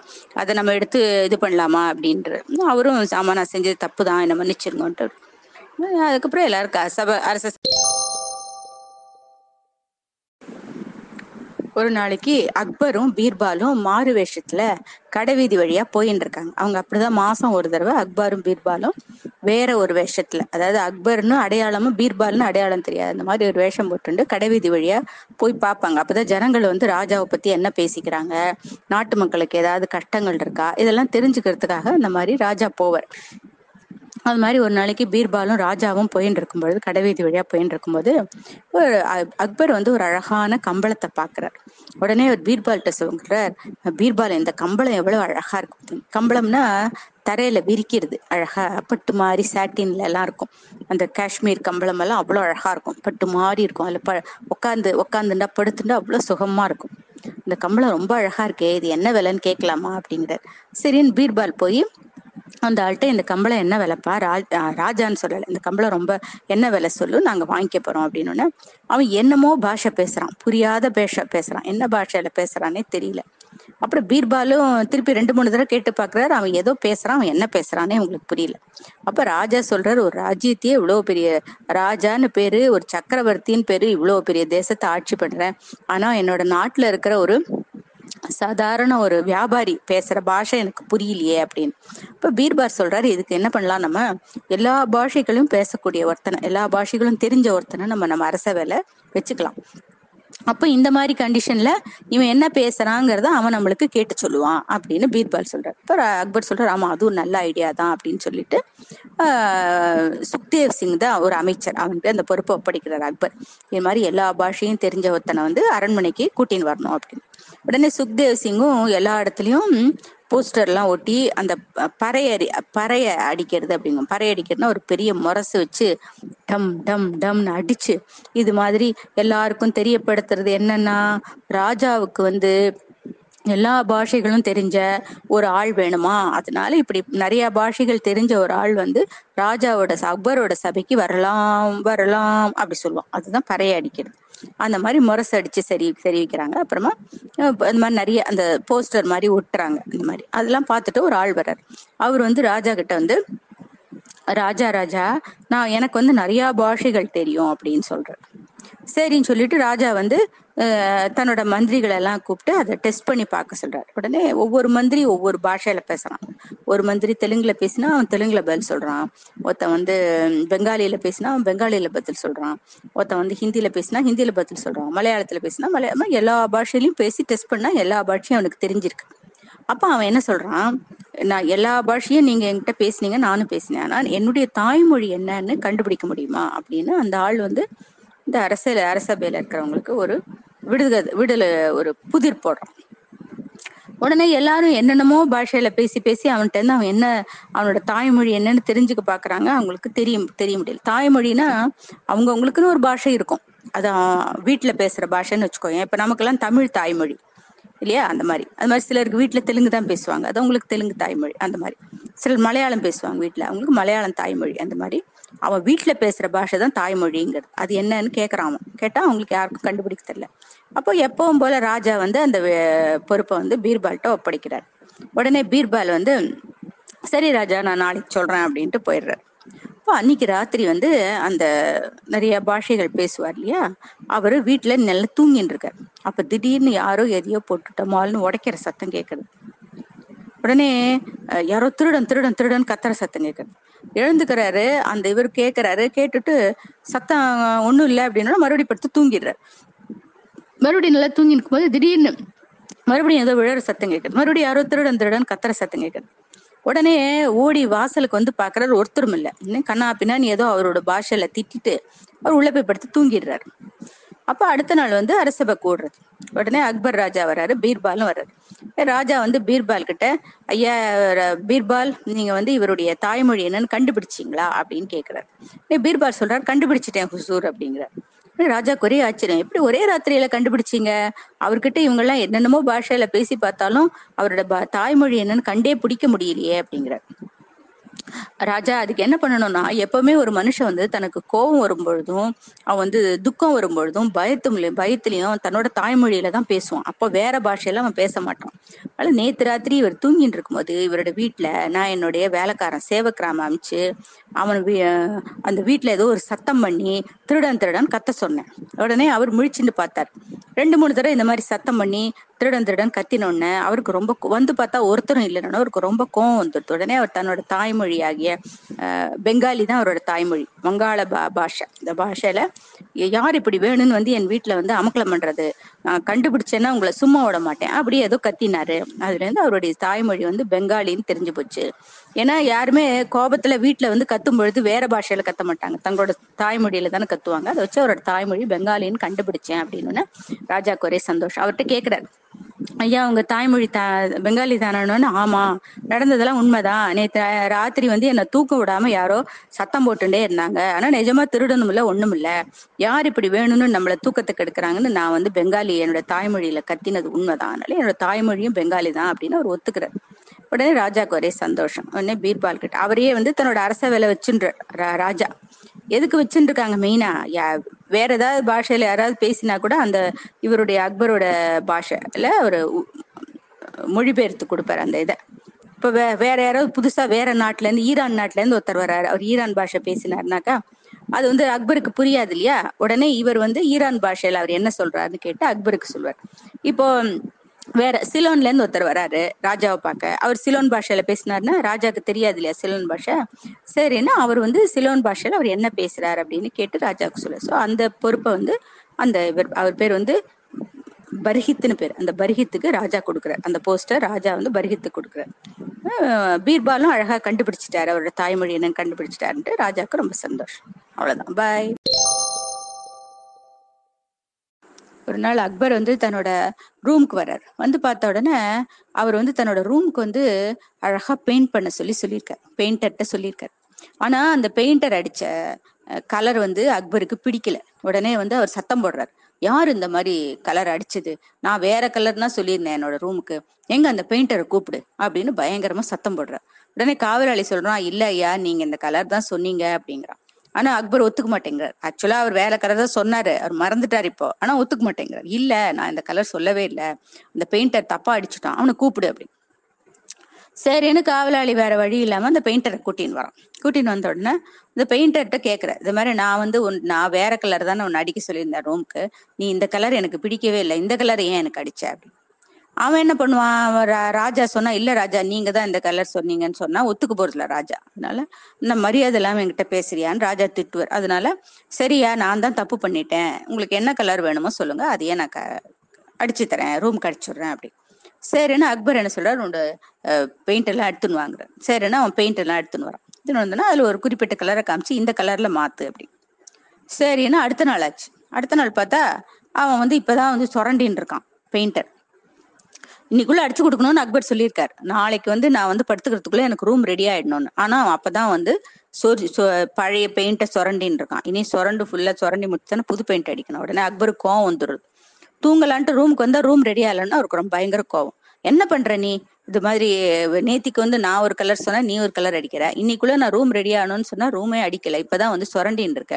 நீ உனக்கு இதுக்கெல்லாம் சரியான தண்டனை என்னன்னா நீ என்ன பெயிண்ட் அடிக்கிறியோ அந்த பெயிண்ட்டை நீ குடிக்கணும். அதுதான் உனக்கு தண்டனை அப்படிங்கிறார். உடனே அந்த பெயிண்டர் போய் பெயிண்ட் எல்லாம் எடுத்துணும் அப்படிங்கிற உடனே அந்த பெயிண்டருக்கு என்ன பண்றதுன்னு தெரியல. பெயிண்ட்டை குடிச்சா என்னத்துக்காருது நம்ம உடம்பு? உடனே அவன் பயந்து போய் பீர்பாலை தேடி போய் பீர் பீர்பால்கிட்ட விஷயத்த சொல்றான். இந்த மாதிரி ஐயா இது மாதிரி ஆக்சுவலா அவர் தான் அந்த கலர் சொன்னாரு. ஆனா இப்ப அதை மறந்துட்டார் போல் இருக்கு. நான் இந்த கலர் சொல்லவே இல்லைங்கிறாரு. அது போறதுக்கு நீ வந்து எனக்கு எப்படியுமே பழைய கலர் எடுத்துட்டு புது கலர் அடிக்கிறதுக்கு எனக்கு எப்படியும் ஒரு ரெண்டு மூணு நாள் தேவைப்படும். அடுத்த நாளே நான் படுத்துக்கணும். நீ ரெடி பண்ணலன்னு சொல்லிட்டு என்ன பெயிண்ட்டை குடிக்க சொல்றாரு. அதுதான் உனக்கு பனிஷ்மெண்ட்டுங்கிறாரு நான் என்ன பண்றதுன்னா அந்த பெயிண்டர் போய் பீர்பால்கிட்ட கேட்கறான் பீர்பால் என்ன சொல்றாரு நீ தாராளமா பெயிண்டே குடி. ஆனா இந்த மாதிரி பண்ணுன்னா அவன் காதுல ஏதோ ஒரு ரகசியம் சொல்றாரு. சரின்னு சொல்லிட்டு அவனும் என்ன பண்றான் ஒரு நாலு பெயிண்ட் டப்பா கொண்டு வந்து அக்பர் முன்னாடி வச்சு ஐயா என்ன என்ன பண்ணட்டும் இப்ப? அப்ப அக்பர் வந்து என்ன சொல்றாரு ஒரு ஒரு பர்டிகுலர் கலரை காமிச்சு இந்த கலர் பெயிண்ட்டை நீ குடி. அப்பதான் நீ இந்த மாதிரி தப்பு இனிமே பண்ண மாட்ட அப்படிங்கிற சரின்னு அவனும் ஐயா பெயிண்ட்டை குடிக்கிறதா? அப்படின்னு ஃபர்ஸ்ட் தயங்கிட்டு அப்புறம் பெயிண்ட் எடுத்து கிட்டு கிட்டுன்னு ஃபுல்லா குடிச்சிடுறான். குடிச்ச உடனே அக்பருக்கு ஒரே ஆச்சரியம். என்னது இது? பெயிண்ட்டை போய் ஒரு மனுஷன் எப்படி குடிக்க முடியும்? இவன் பாட்டுக்கு என்னமோ கிடு கிடு கிடுன்னு தண்ணி குடிக்கிற மாதிரி குடிக்கிறானேன்னு ஆச்சரியமா இருக்கு அவருக்கு. போரும் போரும் நிறுத்து நிறுத்து. ஃபுல்லா குடிச்சின்னா உன் உயிருக்கு ஆபத்து வந்துடும் அப்புறம் அந்த இது எனக்கு தான் வரும். அந்த பழி எனக்கு தான் வரும். போதும். அதனால நீ நாளைக்குள்ள வந்து எப்படியாவது இந்த ரூமை ரெடி பண்ணிடணும். பண்ணலன்னா நீ வந்து நாளைக்கு மறுபடியும் இன்னொரு தடவை பெயிண்ட் நீ தான் குடிக்கணும் அப்படிங்கிறது சரின்னு அடுத்த நாள் வந்து அக்பர் தூங்குறதுக்கு அவர். இன்னைக்கு ஒரு நாள் நான் வெளியில எங்கேயோ படுத்துக்கிறேன்ட்டு வேற போயிடுறேன் வந்து திருப்பி அடுத்த நாள் படுத்துக்கலாம் ரூமுக்கு வந்தாக்கா அப்பதான் அவன் படம் பண்ணான்? பழைய பெயிண்ட் ஃபுல்லா சுரண்டி எடுத்துட்டான். நான் புது பெயிண்ட் அடிக்கல. உடனே அக்பருக்கு கோவம் வந்துருது. நான் நேத்திக்கே சொன்னேன்ல இன்னைக்குள்ள ரூம் ரெடி ஆகணும்னு நீ ரெடி பண்ணவே இல்லைல்ல. போய் பெயிண்ட் எல்லாம் எடுத்துனுவா குடிச்சாதான் உனக்கு புத்தி வரும் அப்படிங்கிற சரின்னு சொல்லிட்டு அவனும் வேற வழி இல்லாம நேத்தி மாதிரியே ஒரு நாலு பெயிண்ட்டை கொண்டு வந்து வச்சு ஐயா நான் நாளைக்கு நான் ரெடி பண்ணிடுறேன். ஐயா எவ்வளவு கெஞ்சி பாக்குறான். விட மாட்டேங்கிற நீ உடனே அந்த பெயிண்ட்டை குடிங்கிற சரின்னா அவர் ஏதோ ஒரு கலர் காமிக்கிறார். நீல கலர் ஏதோ காமிக்கிறார். அந்த பெயிண்ட் எடுத்து அவன் கிடு கிடு கிடுன்னு குடிக்கிறான். உடனே அக்பருக்கு ஒரே ஆச்சரியமாயிடுச்சு என்னடா அது எப்ப? நேத்திக்கே வந்து அவன் பெயிண்ட் குடிச்சிருக்கான். அவ்வளவு பெயிண்ட் குடிச்சதுக்கு இன்னைக்கு அவனுக்கு உடம்பு சரியில்லாம போய் அவன் ஆஸ்பத்திரியில படுத்துக்கணும் ஆனா அவன் பாட்டுக்கு வந்து இங்க சுரண்டின்னு இருக்கான். போரும் போறதுக்கு இன்னைக்கும் நல்லா பெயிண்ட் எடுத்து கிட்டு கிட்டு குடிக்கிறானேன்னு சொல்லிட்டு இந்த பெயிண்ட் இங்க கொண்டு வா அப்படின்னு சொல்லிட்டு பெயிண்ட்டை வாங்கி பாக்குற எடுத்து கொஞ்சம் நாக்குல நக்கி பார்த்தா அது வந்து சர்பத் கூல்ட்ரிங்க் உடனே அவருக்கு எல்லாத்தையும் எடுத்து பாக்குறாரு பார்த்தா எல்லாமே கூல்ட்ரிங்க் அப்பதான் அக்பருக்கு தெரியுது ஓ இந்த பெயிண்டர் நல்லா நம்மளை ஏமாத்தின்னு இருக்கான் ரெண்டு நாளா அப்படின்னு. உடனே அவருக்கு பயங்கர கோவம். என்ன தைரியம் உனக்கு? நீ வந்து நான் பெயிண்ட்டு எடுத்துனான்னா எனக்கு பேச்ச கேட்காம நீ கூல் ட்ரிங்க் மாதிரி எதையோ சர்பத்துன்னு சொல்லுவாங்க கூல் ட்ரிங்க். சர்பத்னா வித வித கலர்ல இருக்கும். நீல கலர் பச்சை கலர் மஞ்சள் கலர்லாம் இருக்கும் அந்த காலத்துலலாம். சர்பத்து தான் போட்டு தருவாங்க கூல் ட்ரிங்க் கடையிலலாம். இப்ப மாதிரி ஐஸ்கிரீம் எல்லாம் அப்பெல்லாம் கிடையாது. இந்த சர்பத்து தான் எல்லா கடையிலயும் இருக்கும். ஒன்னு சேப்பு கலர்ல இருக்கும் ஒன்னு பச்சை கலர்ல இருக்கும் ஒன்னு மஞ்சள் கலர்ல இருக்கும். அந்த சர்பத்து. அது ஆனால் கூல் ட்ரிங்க் மாதிரி தான். நல்லா டேஸ்டா நல்லா இருக்கும் இப்படி ஏமாத்துறியா நீ? சர்பத்தை கொண்டு வந்து குடிச்சு ஏமாத்துறியாதான் எனக்கு நேத்திக்கே சந்தேகம் வந்தது. என்னடா அது பெயிண்ட்டை ஒரு மனுஷன் எப்படி கிடுகிடுன்னு குடிக்க முடியும்? குடிச்சாலும் அவனால உயிரோடயே இருக்க முடியாதே. அவன் ஆஸ்பத்திரியிலனா இருக்கணும். இன்னைக்கு வந்து ஜம்முன்னு வேலை செஞ்சேனுக்கே நான் நினைச்சேன். டெய்லி இது மாதிரி தான் பண்ணி என்னை ஏமாத்துறியா? அப்படின்னு. யார் இந்த ஐடியால அவனுக்கு கொடுத்தது அப்படின்னு. உடனே பீர்பால் அங்கேருந்து வர நான் தான் அந்த ஐடியா சொன்னேன் அப்படி அக்பர் சொல்றாரு. சிரிச்சிடுறாரு உடனே அக்பர். எனக்கு நல்லா தெரியும் பீர்பால். நீங்க தான் இந்த மாதிரி ஐடியாலாம் கொடுப்பீங்கன்னு எனக்கு நல்லா தெரியும். நேத்திக்கே எனக்கு நான் டவுட் வந்தது. நீங்க தான் அதுல சம்மந்தப்பட்டிருப்பீங்கன்னு அதான் இவன் போயிட்டு பெயிண்ட் எடுத்து வரேன்னு போயிட்டு இவ்வளவு லேட்டா வந்தானா நேத்திக்கே அப்படின்ட்டு பீர் அக்பர் சிரிச்சிடுறார். பீர்பால் சொல்றார். ஆமா ஹுசூர் என்ன பண்றது? உங்களுக்கு தெரியாதா? ஒரு ஒரு பெயிண்ட்டை இது பண்ணிட்டு ரிமூவ் பண்ணிட்டு இன்னொரு பெயிண்ட் அடிக்கிறதுனா அவ்வளவு ஈஸி வேலையா? ஒரு ஆளா செய்யறான் பாவன் இவன். இவனுக்கு ஒரு நாலு நாள் டைம் கொடுத்தா அவன் செஞ்சு கொடுப்பான். நீங்க அடுத்த நாளே வந்து பெயிண்ட் குடி பெயிண்ட் குடினா அவன் என்ன பண்ணுவான்? சர்பத்தை தான் குடிக்கணும் அப்படிங்கிறாரு அவர். உடனே எல்லாம் ராஜாவும் சிரிச்சிட பீர்பால் சிரிச்சிடுறோம் இந்த பெயிண்ட் சிரிச்சிடுறான். அவ்வளவுதான். பாய் ஒரு நாளைக்கு அக்பரோட சபையில அக்பரோட சபையில எல்லாருமே ரொம்ப கெட்டிக்காரங்க தான். ஒவ்வொருத்தரும் ஒவ்வொரு விதத்துல கெட்டிக்காரங்க. அவருடைய பீர்பால் கதைகள் நமக்கு நல்லா தெரியும். அதே மாதிரி தான்சேன்னு ஒரு பெரிய பாடகர் இருந்தார். அவர் அக்பர் காலத்தை சேர்ந்தவர் தான். அவர் பாடினா அவ்வளோ அற்புதமா இருக்கும். அதாவது அவரோட பாட்டு எப்படி இருக்கும் அப்படின்னா அவர் வந்து மழை வேணும்னு நினைச்சிட்டு பாட்டு பாடினார்னா மழை பெய்யுமா? அதே மாதிரி விளக்குல எல்லாம் எண்ணெய் ஏற்றி எண்ணெய் விட்டுட்டு திரி போட்டுட்டு விளக்குகள் வச்சுட்டு இவர் பாட்டு பாடினார்னா அந்த விளக்குகள்லாம் தானே எரிய ஆரம்பிச்சிருமா. நெருப்பு பத்த வைக்காம தானே விளக்குகள் எரிய ஆரம்பிக்குமா. இந்த மாதிரி நிறைய அவரோட இதுக்கு அவரோட பாட்டு அவ்வளோ ஃபேமஸ் உலகம் ஃபுல்லாவே ஃபேமஸ் அவ்வளோ கெட்டிக்காரர் அவர்னு பேர். அது மாதிரி வியாதி உடம்பு சரியில்லைன்னா அவர் பாட்டு பாடினா உடம்பு சரியாயிடுமா. அந்த மாதிரி அவ்வளோ கெட்டிக்காரர் அவர். ஒரு நாளைக்கு தான்சேன் வந்து அக்பரோட இதுல வந்து பாட்டு பாடின்னு இருக்காரு. அக்பருக்கு ரொம்ப பிடிக்கும். பாட்டுன்னா அக்பருக்கு ரொம்ப பிடிக்கும். அந்த பாட்டை கேட்கறதுக்காக அக்பர் வந்து எந்த இடத்துக்கும் போவார். இப்ப மீரா பஜன் எல்லாம் கேட்கறதுக்காக அக்பர் வந்து தன்னோட மந்திரியோட மாறு வேஷத்துல போய் கேட்டாருன்னு கதை நமக்கு தெரியும் இல்லையா? அதனால அக்பருக்கு வந்து அந்த பாட்டுன்னா அவ்வளவு உயிர். அதுக்காக அவர் வந்து தான் பெரிய சக்கரவர்த்தி நம்ம வந்து இது இப்ப அந்த இடத்துக்குலாம் வரமாட்டேன் போக மாட்டேன்லாம் சொல்லவே மாட்டார். பாட்டு கேட்கணும்னா அவர் எங்கேயும் போகிறதுக்கு ரெடி அதனால அக்பர் வந்து ரொம்ப ரசிச்சு கேட்டுட்டு இருக்கார் தான்சேனோட பாட்டை. பிரமாதம் பிரமாதம் பிரமாதம். அப்புறம் அந்த அரண்மனையில மற்ற அமைச்சர்கள் எல்லாமே ரொம்ப ரசிக்கிறாங்க. அக்பர் தான்சேன் பாடி முடிச்சிடுறார். பாடி முடிச்ச உடனே தான்சேன் பாடினாதான் நான் சொல்றேனே விளக்குகள்லாம் தானே பத்திக்கும்னு. அதாவது மழை வேணும்னு சொல்லிட்டு பாட்டு பாடினா மழை பெய்யும். காத்தடிக்கணும்னு பாட்டு பாடினா காத்தடிக்கும். அவ்வளோ கெட்டிக்காரர் அவர். அன்னைக்கு பாடி முடிச்ச உடனே அந்த அவங்க மேலெல்லாம் பூக்கள் அந்த மரத்துல இருந்து பூ அவங்கெல்லாம் வந்து வெளியில கார்டன்ல உட்காந்து பாடின்னு இருக்காரு. சுத்தி அமைச்சர்களும் அக்பரும் நின்று கேட்டு கேட்டுன்னு இருக்காங்க உட்காந்து அப்ப அந்த கார்டன்ல இருக்கிற பூக்கள்லாம் வந்து அவங்க மேலெல்லாம் அப்படியே சுரிஞ்சுதான். தான்சேன் மேலேயும் அவங்க மேலேயும். அவ்வளோ அற்புதமா பாடுறாரு அவர். உடனே அக்பருக்கு ரொம்ப சந்தோஷமாயி அவருக்கு நிறைய பரிசுகள்லாம் கொடுத்துட்டு உலகத்திலேயே உங்களை மாதிரி நல்லா பாடுறவங்க யாருமே இல்லை தான்சேன் அப்படின்னு சொல்றாரு. அக்பர் ரொம்ப புகழ்ந்து சொல்றாரு. இப்ப தான்சேன் சொல்றாரு "ச- ஹுசூர் நீங்க சொல்றது வந்து உங்களை பொறுத்த வரைக்கும் கரெக்ட் ஏன்னா நீங்க வந்து என்னுடைய பாட்டை கேட்டிருக்கீங்க. அதனால எனக்கு என்னுடைய பாட்டு தான் உலகத்திலேயே சிறந்ததுன்னு சொல்றீங்க. ஆனா என்னை விட கூட நல்லா பாடக்கூடியவங்க உலகத்துல இருக்காங்க. அவங்க பாடல்களையும் நீங்க கேட்டாதான் உங்களுக்கு அது தெரியும் அப்படின்னு சொல்றாரு. மற்றவங்களாம் எல்லாம் சொல்றாங்க இல்ல இல்ல இவர் வந்து அடக்கமா இருக்கணுங்கிறதுக்காக தான்சேன் அப்படி சொல்லிக்கிறாரே தவிர உண்மையிலேயே தான்சேனை விட ஆஹ் அற்புதமா பாடக்கூடியவங்க ஒத்துருமே உலகத்துல இல்ல. அப்படிங்கறதா எல்லாரோட கருத்தும் அப்படின்னு அந்த ரா- ராஜ்யசபையில இருக்கிற மத்தவங்க எல்லாம் எல்லாரும் சொல்றாங்க. அக்பரும் அதையே சொல்றாரு ஆமா தான்சேன் நீங்க வந்து உங்களை அடக்கமா பேசிக்கிறீங்க சொல்லிக்கிறீங்க அப்படி.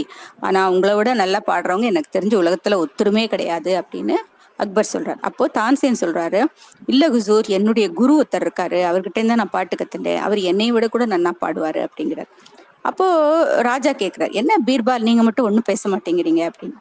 பீர்பார் சொல்றாரு தான்சேனே தான் ஒத்துண்டாரே அவரை கூட விட கூட நல்லா பாடக்கூடிய உலகத்துல இருக்காங்க. அவருடைய குருவே அவரோட நன்னா பாடுவாருன்னு. அதுதான் உண்மை. தான்சேன் ரொம்ப நல்லா பாடுறாங்கிறது உண்மைதான். ஆனா தான்சேனை விட கூடயும் நல்லா பாடக்கூடிய உலகத்துல இருக்கலாம். நமக்கு தெரியாது அவ்வளவுதான். அப்படின்னு சொல்றார். அது எல்லாத்தையும் கேட்டாதான் உலகத்துல யார் யாரெல்லாம் நல்லா பாடுறாங்களோ அவங்க அத்தனை பேருடைய பாட்டையும் கேட்டாதான் அவங்க எல்லாரையும் விட இவர் என்ன பாடுறாருன்னு நம்ம சொல்ல முடியும் அப்படின்னு பீர்பார் சொல்றாரு. உடனே தான்சேன் இவர் அக்பர் சொல்றாரு ஆமா எப்பவுமே உங்களுக்கு வந்து இந்த மாதிரி ஏதாவது ஒரு சேலஞ்ச் பண்றதுல தான் இன்ட்ரெஸ்ட் அப்படின்னு சொல்லிட்டு இப்ப நான் உங்களுக்கு ஒரு சேலஞ்ச் பண்றேன் பாருங்க அப்படின்னு சொல்லிட்டு என்ன பண்றாரு அக்பர்? அவங்க தோட்டத்துல தானே உட்காந்து பேசிட்டு இருக்காங்க. அந்த தோட்டத்துல ஒரு பாடிஞ்சு கிணறு ஒண்ணு இருக்கு. தண்ணி வத்தி போய் அடைஞ்சு பாலம் பாலமா வெடிச்சு போன ஒரு கிணறு.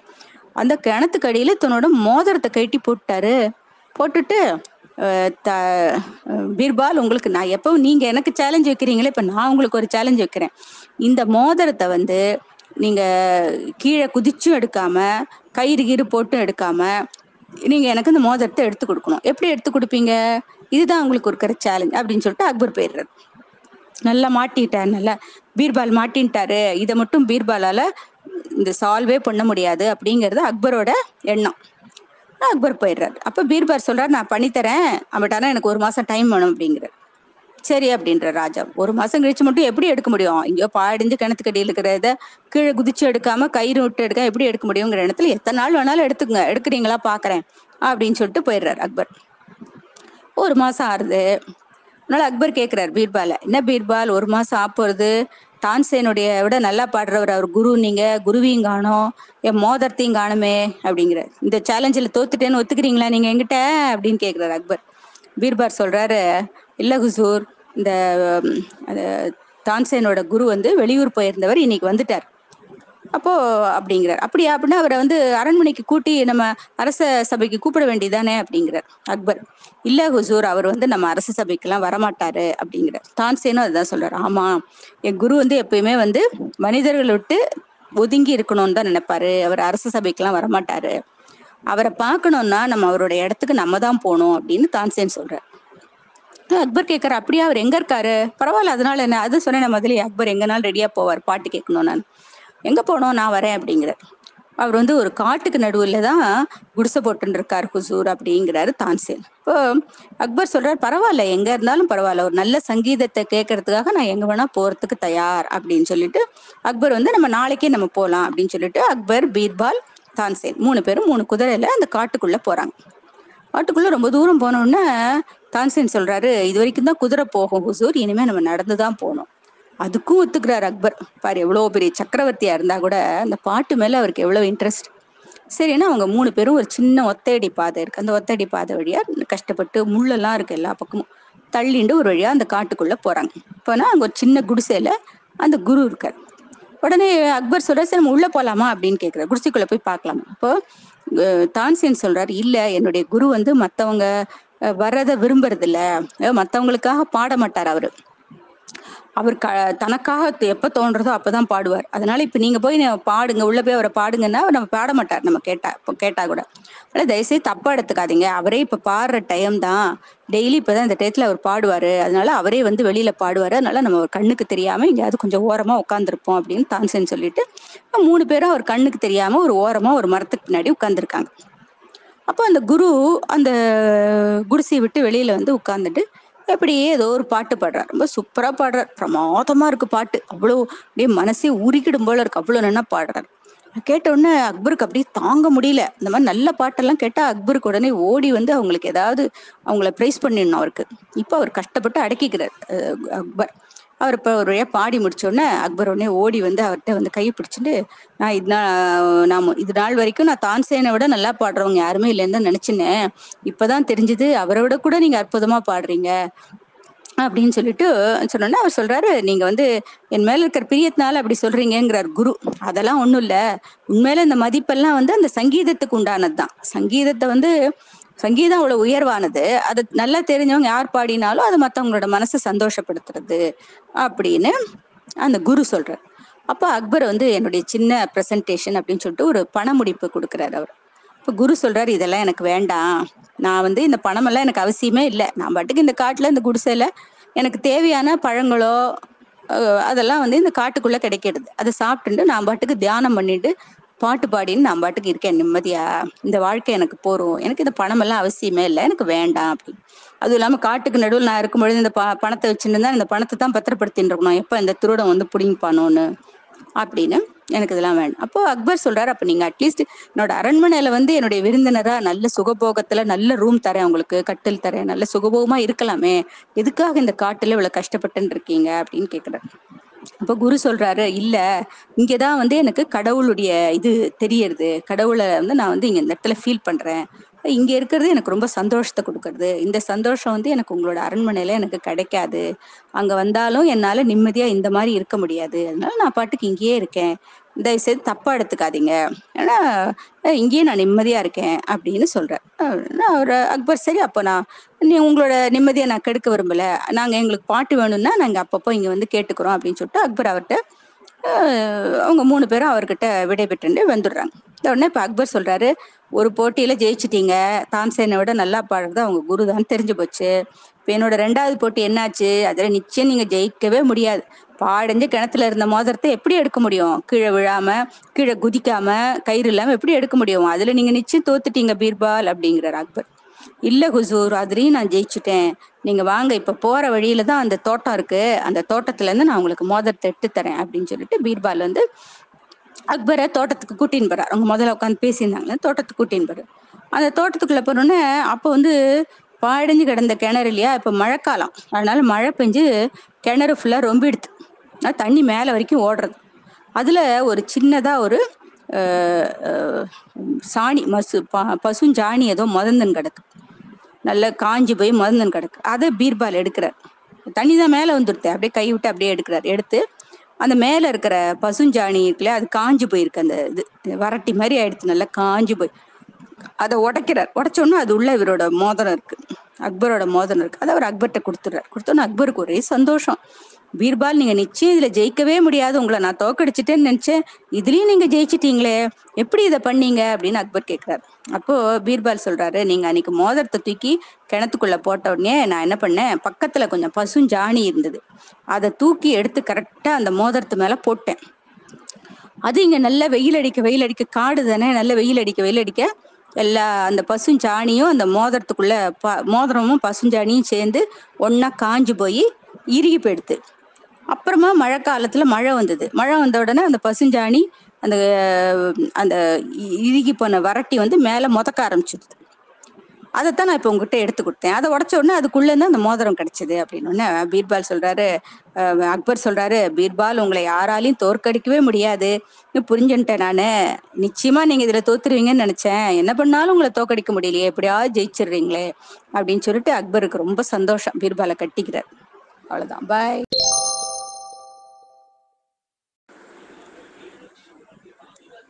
அப்புறம் ஒரு நாளைக்கு பீர்பாலோட அரண்மனையில பீர்பாலுக்கு ரொம்ப பிடிச்ச ஒரு வாஸ் ஒன்று இருக்கும். ஃப்ளவர் வாஸ் முன்ன கதையில கூட நம்ம பார்த்தோமே அந்த கோயில்ல வந்து பீர்பால் வந்து சாமி சிலைக்கு பதிலாக அரசருக்கு அக்பருக்கு ரொம்ப பிடிச்ச அந்த ஃப்ளவர் வாஸை வச்சு சிலைக்கு பதிலாக வச்சிருப்பாரு சாமி சிலைக்கு பதிலாக அதைத்தானே கொண்டு வந்து காமிப்பாரு. இப்ப சொல்றாருல அவர் ஜனங்க வந்து இந்த காப்பாத்தும் சுவாமிங்கிற நம்பிக்கையில தான் சரியாதே தவிர நிஜமா சுவாமினால ஒன்றும் சரியாறதில்ல அப்படின்னு சொல்லி அக்பருக்கு ப்ரூவ் பண்றாரு பீர்பால். இந்த கதையில ஒரு ஃப்ளவர் வாஸ் வருமே. அந்த ஃப்ளவர் வாஸை இப்ப அக்பர் ரூம்ல ஒரு பய ஒரு ஆள் வந்து அக்பர் வீட் ரூமுடைய காவல்காரன் வந்து அந்த ஒரு வேலை செய்யறவனை கூப்பிட்டு இந்த ரூம்ல இருக்கிற எல்லா திங்ஸையும் நீட்டா தொடச்சி வை ஜன்னல் கதவு இங்க இருக்கிற எல்லாத்தையும் பளிச்சுன்னு தொடச்சி வைக்கணும். ராஜா வந்து பார்த்தா அப்படியே மூக்குல விரல் வைக்கணும். அப்படி எல்லாத்தையும் தொடச்சி வைக்கணும்னு சொல்லிட்டு போறான். ஏன்னா ஒரு ஆள் எல்லாத்தையும் தொடச்சின்னு இருக்கான். ஸ்கிரீனை துடைக்கிறான் கதவை துடைக்கிறான் மேல ஃபேனை துடைக்கிறான் எல்லாத்தையும் தொடச்சுட்டே இருக்கான். சரி அந்த ஃப்ளவர் வாஸையும் எடுத்து தொடப்போன்னு ஃப்ளவர் வாஸ் எடுத்து துடைக்கிறான். துடைக்கும் பொழுது அவனோட கை தவறி அந்த ஃப்ளவர் வாஸ் கீழே விழுந்து உடஞ்சு போயிடுறது. உடனே அவனுக்கு ரொம்ப வருத்தமாயிடுறது. ஐயோ இது ராஜாவுக்கு ரொம்ப பிடிச்ச ஃப்ளவர் வாஸ் ஆச்சே. இதை கீழே போட்டு உடைச்சிட்டுமே இந்த ராஜா என்ன சொல்ல போறானோ தெரியலையே. நம்ம நம்மள ஜெயில போட போறானா? இல்ல நம்மள வேலையில இருந்து தூக்க போறானா தெரியலையேன்னு அந்த ஆளுக்கு ஒரே அதிர்ச்சி ஆயிடுது சரின்னு வேற வழி இல்லாம ஒருத்தருக்கும் தெரியாம நகசா அந்த அந்த உடஞ்சு போன பீஸ் எல்லாம் எடுத்து கொண்டு போய் குப்பையில போட்டுட்டு அப்படியே போய் த- க- ராஜா கண்ணில் படாம எங்கேயோ போய் நின்றுறான் அப்ப ராஜா என்ன பண்றாரு? அந்த ரூம்ல வந்து படுத்துக்கிறதுக்காக வர்றாரு. வந்த உடனே அவருக்கு நேர கண்ணை தாப்புல அந்த ஃப்ளவர் வாஸ் இருக்கும். அது அவருக்கு ரொம்ப பிடிக்கும் அந்த ஃப்ளவர் வாஸ் அது பாக்குறாரு அந்த ஃப்ளவர் வாஸ் இல்லைங்க. உடனே காவல்காரனை கூப்பிட்டு கேக்குறாரு. இங்க எப்பயுமே ஒரு ஃப்ளவர் வாஸ் ஒண்ணு இருக்குமே எனக்கு ரொம்ப பிடிச்சது. அது எங்க அப்படின்னு. அப்ப அந்த காவல்காரன் சொல்றான் இந்த ரூமை க்ளீன் பண்ண சொல்லி நான் ஒரு ஆளை அமிச்சேன். அவனை தான் கேட்கணும் என்ன நடந்ததுன்னு தெரியல அப்படின்னு அவனை கூப்பிடுறான். கூப்பிட்டோடனே அவனை அக்பர் கேட்கிறாரு ஃப்ளவர் வாஸ் எங்க? அப்படின்னு. அவன் சொல்றான் ஐயா ஐயா அதை நான் கிளீன் பண்றதுக்காக கொண்டு போய் வச்சிருக்கேன் அப்படிங்கிறான் பயத்துல. இப்போ அக்பர் சொல்றாரு அதை உடனே எனக்கு கொண்டு வா நான் பார்க்கணும் அப்படிங்கிறது உடனே அவன் உண்மை சொல்லிடுறான் இல்லையா தேவை தவறி போய் நான் கிளீன் பண்றதுக்காக தான் எடுத்தேன். தவறி போய் கீழே விழுந்துருத்து சுக்கல் சுக்கலா உடஞ்சு போச்சுன்ட்டான். உடனே என்னை மன்னிச்சிருங்க அப்படின்னு. இப்போ பீர்பால் சொல்றாரு நீ ஃப்ளவர் வாச கீழே விழுந்து உடஞ்சது பத்தி கூட எனக்கு பிரச்சனை கிடையாது. ஆனா நீ பொய் சொன்ன பத்தியா? நான் அதை க்ளீன் பண்றதுக்காக கொடுத்துருக்கேன்னு பொய் சொன்ன பத்தியா? அதுதான் எனக்கு பிடிக்கல. எனக்கு பொய் சொல்றவங்களை கண்டாலே பிடிக்காது. அதனால இந்த சின்ன விஷயத்துக்கு போய் நீ பொய் சொன்ன பத்தியா? அதனால நீ வந்து உடனே இந்த நாட்டை விட்டே போயிடு. மூஞ்சிலே முழிக்காத அப்படின்னு அக்பர் சொல்ற உனக்கு இங்கே வேலை கிடையாது இனிமே. இந்த நாட்டை விட்டே போயிடு உடனே அவன் சொல்றான் ஐயா என்ன மன்னிச்சிருங்க. இன்னொரு தடவை நான் அது மாதிரி செய்ய மாட்டேன். நான் வேணும்னு பொய் சொல்லல. நீங்க நான் ஃப்ளவர் வாசை உடைச்சிட்டேன்னு சொன்னா நீங்க எனக்கு ஏதாவது பெரிய தண்டனை கொடுத்துருவீங்களோன்னு பயந்துட்டு தான் நான் அப்படி சொன்னேன். என்னை மன்னிச்சிருங்க. நான் இனிமே அப்படி எல்லாம் சொல்ல மாட்டேன். அப்படின்னு சொல்லிட்டு அவன் எவ்வளவோ கெஞ்சினான் ஆனா அக்பர் கேட்கல உனக்கு வேலையும் கிடையாது. இந்த நாட்டிலையும் இருக்கக்கூடாது. போ அப்படின்னு உன்னை துரத்தி விட்டுறாரு. அப்புறம் அரசபையில அக்பர் வந்து இதெல்லாம் அடுத்த நாள் சொல்றார். சொல்லிட்டு இது மாதிரி எனக்கு பொய் சொல்றவங்களை கண்டா பிடிக்காது. அப்படின்னு அந்த அரச சபையில இருக்கிற மத்த அமைச்சர்கள்லாம் இருப்பாங்க இல்லையா மந்திரிகள் அப்புறம் மத்த வேலை செய் முக்கியமான வேலை இருக்கிறவங்க.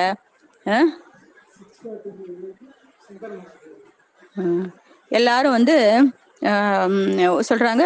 ஆமா மகாராஜ் எங்களுக்கும் பொய் சொன்னாலே பிடிக்காது. அப்ப அக்பர் சொல்லியிருக்காரு நீங்க யாராவது பொய் சொல்லியிருக்கீங்களா? அப்படின்னு கேக்குறாரு. உடனே ஒவ்வொருத்தரும் சொல்றாங்க இல்லையே நாங்க பொய்யே சொன்னது இல்லையே அப்படிங்கிறாரு ஒருத்தர். இன்னொருத்தர் சொல்றாரு நான் சின்ன வயசுல இருந்து எனக்கு தெரிஞ்சு எனக்கு பொய் சொல்லக்கூடாதுன்னு எங்க அப்பா அம்மா சொல்லியிருக்காங்க நான் பொய்யே சொன்னது இல்லைங்கிறார் ஒரு ஒரு மந்திரி.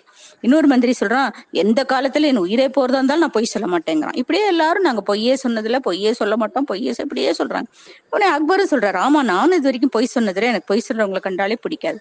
அப்ப பீர்பால் மட்டும் பேசாமையே இருக்கார். உடனே ராஜா பீர்பாலை பார்த்து கேக்குறாரு என்ன பீர்பால்? நீ மட்டும் ஒன்னும் பதிலே சொல்லல அப்படின்னு. அப்ப பீர்பால் சொல்றார் "யா- அப்படி நான் சொல்ல முடியாது. ஏன்னா நான் எனக்கு தெரிஞ்சு நிறைய தடவை சின்ன வயசுல இருந்து நிறைய பொய்யெல்லாம் சொல்லியிருக்கேன். அப்படி பொய்யே சொல்லாம ஒரு மனுஷன் இருக்க முடியாது. வேணும்னு வந்து பொய் சொல்லி ஏமாத்தணுங்கிறதுக்காக பொய் சொல்லணுங்கிறது இல்ல. சில சமயம் மத்தவங்களை காப்பாத்தணுங்கிறதுக்காகவும் தன்னை காப்பாத்திக்கிறதுக்காக கூட பொய் சொல்ற பொய் சொல்றது வழக்கம் தான் நிறைய தடவை பொய் சொல்லியிருக்கேன் அப்படின்னு சொல்றாரு. உடனே ராஜா கோவம் வந்துடுது. என்ன நீ பொய் சொல்லியிருக்கியா? என்னோட ராஜ்யத்துல இருக்கிற ஒரு முக்கியமான அமைச்சர் பொய் சொல்றானா? அப்படின்னா நான் உடனே உன்னை வேலையில இருந்து தூக்கிடணும். உன்னே இந்த நாட்டை விட்டு அனுப்பணும். ஏன்னா அவனுக்கு ஒரு அவனுக்கு ஒரு நியாயம் உனக்கு ஒரு நியாயம் இருக்கக்கூடாது இல்லையா? அவனை உடனே வேலையில இருந்து எடுத்து ஊரை விட்டு அனுப்பிச்சிட்டேன். அதே மாதிரி உன்னையும் வேலையில இருந்து தூக்கி உன்னையும் ஊரை விட்டு அனுப்பணும். அப்பதான் ரெண்டு பேருக்கும் ஒரே மாதிரி நான் தீர்ப்பு சொன்ன மாதிரி இருக்கும் அப்படின்னு சொல்றாரு. பாரு இங்க இருக்கிற அத்தனை பேரும் ஒருத்தர் கூட பொய்யே சொன்னதில்லைன்னு சொல்றாங்க. எனக்கு தெரிஞ்ச நானும் பொய்யே சொன்னதில்ல. இவ்வளவு முக்கியமான பொறுப்புல இருக்கிற மந்திரி நீ நீ போய் பொய் சொல்றேன்னு சொல்றியே. அப்படின்னு ஒன்னு பீர்பால் சொல்றேன் மன்னிச்சிருங்க ஹுசூர். எனக்கு தெரிஞ்சு நான் சின்ன வயசுல இருந்து எத்தனையோ தூரம் பொய் சொல்லியிருக்கேன். வேணும்னு சொன்னதில்ல. பட் சில சமயங்கள்ல அது மாதிரி சொல்லும்படி ஆயிட்டாக்கா நான் என்னால என்ன பண்ண முடியும் அப்படின்னு சொல்றாரு அப்போ ராஜா கோவம் வந்துடுறது. பாருங்க இருக்கிற அத்தனை பேரும் உண்மையே பேசியிருக்காங்க என்னைக்கும். நீ மட்டும்தான் பொய் சொல்ற ஆள் இங்க. அந்த மாதிரி பொய் சொல்ற ஆள் நம்ம ராஜ்யசபையில வேண்டாம். நீ உடனே இந்த நாட்டை விட்டு எங்கேயாவது போடு. இனிமே நீ இந்த ராஜ்யத்துக்கு வரக்கூடாது அப்படின்னு ராஜா சொல்லிடுறான். சரின்னு பீர்பாலும் வேற வழி இல்லாம சரி ஹுசூர் அப்படின்ட்டு போயிடுறாரு. போயிட்டு வீட்டுல போய் உட்காந்து யோசிச்சுட்டே இருக்காரு. இதுக்கு என்ன பண்ணலாம்? அப்படின்னு. கடைசியில என்ன பண்றாரு? ஒரு செடி ஒரு சின்ன செடி இலைகளோட ஒரு பத்து செடி இருக்கு. இலைகள் இருக்கிற மாதிரி ஒரு சின்ன செடியை தன்னோட வேலைக்காரனை கூப்பிட வேலைக்காரனை கூப்பிட்டு இது மாதிரி ஒரு பத்து வெரைட்டி செடி. ஒன்று ஒன்று கோதுமையில இருந்து இது வந்து நெல்லுல பண்ண செடி ஒன்று சிலது கோதுமையில சிலது கம்பில் கம்புல தினையில அது மாதிரி ஒரு பத்து செடி தங்கத்துல தட்டான்ட்ட கொடுத்து பண்ணி எனக்கு எடுத்துன்னு வா அப்படிங்கிற பத்து நாளைக்குள்ள பண்ணி எடுத்துன்னு வரணும் எல்லாத்தையும். சரின்னா அவரும் வந்து அப்படியே செய்யறேன் ஹுசூர் அப்படின்ட்டு அந்த செடியை வாங்கிட்டு போயிட்டு அதே மாதிரி வெவ்வேறு செடிகள். இது வந்து நெல்லோ நெல்லோட செடி இது. அதே மாதிரி கோதுமை செடி. ஒரு ஒரு சின்னதா ஒரு சின்னதா ஒரு கிளை அதுல ஒரு நாலு இலை இருக்கிற மாதிரி தங்கத்துல. அந்த மாதிரி ஒரு பத்து செடி பண்ணி எடுத்துட்டு ராஜ்யசபைக்கு போறார் பீர்பால். உடனே அக்பர் கேக்குறார் எதுக்கு நீங்க ராஜ்யசபைக்கு வந்தீங்க? நான் தான் அவங்கள வரக்கூடாது. இந்த நாட்டை விட்டே போனோம்னு சொல்லியிருக்கேனே. எதுக்கா மறுபடியும் வந்தீங்கன்னு கேக்குறாரு. அப்ப பீர்பால் சொல்றாரு ஹுசூர் நான் வந்து நீங்க சொன்னது எனக்கு ஞாபகம் இருக்கு. நான் வந்து போயிடுறேன். இந்த ஊரை விட்டு போயிடுறேன். ஆனா எனக்கு வந்து திடீர்னு எனக்கு ஒரு அது போறதுக்கு முந்தி ஒரு நல்ல காரியம் பண்ணணும்னு நினைக்கிறேன். எனக்கு ஒரு முனிவர் வந்து ரொம்ப நாளைக்கு முன்னாடி அவர் ஹிமாச்சல பிரதேஷ்ல தபஸ் பண்ண முனிவர். அவர் வந்து எனக்கு வந்து ஒரு நெல் செடி கொடுத்திருக்காரு. அந்த நெல் விதைகளை வந்து நான் வந்து நிலத்துல விதைச்சேன்னா எனக்கு இந்த மாதிரியான நெல் செடி கிடைக்கும் அப்படின்னு அவர் சொல்லி கொடுத்துட்டு போயிருக்காரு. இதே மாதிரி கம்புல இருந்து விளைஞ்ச செடி பாருங்க இங்க இருக்கு. கோதுமையில இருந்து விளைஞ்ச செடி பாருங்க இங்க இருக்கு. அப்படின்னு ஒன்பது இது ஒண்ணு கம்பு ஒண்ணு கோதுமை ஒண்ணு ஒண்ணு நெல் ஒண்ணு வந்து தெனை ஒண்ணு வந்து வரகு. இப்படி ஒன்பது இது காமிக்கிறாரு அவர். பார்த்தோன்னா ராஜா ஆச்சரியம். என்னது? தங்க விதையா? அது நிலத்துல போட்டா தங்க செடி முளைக்குமா? ஆச்சரியமா இருக்கே. அப்படின்னா நீங்க நாளைக்கே நம்ம அதை ம- விதைச்சிடணும் பீர்பால் நம்ம அப்படிங்கிறார். பீர்பால் சொல்றாரு அதுக்கு நான் நிலமெல்லாம் ரெடி பண்ணி வச்சுட்டேன். எந்த இடத்துல விதைக்கணும் எல்லாம் கரெக்டா பார்த்து வச்சுட்டேன். அதனால நாளைக்கு விதைக்க வேண்டியதுதான் பாக்கி அப்படிங்கிறார். விதைகள் இருக்கு பாருங்க இங்க அப்படின்னு. கொஞ்சம் விதைகளை காமிக்கிறார். எல்லாம் தங்கத்துல குட்டி குட்டி குட்டியா விதைகள். நெல் மாதிரி இருக்கு சிலது கம்பு மாதிரி இருக்கு சிலது வந்து கோதுமை க கோதுமை ஷேப்ல இருக்கு. எல்லாம் தங்கத்துல இருக்கு. அரிசி ஷேப்ல இருக்கு கோதுமை ஷேப்ல இருக்கு கம்பு ஷேப்ல இருக்கு அப்புறம் ராகி ஷேப்ல இருக்கு வரகு ஷேப்ல இருக்கு. அது மாதிரி எல்லாம் நிறைய ஒரு க- கைப்பிடி கைப்பிடி எல்லாத்தையும் விதைகள் எல்லாம் காமிக்கிறார். இதெல்லாம் அந்த முனிவர் எனக்கு கொடுத்தது தான் அப்போ அந்த முனிவர் வந்து ரொம்ப விசேஷமான ரொம்ப தபஸ் பண்ண யோகி அவரு. அவர் இது எனக்கு சொல்லிட்டு அவர் தண்ணியில நடந்து போறதெல்லாம் நான் பார்த்திருக்கேன். தண்ணி மேல எப்படி நிலத்துல நடந்து போமோ அது மாதிரி நடந்து போயிருக்காரு. அதெல்லாம் பார்த்திருக்கேன். தண்ணியில மிதப்பாரு அவரு. அவ்வளவு விசேஷமான யோகி அது. மந்திர சக்தி ரொம்ப அதிகம். அவர் தான் கொடுத்துட்டு போனார் இந்த விதைகளை அப்படின்னு. சரி ராஜா என்ன சொல்றாரு? நாளைக்கு நம்ம போய் அதை வந்து நிலத்துல விதைக்கலாம். ஊர் மக்கள் எல்லாமும் கூப்பிடுங்க. அவங்களும் இதை பார்க்கட்டும். அவங்களால முடிஞ்ச வரைக்கும் அவங்களும் இந்த விதைகளை வாங்கி நடட்டும். அந்த மாதிரி அதிசய தங்க இது கிடைக்கட்டுமே அப்படி எல்லாரும் பார்க்கட்டும் அப்படின்னு ராஜா சொல்றாரு. சரி ஊர் ஃபுல்லா தண்டோரா தண்டோரா போடுறாங்க. ஒரு இதை வச்சு தண்டோரா போடுறாங்க. இந்த மாதிரி நாளைக்கு வந்து தங்க விதை வந்து இந்த இடத்துல விதைக்க போறோம். எல்லாரும் ராஜா விதைக்க போறாரு. எல்லாரும் வாங்க அப்படின்னு தண்டோரா போடுறாங்க. அடுத்த நாள் ஊர் ஃபுல்லா கூடிடுறாங்க அங்க. இந்த மந்திரிகளும் கூடிடுறாங்க. ராஜா எல்லாரும் அந்த இடத்துக்கு வந்துடுறாங்க.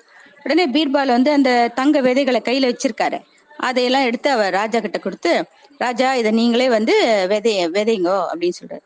ராஜா சொல்ற நீயே வித. உனக்கு தானே கொடுத்துருக்காரு முனிவர் நீயே வித அப்படின்னா இல்ல ராஜா அதுல ஒரு சின்ன பிரச்சனை இருக்கு அப்படிங்கிறார். என்னன்னு கேக்குறான் ராஜா.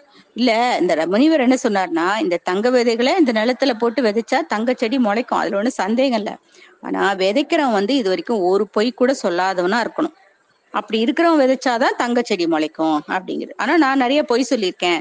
இதைத்தான் நான் உங்ககிட்ட அன்னைக்கே சொன்னேன். அதனால நீங்களோ உங்க மந்திரிகளோ மந்திரிகள் தானே சொல்றதுங்க நான் இது வரைக்கும் ஒரு பொய்யும் சொன்னதுல உங்க மத்த மந்திரிகளோ இல்ல நீங்களோ விதைச்சாக்கா இந்த செடி தங்க செடி முளைக்கும்.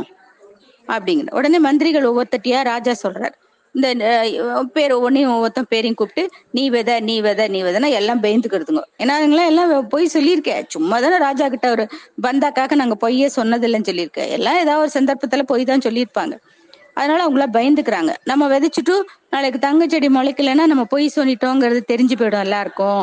அப்படின்னு எல்லாரும் நான் மாட்டேன் நான் மாட்டேன் நான் மாட்டேன்னு ஒவ்வொருத்தரா பின் வாங்குறாங்க நான் நான் கொஞ்சம் சின்ன வயசுல பொய் சொல்லியிருப்பேங்கிறான் ஒருத்தன். இன்னொருத்த சொல்றான் நான் ஏதாவது என்னை அறியாம ஏதாவது திருடு கொ- கொ- கனவுல கனவுல ஏதாவது பொய் சொல்லியிருப்பான். இப்படியே ஒவ்வொருத்தரும் சொல்லி நழுவிடுறாங்க. உடனே பீர்பால் சொல்றார் ராஜாட்ட சொல்றார் அக்பர்ட்ட நீங்க தான் இது வரைக்கும் ஒரு பொய்யும் சொன்னதில்ல இல்லையா? அதனால நீங்க விதைங்கோ அப்படின்னு. உடனே பீர்பா அக்பரும் இப்ப வந்து பின்வாங்குறாரு அது பீர்பால் நான் வந்து இப்ப ராஜா ஒண்ணு பொய் சொல்லல. நான் அதுக்கு முந்தியெல்லாம் நானும் கொஞ்சம் பொய் சொல்லியிருக்கேன் நிறைய. அதனால என்ன மன்னிச்சிரு பீர்பால்ங்கிற ராஜா.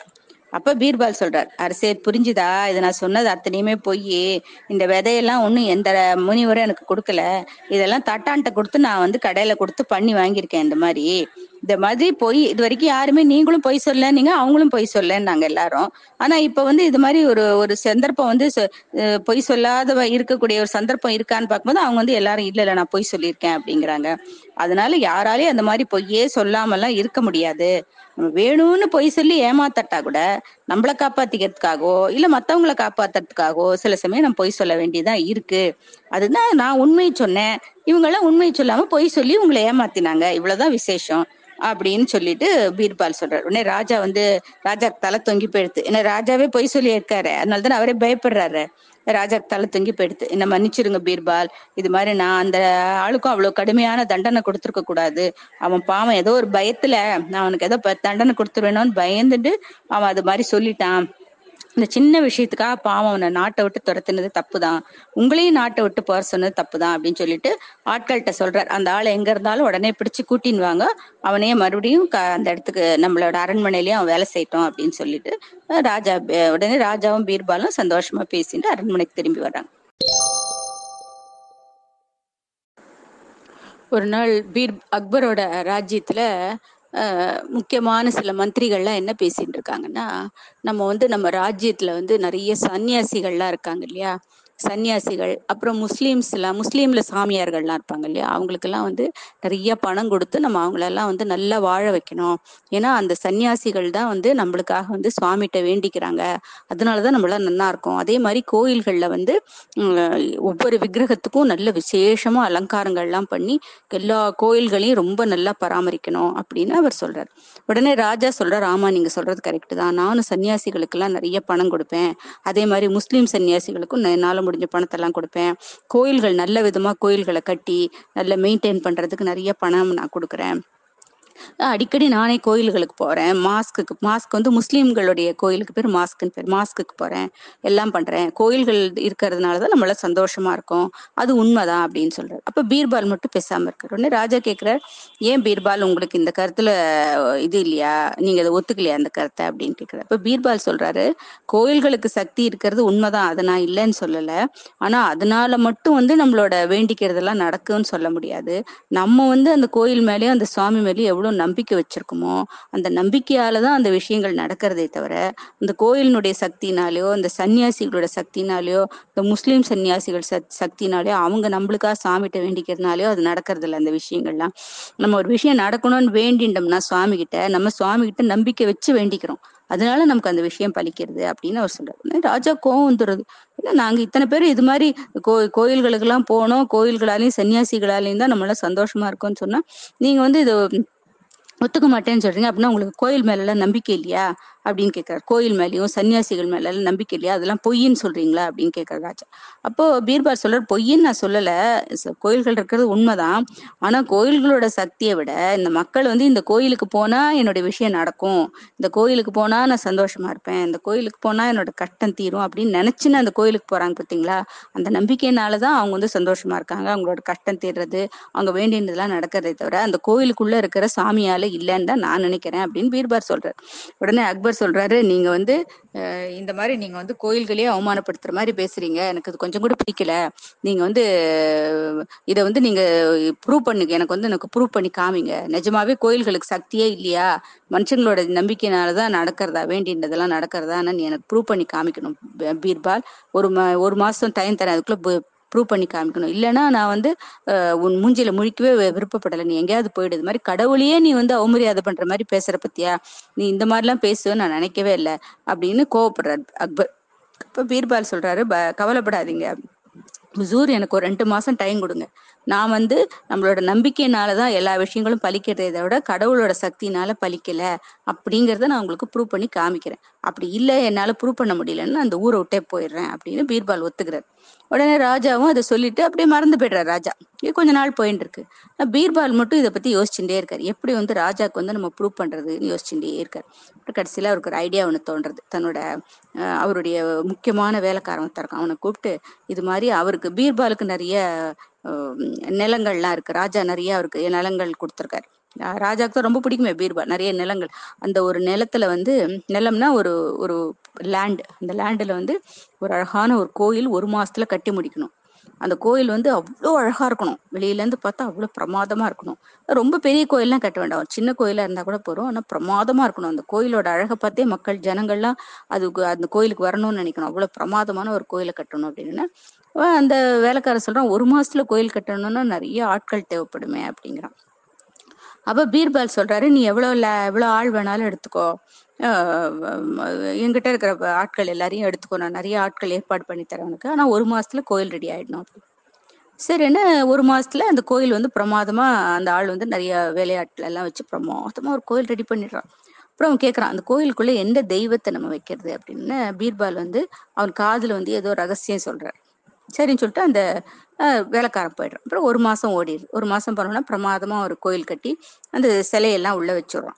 அப்போ வந்து இது மாதிரி கோயில் ரெடி ஆயிடுது அப்படின்னு பீர்பால் வந்து பார்த்து பிரமாதமாக இருக்கே ஒரு மாதத்துல இவ்வளோ அழகான கோயிலை நீ கட்டுவேன்னு நான் கொஞ்சம் கூட நினச்சே பார்க்கல அப்படின்னு சொல்லிட்டு ரொம்ப பிரமாதமாக கட்டியிருக்க அப்படின்னு அவனை நல்லா பாராட்டிட்டு இந்த கோயிலுக்கு வந்து உள்ளே இருக்கிற தெய்வம் வெளியிலேருந்து தெரியவே கூடாது. எப்பயுமே திற போட்டு மூடியே இருக்கணும். கோயிலோட தெய்வத்தை வந்து யாரும் பார்க்கவே கூடாது. திற போட்டு மூடியே இருக்கணும். திறன்னா ஒரு ஸ்கிரீன் ஸ்கிரீன் போட்டு மூடியே இருக்கணும். அதனால ஆனா இந்த கோயில் வந்து ரொம்ப சக்தி வாய்ந்த கோயில். இந்த கோயில்ல என்ன வேண்டினாலும் நடக்கிறது அப்படின்னு சொல்லிட்டு நீ ஒரு வதந்தி வதந்தினா சும்மாவே ஒருத்தர் ஒருத்தர்கிட்ட போய் சொல்றது. ஏதாவது ஒன்னும் பார்த்தே இருக்க மாட்டாங்க. சும்மாவனு நான் நேத்திக்கு ஒரு பூதத்தை பார்த்தேன்னு ஒருத்தன் சொல்றான்னு வச்சுக்கோ. உடனே அதை வந்து இன்னொருத்தன் அவன் வந்து இன்னொருத்தன்ட்ட போய் நேத்திக்கு தெரியுமா இவன் வந்து பூதம் பார்த்தானா அந்த பூதம் வந்து வெள்ளை புடவை கட்டியிருந்துதான் அப்படிமா அப்புறம் இன்னொருத்தன் என்ன சொல்லுவான் அந்த பூதம் டெய்லி வருதாம் அப்படியே இவன் சொன்ன விஷயம் அப்படியே பல மடங்கா பெருகி பெருகி போயிட்டே இருக்கும். அதுதான் பேர் வதந்தின்னு பேர். ஒருத்தர் ஒரு விஷயத்த சொன்னா அதை அவங்க போய் இன்னொருத்தட்டு சொல்றது. அவங்க வந்து இன்னொருத்தட்டு சொல்றது. அவங்க வந்து இன்னொருத்தட்டு இப்படி போயிட்டே இருக்கும் அந்த விஷயம். அப்போ அது அந்த விஷயம் ஊர் ஃபுல்லா பரவிடும். அதுக்கு தான் வதந்தின்னு பேர். அது நிஜமா இருக்கணும்னு கூட அவசியம் இல்லை. யாரும் அது வெரிஃபை பண்ணியிருக்க மாட்டாங்க. நிஜமா பொய்யான்னு. சும்மா ஒருத்தர் சொன்னாங்கிறதுனாலே அந்த விஷயம் அப்படியே பரவி பரவி போகும். அதுதான் வதந்தின்னு பேர். அது மாதிரி பீர்பால் என்ன சொல்றாரு அவர்கிட்ட நீ இது மாதிரி ஒரு வதந்தியை பரப்பணும். இந்த மாதிரி இந்த கோயில்ல இருக்கிற சிலை வந்து ரொம்ப விசேஷமானது. இந்த கோயில்ல வந்து என்ன வேண்டினாலும் நடக்கும் அப்படின்னு சொல்லி நீ சொல்லி விடணும் அது வந்து திரைக்குள் இருக்கும் தெய்வம் அப்படின்னு வந்து ஒரு சொல்லி விடணும் திரை திரைக்குள்ள தான் அந்த தெய்வம் இருக்கும். அந்த தெய்வம் வெளியிலேயே வராது. அவ்வளோ சக்தி வாய்ந்த தெய்வம் அது. அதனால அந்த தெய்வத்தை எப்பயுமே திரை போட்டு மூடியே தான் வச்சிருக்கணும். யாரும் திரையை திறந்து அந்த உள்ள இருக்கிற சுவாமியை பார்க்கவே கூடாது. பார்த்தா அவனுக்கு கண்ணு போயிடும். அவ்வளோ விசேஷமான சக்தி உள்ள சுவாமி உள்ள இருக்காரு.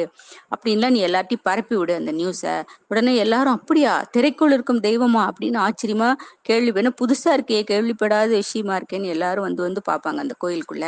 ஆனா அந்த கோயில் திறந்திருக்கணுமே தவிர அந்த கோயில் திரை வந்து எப்பயும் மூடியே தான் இருக்கணும். உள்ள என்ன தெய்வம் இருக்கணும்னு ஒருத்தருக்கும் தெரியவே கூடாது. கடைசி வரைக்கும் உள்ள யார் இருக்கு தெய்வம் இருக்குன்னு தெரியவே கூடாது. அப்புறம் அவங்க எல்லாரும் ஒருத்தர் வந்து சொல்லணும் அது மாதிரி வேண்டினதெல்லாம் நடக்கிறது அப்படின்னு சொன்னா எல்லா ஆளாளுக்கும் அதே மாதிரி அதை நம்பிட்டு எல்லாரும் இந்த கோயிலுக்கு நிறைய பேர் வர ஆரம்பிச்சிருவாங்க. அதே மாதிரி நீ தான் இது பரப்பி விடணும் எல்லாருக்கிட்டையும் அப்படின்னு தெ- தெனாலி இது பீர்பால் சொல்றது சரின்னா அவனும் என்ன சொல்றான் சரி அப்படியே செய்யறேன் அப்படின்ட்டு போயிடுறான். போயிட்டு அவன் என்ன பண்றான் போய் எல்லாருக்கிட்டையும் அது மாதிரி பரப்பி விடுறான். இந்த மாதிரி ஒரு பத்து பேர்கிட்ட போய் சொல்றான் அந்த மாதிரி அந்த கோயில் ரொம்ப விசேஷமான கோயில். அந்த கோயில்ல இருக்கிற தெய்வம் வந்து அவ்வளவு விசேஷமானது. என்ன வேண்டினாலும் நடக்கும் அந்த தெய்வத்துக்கிட்ட. அந்த தெய்வம் வந்து எப்பயுமே திரைக்குள்ளதான் இருக்குமா? திரையை திறந்தா பாக்குறவனுக்கு கண்ணு போயிடுமா? இவ்வளவு விசேஷமான சுவாமியா அது? அப்படி எல்லாம் சொல்றான். உடனே அவன் வந்து இன்னொருத்தன்ட்ட போய் சொல்றான். அவன் வந்து இன்னொருத்தன்ட்ட போய் சொல்றான் எப்படி சொன்னோன்னா ஊர் ஃபுல்லா அந்த விஷயம் பரவி கூட்டம் கூட்டமா கூட்டம் கூட்டமா ஜனங்கள் அந்த கோ- சுவாமியை பார்க்க வர ஆரம்பிச்சிடுறாங்க. இந்த விஷயம் அக்கம் பக்கத்து ஊருக்கெல்லாம் பரவி போய் அந்த ஊர்ல இருந்தெல்லாம் வர ஆரம்பிச்சிடுறாங்க. அப்புறம் கொஞ்ச நாள் போனா வெளிநாட்டுல இருந்தெல்லாம் வர ஆரம்பிச்சிடுறாங்க. ஏன்னா திரைக்குள்ள ஒரு தெய்வமா? அந்த சுவாமியை பார்க்கவே கூடாதாமே? திரையை திறந்தாலே கண்ணு போயிடுறதாமே. அவ்வளோ பிரகாசமா இருக்குமாமே அந்த சுவாமி. அப்படி இப்படின்னு எல்லா விஷயத்துக்குள்ள அங்க போய் என்ன வேண்டினாலும் நடக்கிறதாமே அப்படின்னு ஏகப்பட்ட கூட்டம் சேர்ந்துருது. அந்த கோயிலை கண்ட்ரோலே பண்ண முடியல. அவ்வளோ கூட்டம் வருது. ஒரு நாளைக்கு ராஜ்யசபையில இந்த விஷயத்த வந்து அக்பர்கிட்டயே ஒருத்தர் சொல்றார். இந்த மாதிரி திரைக்குள்ள ஒரு தெய்வம் இருக்கான். அது வந்து ரொம்ப விசேஷமா இருக்கான் அந்த கோயில்ல அந்த தெய்வம். அங்க வேண்டினா என்ன வேண்டினாலும் நடக்குமா அப்படின்னு. ராஜா கொண்டே ஆச்சரியம். என்னது? திரைக்குள்ள இருக்கிற சுவாமி அந்த சுவாமியை நம்ம பார்க்க முடியாதா? ஆச்சரியமா இருக்கே அப்படின்னா நான் அந்த கோயிலுக்கு போய் பார்க்கணும் அப்படின்னு ராஜா அக்பர் சொல்றாரு. அக்பர் வந்து தன்னோட ஆட்களோட அந்த கோயிலுக்கு வர்றாரு. அப்போ பீர்பால் வராருங்க பீர்பால் வந்தோடனே பீர்பால் கிட்டே சொல்ற ராஜா. இந்த மாதிரி அந்த ஒரு ஒரு தெய்வம் இருக்கான் பீர்பால். உனக்கு தெரியுமா? அந்த கோயில்ல ஒரு சுவாமி இருக்கான். அது ரொம்ப சக்தி வாய்ந்த சுவாமியா? அந்த சுவாமிகிட்ட என்ன வேண்டினாலும் நடக்குமா? அந்த உள்ள அந்த தெய்வத்தை அந்த சுவாமியை வந்து யாரும் பார்க்கவே முடியாதாம் எப்பயும் ஒரு ஸ்கிரீன் போட்டு மறைச்சே இருக்குமா? அந்த ஸ்கிரீனை திறந்து யாராவது தப்பி தவறி பார்த்துட்டா உங்களுக்கு கண்ணு போயிடுறதாம் அவ்வளவு விசேஷமான சுவாமியா? அது மாதிரி உலகத்திலேயே இது வரைக்கும் அந்த மாதிரி ஒரு சாமி கிடையாதான்னு எல்லாரும் சொல்றாங்க. நான் நாளைக்கு போய் பார்க்க போறேன் அப்படின்னு. பீர்பாலை கூப்பிடுறாரு. உடனே பீர்பால் சொல்றாரு நானும் வரேன் ஹூசூர். அப்படி. அப்புறம் சொல்றாரு உனக்கு தான் சுவாமி மேல நம்பிக்கையே கிடையாது. சுவாமினால ஒன்றும் நம்ம வேண்டிக்கிறதுலாம் நடக்கல. நம்மளோட நம்பிக்கை நம்ம நம்பிக்கை இருக்கிறதுனால தான் எல்லாம் நடக்கிறதுன்னு நீ சொன்னியே. இப்போ இப்போ மட்டும் இந்த சாமியை மட்டும் பார்க்க வரிய. அப்படின்னு உடனே பீர்பால் சொல்றாரு இப்பவும் நான் அதே தான் சொல்றேன். சுவாமியால எதுவுமே நடக்கல. நம்மளுடைய நம்பிக்கைனாலதான் எல்லாம் நடக்கிறதுங்கிறது தான் இப்பயும் சொல்றேன். அப்படின்னு ராஜாக்கு இன்னும் கோவம் வந்துடுறது நீங்க இதே மாதிரி சொல்லிட்டு இருக்கீங்க பாத்தீங்களா? அதே மாதிரி நீங்க வந்து எனக்கு ப்ரூவ் பண்றேன்னு சொல்லியிருக்கீங்க ஒரு மாசத்துல. ஒரு மாசமே முடிஞ்சு போச்சு. நீங்க இன்னும் எனக்கு ப்ரூவும் பண்ணல ஒன்றும் பண்ணல. எப்படி இருந்தாலும் சரி பரவாயில்ல. இந்த மட்டுக்கு இந்த கோயிலையாவது வந்து பாக்குறேன்னு சொன்னீங்களே வாங்க என் கூட அப்படின்னு சொல்லிட்டு ராஜா பீர்பாலையும் கூட்டினா அந்த கோயிலுக்கு வர்றாரு. கோயிலுக்கு வந்த உடனே கோயில்ல வந்து ராஜா வேண்டிக்கிறார். கோயில்ல வந்து ராஜாவோட எல்லையில வந்து சண்டை நடந்துட்டு இருக்கு ராஜாவுடைய ஆட்களுக்கும் இன்னும் வேற ஒரு நாட்டோட ஆட்களுக்கும் ஏதோ ஒரு சண்டை நடந்துட்டு இருக்கு அந்த சண்டையில நம்ம நாடு ஜெயிக்கணும் அப்படின்னு அக்பர் வேண்டிக்கிறதுக்காக தான் அந்த கோயிலுக்கு வந்திருக்காரு. அக்பர் வேண்டிக்கிறார். இந்த நாடு நம்ம நாடு எதிர்த்து அந்த இன்னொரு ராஜா போர் புரியறான் இல்லையா? அவன் வந்து தோத்து போய் நாம ஜெயிக்கணும் அப்படின்னு ராஜா வேண்டிக்கிறார். வேண்டிகிட்டே இருக்கும்போதே ஒரு ஆள் ஓடி வரான். ஒரு ஆள் ஓடி வந்து குதிரையில வந்து சொல்றான். ராஜா ராஜா நம்ம ஆட்கள் எல்லாம் நம்முடைய போர் வீரர்கள்லாம் நம்ம நாட்டு எல்லையில வந்து பக்கத்து நாட்டு ராஜாவோட சண்டை பிடிச்சிருந்தாங்க இல்லையா? அதுல நம்ம ஜெயிச்சிட்டோம் ராஜா. அந்த நாட்டு ராஜா தோத்து போய் உங்களுக்கு எல்லா விதமான பணமும் பொருளும் எல்லாத்தையும் கொடுத்து அனுப்பி கொடுத்து இப்ப பெரிய ஒரு ஆட்களோட வந்துட்டு இருக்கான் ராஜாவே உங்களை பார்க்க வந்துட்டு இருக்கான் ப- பணம் பொருள் எல்லாம் உங்களுக்கு கொடுக்கறதுக்காக வர வந்துட்டு இருக்கான் அப்படின்னு சொன்னா ராஜா ஒரே சந்தோஷம். அந்த வந்த ஆளுக்கு தன்னோட முத்து மாலை கழுத்துல போட்டுருக்கிற முத்து மாலையை கழட்டி அப்படியே அவனோட கழுத்துல போட்டுற போட்டுட்டு இப்ப பீர்பாலை பார்த்து கேக்குறாரு. பத்தியா? பீர்பால் நீ என்னமோ சொன்னி சுவாமிக்கெல்லாம் சக்தி இல்லைன்னு. இப்ப வந்து இந்த கோயில்ல வந்து இந்த சுவாமி கிட்ட வேண்டினேன் நான். இது மாதிரி நம்ம நாட்டு படைகள் வந்து ஜெயிக்கணும்னு. பாரு வேண்டின்னு கொஞ்சம் வேண்டி கூட முடிக்கல. அதுக்குள்ள இந்த ஒற்றன் வந்து சொல்றான் நம்ம வந்து ஜெயிச்சிட்டோம்னு. அப்ப இந்த சுவாமி எவ்வளவு சக்தி வாய்ந்த சுவாமி. இந்த சுவாமியை நம்ம போய் பார்க்கலாம் வா அப்படிங்கிறார்.